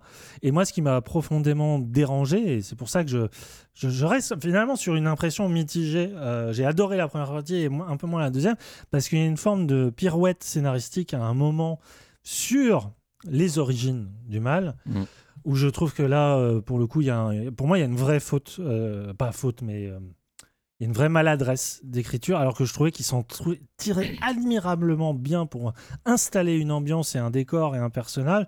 Et au final, on retombe un peu sur eh ben, des, des travers un peu trop classiques de, de l'horreur, hein, euh, qui va au-delà même de, de l'horreur française, hein, euh, et qui euh, Oui, du, du, du contamine fantôme un peu le qui- cinéma d'horreur. Du fantôme qui veut se venger. Ouais, ouais, c'est ça, on- on revient à des choses- passé. Bon, et en, en plus, on, on perd euh, bah, ce, qui, ce qui était ses- ses- sa plus grande qualité, peut-être, c'est bah, cette contamination du réel par la fiction. Ouais. Et au final, ça, ça, ça débouche. s'amoindrit un peu, Ça hein. se débouche pas sur grand-chose. Oui, c'est ça, C'est vrai. Alors, on peut sonner peut-être un peu, euh, un peu désabusé, mais honnêtement, moi, ce qu'il faut retenir, je pense, c'est l'espèce d'ambition initiale de la série qu'elle pose admirablement dans une première partie. Parce que honnêtement, depuis une série qui s'appelait Les Oubliés, avec euh, Jacques Gamblin, je sais pas si tu avais vu ça, pas absolument inoubliable. C'est peut-être la seule série française qui ose visiter le, le contexte un peu fantastique et horreur. Tu vois, c'est Mm. il y, a- il y a presque un complexe d'infériorité en France par rapport au genre, genre de l'horreur. Il y a eu quelques films, euh, je crois que c'était Saint-Ange par exemple, qui, euh, qui osaient s'y confronter, mais l'exercice est tellement rare qu'il en est presque trop précieux pour le condamner. C'est-à-dire que oui, il y a plein de problèmes structurels dans la série. Oui, j'en ressors un peu déçu, mais au final, euh, l'expérience a quand même été extra- très marquante pour moi parce que pendant quatre épisodes, je me suis dit, j'ai jamais vu ça en France. Et j'ai même, j'ai presque jamais vu ça dans l'horreur. Euh, la- la- la- Enfin, j'ai cette tête où juste l'héroïne rentre chez elle, elle se couche à côté de son mec du moment, qu'on ne verra jamais, on verra jamais son visage. Et, et tout d'un coup, ça, on si vous avez vu L'antre de la folie de, de Carpenter, il y a cette idée de cauchemar en spirale, c'est-à-dire un cauchemar dans un cauchemar. Mhm. Et cette scène-là, où le, le petit ami entre en scène, mais de manière purement démoniaque, est magistrale. Enfin, vraiment, rien que pour ça, je suis content d'a- d'avoir vu la série parce qu'il y, a des- il y a vraiment des, des sommets de tension et de mise en scène que vraiment il, faut préserver et vraiment louer pour ça. Voilà, Euh, je sais pas si tu veux rajouter quelque non, chose. non, non, mais euh, ouais, non, je, je pense qu'on est, on est d'accord sur la série et en effet, euh, l'atmosphère est vraiment hyper bien rendue. Enfin, on l'a Ouais. dit, la, la- la ville, enfin, il, se passe vraiment quelque chose. C'est- Et c'est rare qu'une série française fasse quelque chose de son décor, en fait. Ouais, en tout à tout fait. cas, à ce point-là. Ouais, absolument. Donc euh, voilà, euh, Marianne, c'est disponible sur Netflix euh, en 8 épisodes. On va devoir accélérer. Ce que je te propose, Christophe, c'est qu'on avait l'intention de parler de Mindhunter, qui était un peu le gros morceau de l'été. Effectivement, on a adoré. hein, euh, Ouais. C'est une série qui a fait beaucoup parler d'elle, hein, euh, créée, enfin produite et réalisée en partie par David Fincher. C'est une forme de, comme il avait fait avec Zodiac, euh, d'analyse d'une cellule du FBI, euh, la première qui a considéré l'étude comportementale et scientifique autour de, des comportements de serial killers hein, dans les années euh, 70. La deuxième saison était très attendue parce que la première avait été très marquante, notamment euh, dans sa façon de mettre en scène les fameuses rencontres avec euh, des, euh, des serial killers historiques, à commencer par le de Ed Kemper, si je dis pas de bêtises, Ouais, Ed Kemper. qui est- dont l'acteur était absolument impressionnant. Là, la, la deuxième saison fonctionne autour de différentes affaires, même si Kemper revient un petit peu, mais surtout autour d'une rencontre un peu marquante, qui est celle de, de Charles Manson, hein, euh, qui était très attendue. Je pense que on va évacuer ça en une phrase, c'est génial. Vas-y Christophe, dis-en un peu plus si tu veux. C'est génial et, euh, et en même temps, il y a un côté déceptif. Ah ouais Ah bah tiens, alors en fait on Euh, va peut-être s'y attarder, plus que ça. bah, non, pas décevant, hein, mais en tout cas. Ah, qui- autour de Manson. C'est ça que tu veux dire, déceptif autour de la rencontre avec Manson? Non, euh, autour de la dernière partie, en fait, Oui. qui devient euh, une vraie enquête de, de, de- de police. Ouais. Euh, Moi, j'ai beaucoup aimé, hein, mais je sais que ça a pu décevoir plein de gens, ou en tout cas, on n'était plus dans ce, dans ce schéma de. euh, bah, où ils vont, ils euh, voir plusieurs criminels en prison pour les interroger et essayer de les analyser. Ouais. Mais moi, je trouve ça intéressant parce que justement, euh, bah, déjà, la série essaye d'évoluer ou en tout cas d'aller vers autre chose parce que si, euh, on a- s'attarder sur ses propres personnages, et ça c'est vrai que de et surtout euh, confronter euh, bah, ces, ces nouveaux enquêteurs entre guillemets avec une enquête sur un tueur en série et montrer peut-être que bah, leurs méthodes euh, aussi euh, novatrices sont-elles Et faillibles aussi. elles sont pas encore euh, totalement au point Ouais, et, tout à fait, ouais. et ça c'est intéressant après euh, je trouve la série euh, fascinante dans la manière dont euh, toutes ces enquêtes euh, tous les crimes enfin toute la manière dont ils analysent ces criminels elle a eu elle a un impact hyper fort sur les personnages eux-mêmes et en particulier sur leur vie intime Oui. et notamment euh, sur le personnage de Bill euh, Tench. Bill Tench Absolument euh, Avec- remarquable. avec- Holt Mal- McCallany, un, Ouais. euh, acteur qu'on connaissait peu et qui là vraiment explose à l'écran. Même si Jonathan Groff, euh, le, qui joue Holden, est très bon, mais qu'on connaissait depuis. Bah, c'est vrai qu'il. Enfin, j'ai déjà oublié le nom de l'acteur. Euh, Enfin, celui qui joue Bill Tench, il prend vraiment la, Ouais. la mesure. Euh, il, prend, il prend vraiment encore plus d'ampleur que dans la Oui. saison 1, je trouve. Oui, oui, beaucoup plus touchant. Il va bien au-delà de la figure du vieux bougon hein, qu'il y avait dans la première saison, et notamment par rapport à sa dimension familiale. Il y a une façon de relire effectivement le destin d'un personnage par rapport à, à- aux enquêtes qu'il mène, et, euh, et Dieu sait euh, la noirceur que, dans laquelle il évolue, et je trouve ça absolument remarquable, la façon dont la, finalement la série jongle avec petite histoire et grande histoire. hein. Oui, bah, tout ce qui arrive avec son gamin, euh, enfin, on va pas forcément trop en dire, mais bah, où il analyse euh, le comportement de son gamin euh, avec l'analyse qu'il fait tout quotidiennement. Et c'est enfin, c'est à la fois Ça prend à la gorge, ouais. c'est terrifiant Ouais. et, et passionnant à la fois. ouais. Ouais, bon. En tout cas, en concluant sur le fait que la série est toujours d'une maîtrise absolue hein, dans, son, dans son esthétique, hein, il y a une espèce de toujours une espèce de à la fois de froideur, de recul, mais aussi de presque de d'élégance hein, par rapport à, la, à, cet aspect saumâtre et euh, vraiment dégueulasse hein, de Mhm. ce que représente l'univers des, des serial killers. La, la- la façon dont ça le filme, c'est un peu l'anti-Hannibal. Hein, c'est euh, là où Ouais. Hannibal allait vraiment dans le trait graphique, le trait corporel, le trait mise en scène. Là, la mise en scène pr- semble presque transparente, alors qu'en fait, elle est, elle est d'une puissance euh, phénoménale. Dans les, surtout les trois premiers épisodes qui Ouais. sont réalisés par David Fincher. Oui. Le- le maître revient à la maison, très clairement. Ouais, et il y a tout- la manière dont il met en scène la parole, et surtout, il y a un rythme dans ces épisodes qui qu'on retrouve pas après. hein. C'est Ouais. peut-être con de dire ça, mais vraiment, euh, il y, a, il y a un truc en plus. Ouais. Et euh, non, enfin, c'est brillant. hein. Oui, c'est brillant. Alors, Est-elle brillante la, la série suivante? En tout cas, elle est clivante. hein. Il s'agit de Légion. euh, Légion, euh, série euh, adaptée de l'univers Marvel euh, par Noah Hawley, euh, qu'on connaissait surtout pour son travail sur Fargo, en tout cas la série hein, Fargo, euh, absolument magistrale dans ses premières deux premières saisons du moins, euh, diffusée sur FX aux États-Unis, au CS en France, et qui, euh, suite à, on va dire, à des, euh, des deux premières saisons assez décevantes en termes d'audience, et on comprend très bien pourquoi euh, FX a préféré arrêter les, les frais là, tant la série est, est extrêmement euh, déstabilisante euh, et vraiment un parti pris visuel très très fort. Ils ont préféré arrêter les frais là et que même si la- le scénario pensait aller un peu plus loin, ils ont préféré l'annuler, enfin l'annuler, arrêter à la troisième saison. Lui dernier, lui laisser quand même une dernière saison pour essayer de boucler conclure, ouais. euh, l'arc narratif. Euh, on suit donc la dernière ligne droite de David Haller, un homme qui, après avoir été diagnostiqué dans sa jeunesse de schizophrénie, découvre qu'en fait c'est un mutant capable de pouvoirs, on va dire, extrêmement puissants, notamment par rapport aux dimensions, hein, euh, télékinésie et tout ce qui s'ensuit. Alors après s'être enfui de ses geôliers, ça c'était la première saison, il mène un combat final contre Farouk, une sorte de parasite mental, un grand méchant qui envahit son esprit pour le manipuler. Euh, on va dire que ça, c'est la surface émergée du scénario, c'est la farce, on va dire, compréhensible, hein, puisque euh, tant le reste de l'intrigue est un imbroglio de, de trouées dans les arcs narratifs, mais euh, aussi entre les dimensions et euh, grande spécialité de cette troisième saison de voyage temporel. hein. ça serait quand même, je pense, difficile et presque inutile de vouloir essayer de résumer ce que veut dire Légion, tant le parti pris de Légion, pour moi, est avant tout un parti pris purement formaliste. Oui.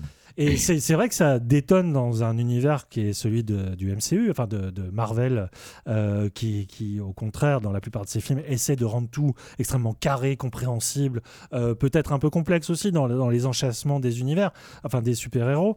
Là, on est très clairement sur une approche purement arty, hein, purement personnelle, euh, qui, à mon avis, a divisé, enfin, qui a, qui a été rejeté en, en bloc hein, par, euh, on va dire, l'essentiel de la communauté Marvel, Mm. mais qui, moi, m'a fasciné. Et donc, cette troisième saison, je on l'attendait énormément, parce qu'on avait vraiment adoré les, les deux premières, euh, tant, euh, tant les images. J'avais déjà été- des réserves, mais vas-y, continue. c'est vrai que moi non mais y a, je, je- je l'assume aussi. J'ai toujours eu le sentiment d'être perdu dans cette série. Que à chaque fois que je reprenais un épisode, je me dis mais je comprends rien à ce qui se passe. Pourquoi lui il fait ça? Puis on est dans quel espace-temps là? Puis Dans quel esprit dans voilà. quel- Mais au final, moi, je l'ai abordé comme quand je vais voir une installation. Alors, je sais que c'est très pompeux, euh, peut-être, de dire ça, mais comme je vais dans un musée d'art contemporain, en fait, Mm. je, je vois vraiment ça comme une installation. Euh, alors, c'est une faillite scénaristique, peut-être. Elle échoue peut-être en tant que pure série, euh, série télé, en tant que pur feuilleton. Mais je trouve que c'est une euh, réussite formelle à tout point de vue. Et cette troisième saison m'a fasciné autant que les, trois, pre- les deux premières. C'est Ouais. pas du tout ton, ton point de vue. À toi, euh, Christophe. Bah, elle me fascine aussi euh, formellement, mais euh, moi c'est sur le plan de l'émotion où je, Oui. je, je suis largué en fait. Enfin, c'est pas que je suis largué, c'est que il y a rien qui m'accroche. Il y a, euh, je, enfin les personnages, je, je m'en fous au final. euh, j'a- J'arrive plus à, à m'intéresser à, à leur devenir, etc. Et euh, enfin, je la compare vachement à Hannibal, même si euh, pour le coup, je trouve qu'Hannibal s'en sort euh, beaucoup mieux, mais euh, qui est pareil, qui est une série hyper euh, formaliste, euh, mais, mais qui a le même, le, le- le- le même cheminement en fait.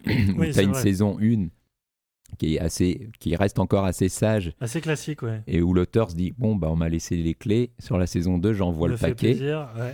Et c'est ce qui s'est passé avec Hannibal, où ça c'est devenu complètement autre chose, mais qui, est fantastique. Ouais. Et Légion, pareil, en effet, il fait la même chose. Et sur la 3, il essaye un petit peu de revenir en arrière, parce que malgré tout, euh, les enjeux de la saison 3 sont beaucoup plus clairs quand même. enfin, c'est vraiment un Ah combat. oui, oui, il boucle la boucle, hein, là, pour le coup. C'est euh. vraiment le combat contre, entre euh, David et Farouk et il se passe ça tout le temps. Enfin, Ouais, ouais. on, enfin, on, on sait à peu près ce qui se passe, disons. Plus ou Oui, moins. C'est quand même l'occasion pour la série de revenir sur les vraies origines du héros, et notamment parentales. Euh, chose qui peut paraître expédiée, hein, euh, parce que oui, on sent que c'est une série qui a été précipitée. Euh, on sent que, quand bien même, je trouve qu'elle retombe assez euh, subtilement sur ses pattes, il y a ce côté accidenté qui, où on sent que voilà, il aurait pu aborder tellement plus de choses. Et c'est marrant que toi, tu, tu, tu sentes une déception émotionnelle, parce que moi, j'ai, je me suis jamais attaché émotionnellement à aucun des personnages. Vraiment, leur destin me paraissait purement secondaire. Tant ces personnages apparaissaient pour moi comme de purs pivots, en fait, euh, à une mise en scène. C'est-à-dire des prétextes.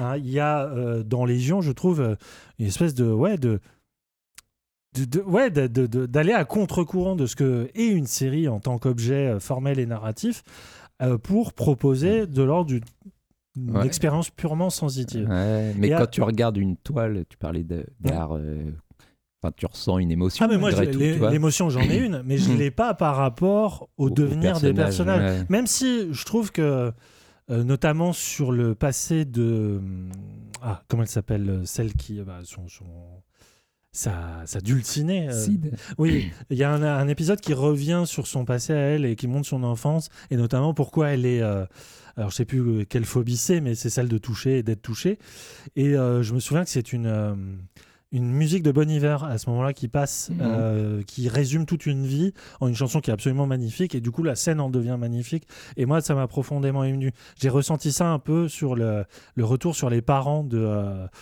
de, de, de- de David, pardon. Mhm. Mais au-delà de ça, moi l'émotion elle est vraiment purement de, de voir un, un objet. Euh, des formes en mouvement, des idées, des... juste de, de- de vouloir. C'est une série qui expérimente constamment. Oui, ça c'est sûr. Et, euh, et, euh, c'est vrai qu'au final, ça- bon, bah, elle, elle rentrera peut-être pas au panthéon des grandes séries, tu vois, je l'aurais peut-être oublié dans un ou deux ans. Mais la force de proposition est que je sais pas si on reverra un objet pareil dans, quel- dans, dans le, à l'avenir, tu vois. Oui, non, mais c'est sûr qu'elle elle multiplie les idées euh, régulièrement et euh, en particulier dans cette saison 3, le- la manière dont était réfléchi au voyage dans le temps. Enfin, il y a des, enfin, le, le couloir du temps, Ah la, ouais, ouais, manière, de la juste manière dont il est créé. Spatialiser juste un couloir hein, fait les, de les- les- les monstres qui bougent Ah, ils euh, sont géniaux, ouais. euh, seconde par seconde. Les mangeurs de temps. Qui est, qui est, euh, qui est assez effrayant aussi d'ailleurs. ouais, Enfin, on ouais. s- Il y a des moments où euh, la série, quand elle va dans l'horreur, ça peut être. euh, Enfin, ça marche vraiment très bien. Mais ouais, non, après, c'est vrai que je, je, reste toujours un peu sur le côté. Mais c'est vrai que enfin, parfois, ça m'arrivait à la fin d'un épisode, je me dis, ah putain, c'est quand même. euh, j'ai enfin, rarement vu ça. Et en effet, c'est brillant.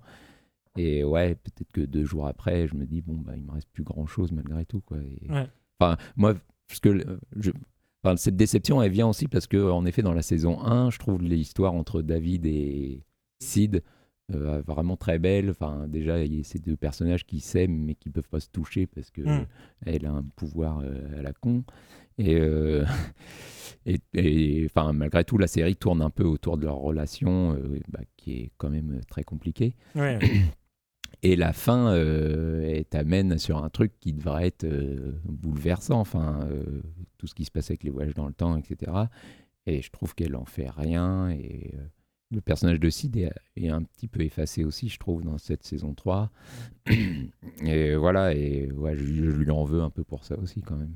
Ouais, ouais, non, mais je, je, peux que être d'accord, hein, pour le coup, avec c'est cette évidence objective hein, d'une faillite purement scénaristique, qui en plus, euh, on parlait de, pirouette finale, là pour le coup, c'est, voilà une série qui, euh, qui, comme on dit, euh, fait table rase de tous ses problèmes en euh, prétextant une sorte de, voilà, de, table rase, hein, pour le coup, pure et, et nette, mais on parlait voilà d'aspect méta de ce que peut être une dernière saison.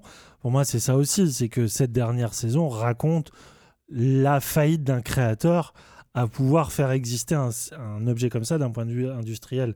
C'est-à-dire qu'on sent vraiment l'auteur abandonné peu à peu par le public, puis par son euh, financier, hein, et qui euh, dit bon, t'es bien gentil, Coco. Maintenant, t'arrêtes, tes- tes- on te donne un dernier budget, hein, peut-être moindre, parce qu'effectivement, il y a moins de- d'épisodes que dans la, dans la saison 2. Euh, Mais euh, il y a ce côté. En fait, ça parle presque de l'impossibilité de faire une série comme ça. Et c'est, pour, comme ça que j'ai lu la fin, moi. Et je Bah, trouve ça euh, vraiment. euh, Ouais, où il y a peut-être, passionnant. euh, il y a presque un côté regret en fait. Enfin, la, la série marche comme une boucle. hein. Oui, c'est ça, c'est un reboot. Il y a une forme de reboot. ouais. est-ce que, est-ce que dans 10 ans, il y reviendra et il Hmm. réécrira ça euh, Peut-être. d'une autre façon On ne sait On pas, sait mais mais ouais, il y, a- il y a presque ce côté re- regret et de, de- bah, d'oublier presque cette série pour repartir sur autre chose. euh. Ouais. Donc ce sera peut-être une nouvelle série. euh. En tout cas, on peut que vous euh, inviter. Si euh, voilà, vous êtes en recherche d'un peu d'expérience, un peu euh, euh, purement formelle, purement, euh, purement sensitive, parce que vraiment la place des sens, du son comme de l'image, mais vraiment il y a un côté presque tactile sur certaines scènes que moi je trouve absolument fascinant. Si vous n'êtes pas euh, trop exigeant justement de euh, d'une d'une cohérence scénaristique, euh, je pense qu'il y a clairement un œil à jeter sur Légion.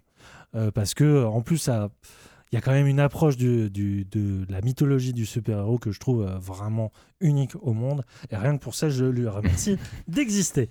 On va terminer, mon cher Christophe, avec notre dernière rubrique que je communément appelée euh, rubrique rétro, hein, mais ça va au-delà de ça. Il ne s'agit pas uniquement de parler de séries du passé, mais de mettre en lumière une série qui n'a pas forcément eu de gloire, qui n'a pas forcément eu de, de fin heureuse, hein, euh, qui a pu être annulée notamment, mais qui reste marquante. hein. Quand bien même elle n'a pas rencontré son public, elle t'a rencontré toi, moi, et euh, c'était notre envie un peu de faire découvrir ces objets un peu oubliés, ces outsiders de la série télé.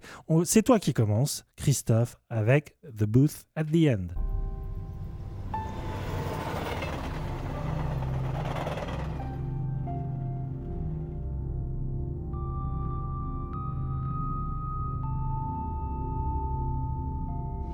I heard you can do things. I give people the opportunity to do things. But you can make things happen. Like magic. There's something you need.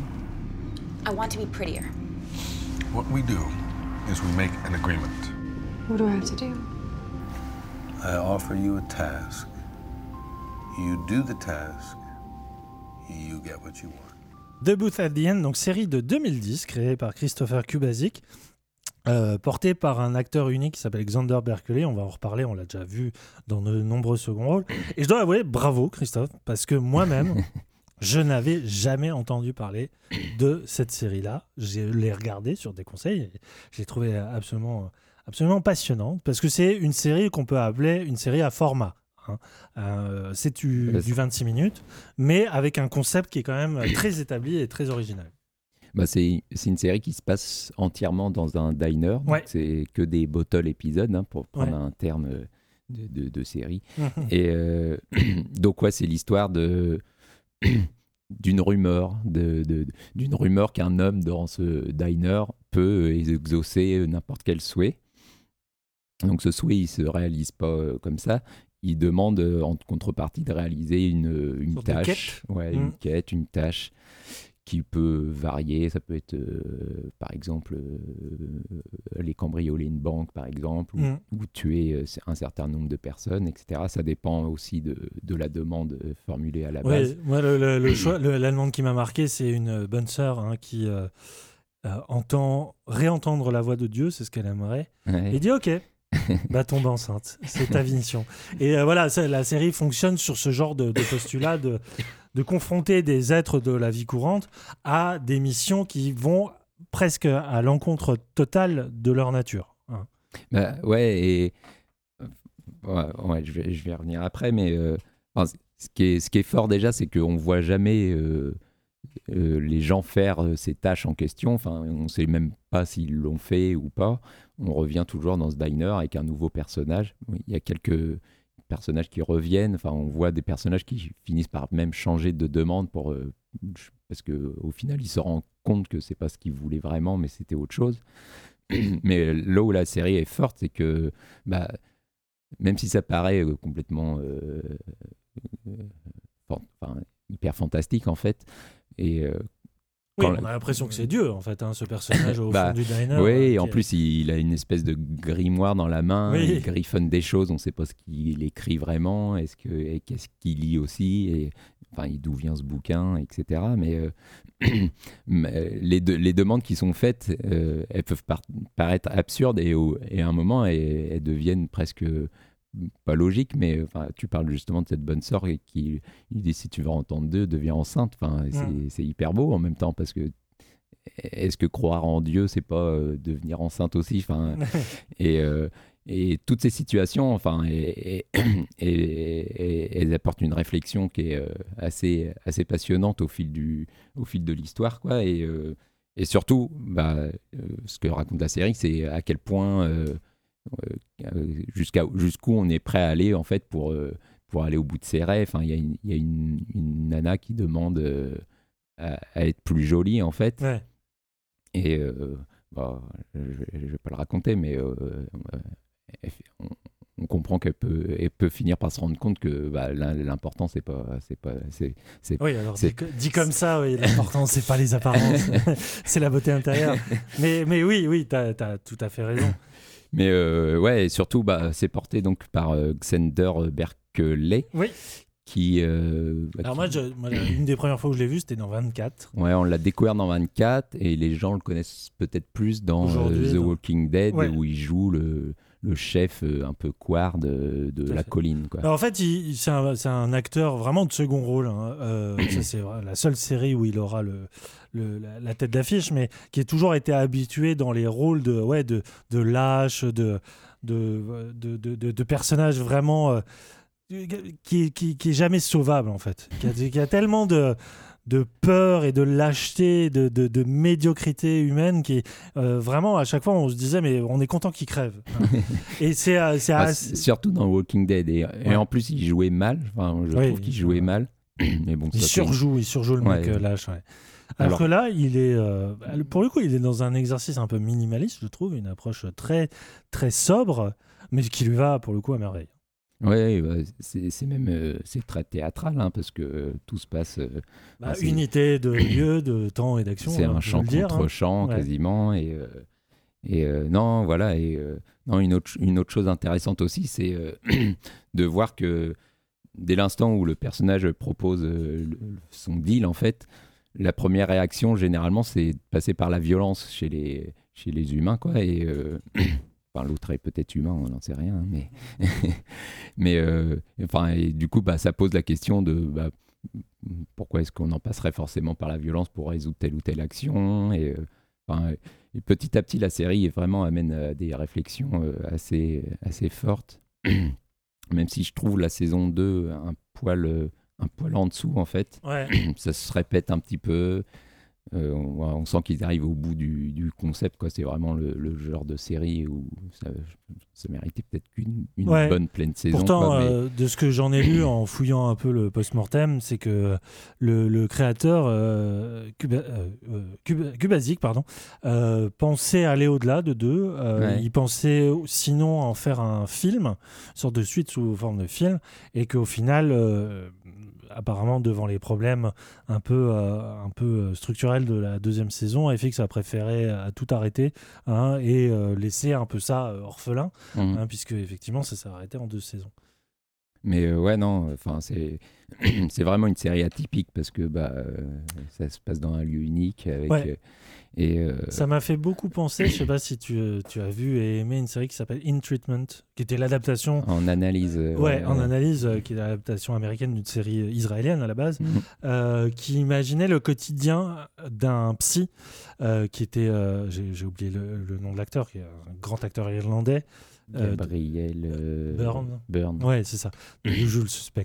Mm. Euh, et chaque épisode, en fait, euh, était un jour avec un patient. Et donc, il avait cinq patients dans la semaine, plus un- le sixième jour était dédié à sa propre analyse avec une, une autre psy. Et ça me fait, c'est vraiment ce, ce cas de, de, de, euh, série à bottle épisode, comme tu dis, où tu as l'impression que chaque personnage n'est pas du tout lié. hein. c'est vraiment des concepts qui se qui euh, gravitent autour d'une même unité centrale.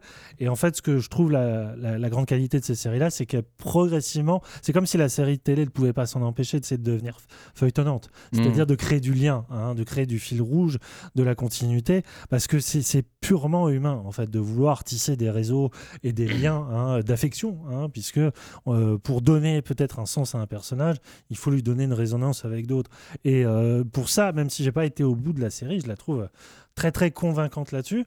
Et Bah. une dernière chose, et tu vas peut-être en parler, c'est de- du passé même du créateur.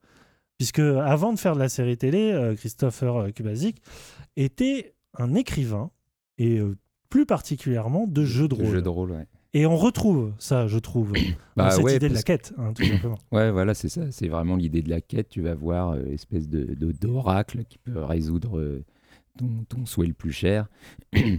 Et, euh, et en même temps, euh, chaque personnage joue un rôle aussi parce que, et, enfin, ils font des demandes qui sont euh, parfois un peu farfelues et euh, donc il faut il faut jouer un rôle pour essayer d'avoir une certaine constance pour euh, Mm. pour en tout cas assumer cette cette demande quoi. Et ouais, non, mais pour rebondir sur ce que tu disais avant, bah, ce qui est fort malgré tout dans cette série, c'est qu'elle va au bout de son truc et jamais elle va donner euh, une seule réponse à Ouais. qui est cet homme. jamais, euh, finalement, les personnages, même s'ils se croisent dans ce diner, euh, ils ont sans doute aucunement conscience qu'ils vont parler au même mec euh, pour résoudre leurs problèmes. Et enfin, jusqu'au bout, on reste dans ce côté. bah, je, peux- je crois qu'il y a 4, ou 5 personnages par épisode à peu près qui fait une demande. Et, et on en est là. Et les personnages évoluent pas parce que bah, c'est souvent des personnages différents. Cet homme qui est. c'est il- bah, c'est le seul qui évolue un petit peu en fait dans la saison 2 où Mm. euh, bah, il- euh, moralement, disons, il, il a peut-être des, des cas de conscience qui finissent par arriver. Mais je pense que c'est surtout le spectateur qui, euh, qui évolue le plus en fait avec cette série. Quoi. Très bien. Eh bien, euh, un mot pour conclure. Pourquoi regarder euh, The Booth at the End? Bah, je, je pense déjà pour la qualité des dialogues malgré Ouais. tout, parce que bah, c'est une série qui tient que là-dessus. Oui. Et puis, euh, ouais, non, pour euh, le côté euh, vraiment singulier, enfin, c'est- je pense que c'est une série assez unique. hein. Oui, unique en son genre, et effectivement, vous pouvez vous la dégoter. euh, si, euh, je crois qu'elle a été diffusée à un moment sur Prime euh, Video chez Amazon. Ouais. Il n'est pas interdit qu'elle revienne un jour. hein, C'est bon, c'est un peu l'inconvénient de ces séries-là, c'est qu'elles disparaissent assez vite des radars. Mais en tout cas, une vraie curiosité qu'on peut que vous conseiller. Bien, j'avais dit, je crois en amorce d'émission, qu'on dépasserait pas les deux heures. Je crois qu'officiellement, on est à plus de trois heures et demie. J'ai fait ce qu'on appelle communément chez nous une ZQSD.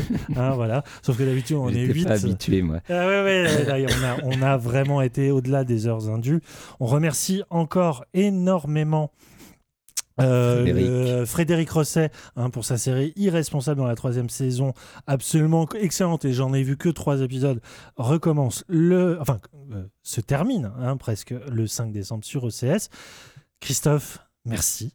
On va continuer. à toi? Bah c'est oui, chouette de parler de série C'était pas mal. on espère en tout cas qu'à vous ça vous a plu J'espère que vous j'aurai une meilleure voix aussi la prochaine Mais fois. tu as été absolument courageux et, et brillant, vraiment. Euh, je, je pense qu'on a été au bout hein, de tes capacités vocales.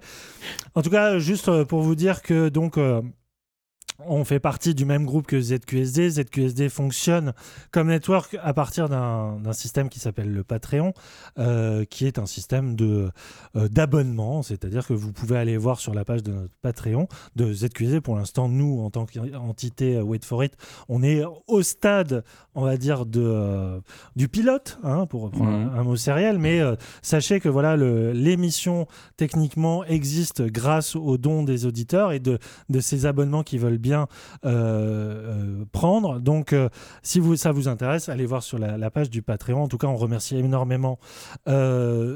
ZQSD pour l'accueil, puisque Merci, sans ouais. ZQSD, il n'y aurait pas d'émission. On remercie Sylvain la technique pour nous avoir formés, pour sa patience. Il nous a fait un tuto magistral. Et normalement, si vous écoutez cette émission, c'est qu'on s'est pas trop mal démerdé. Je remercie aussi euh, Thibaut François, alias Tib, euh, compositeur du générique, euh, pour son, sa gentillesse d'avoir euh, écrit un générique très vite. Merci Frangin. Et on vous dit, euh, on l'espère très vite. On va essayer d'avoir une régularité mensuelle, hein, euh, avec de nouvelles séries, de nouveaux invités, de nouvelles thématiques. Christophe, merci à toi. Merci à toi, Yann. À bientôt et bonne soirée à tous. Ciao.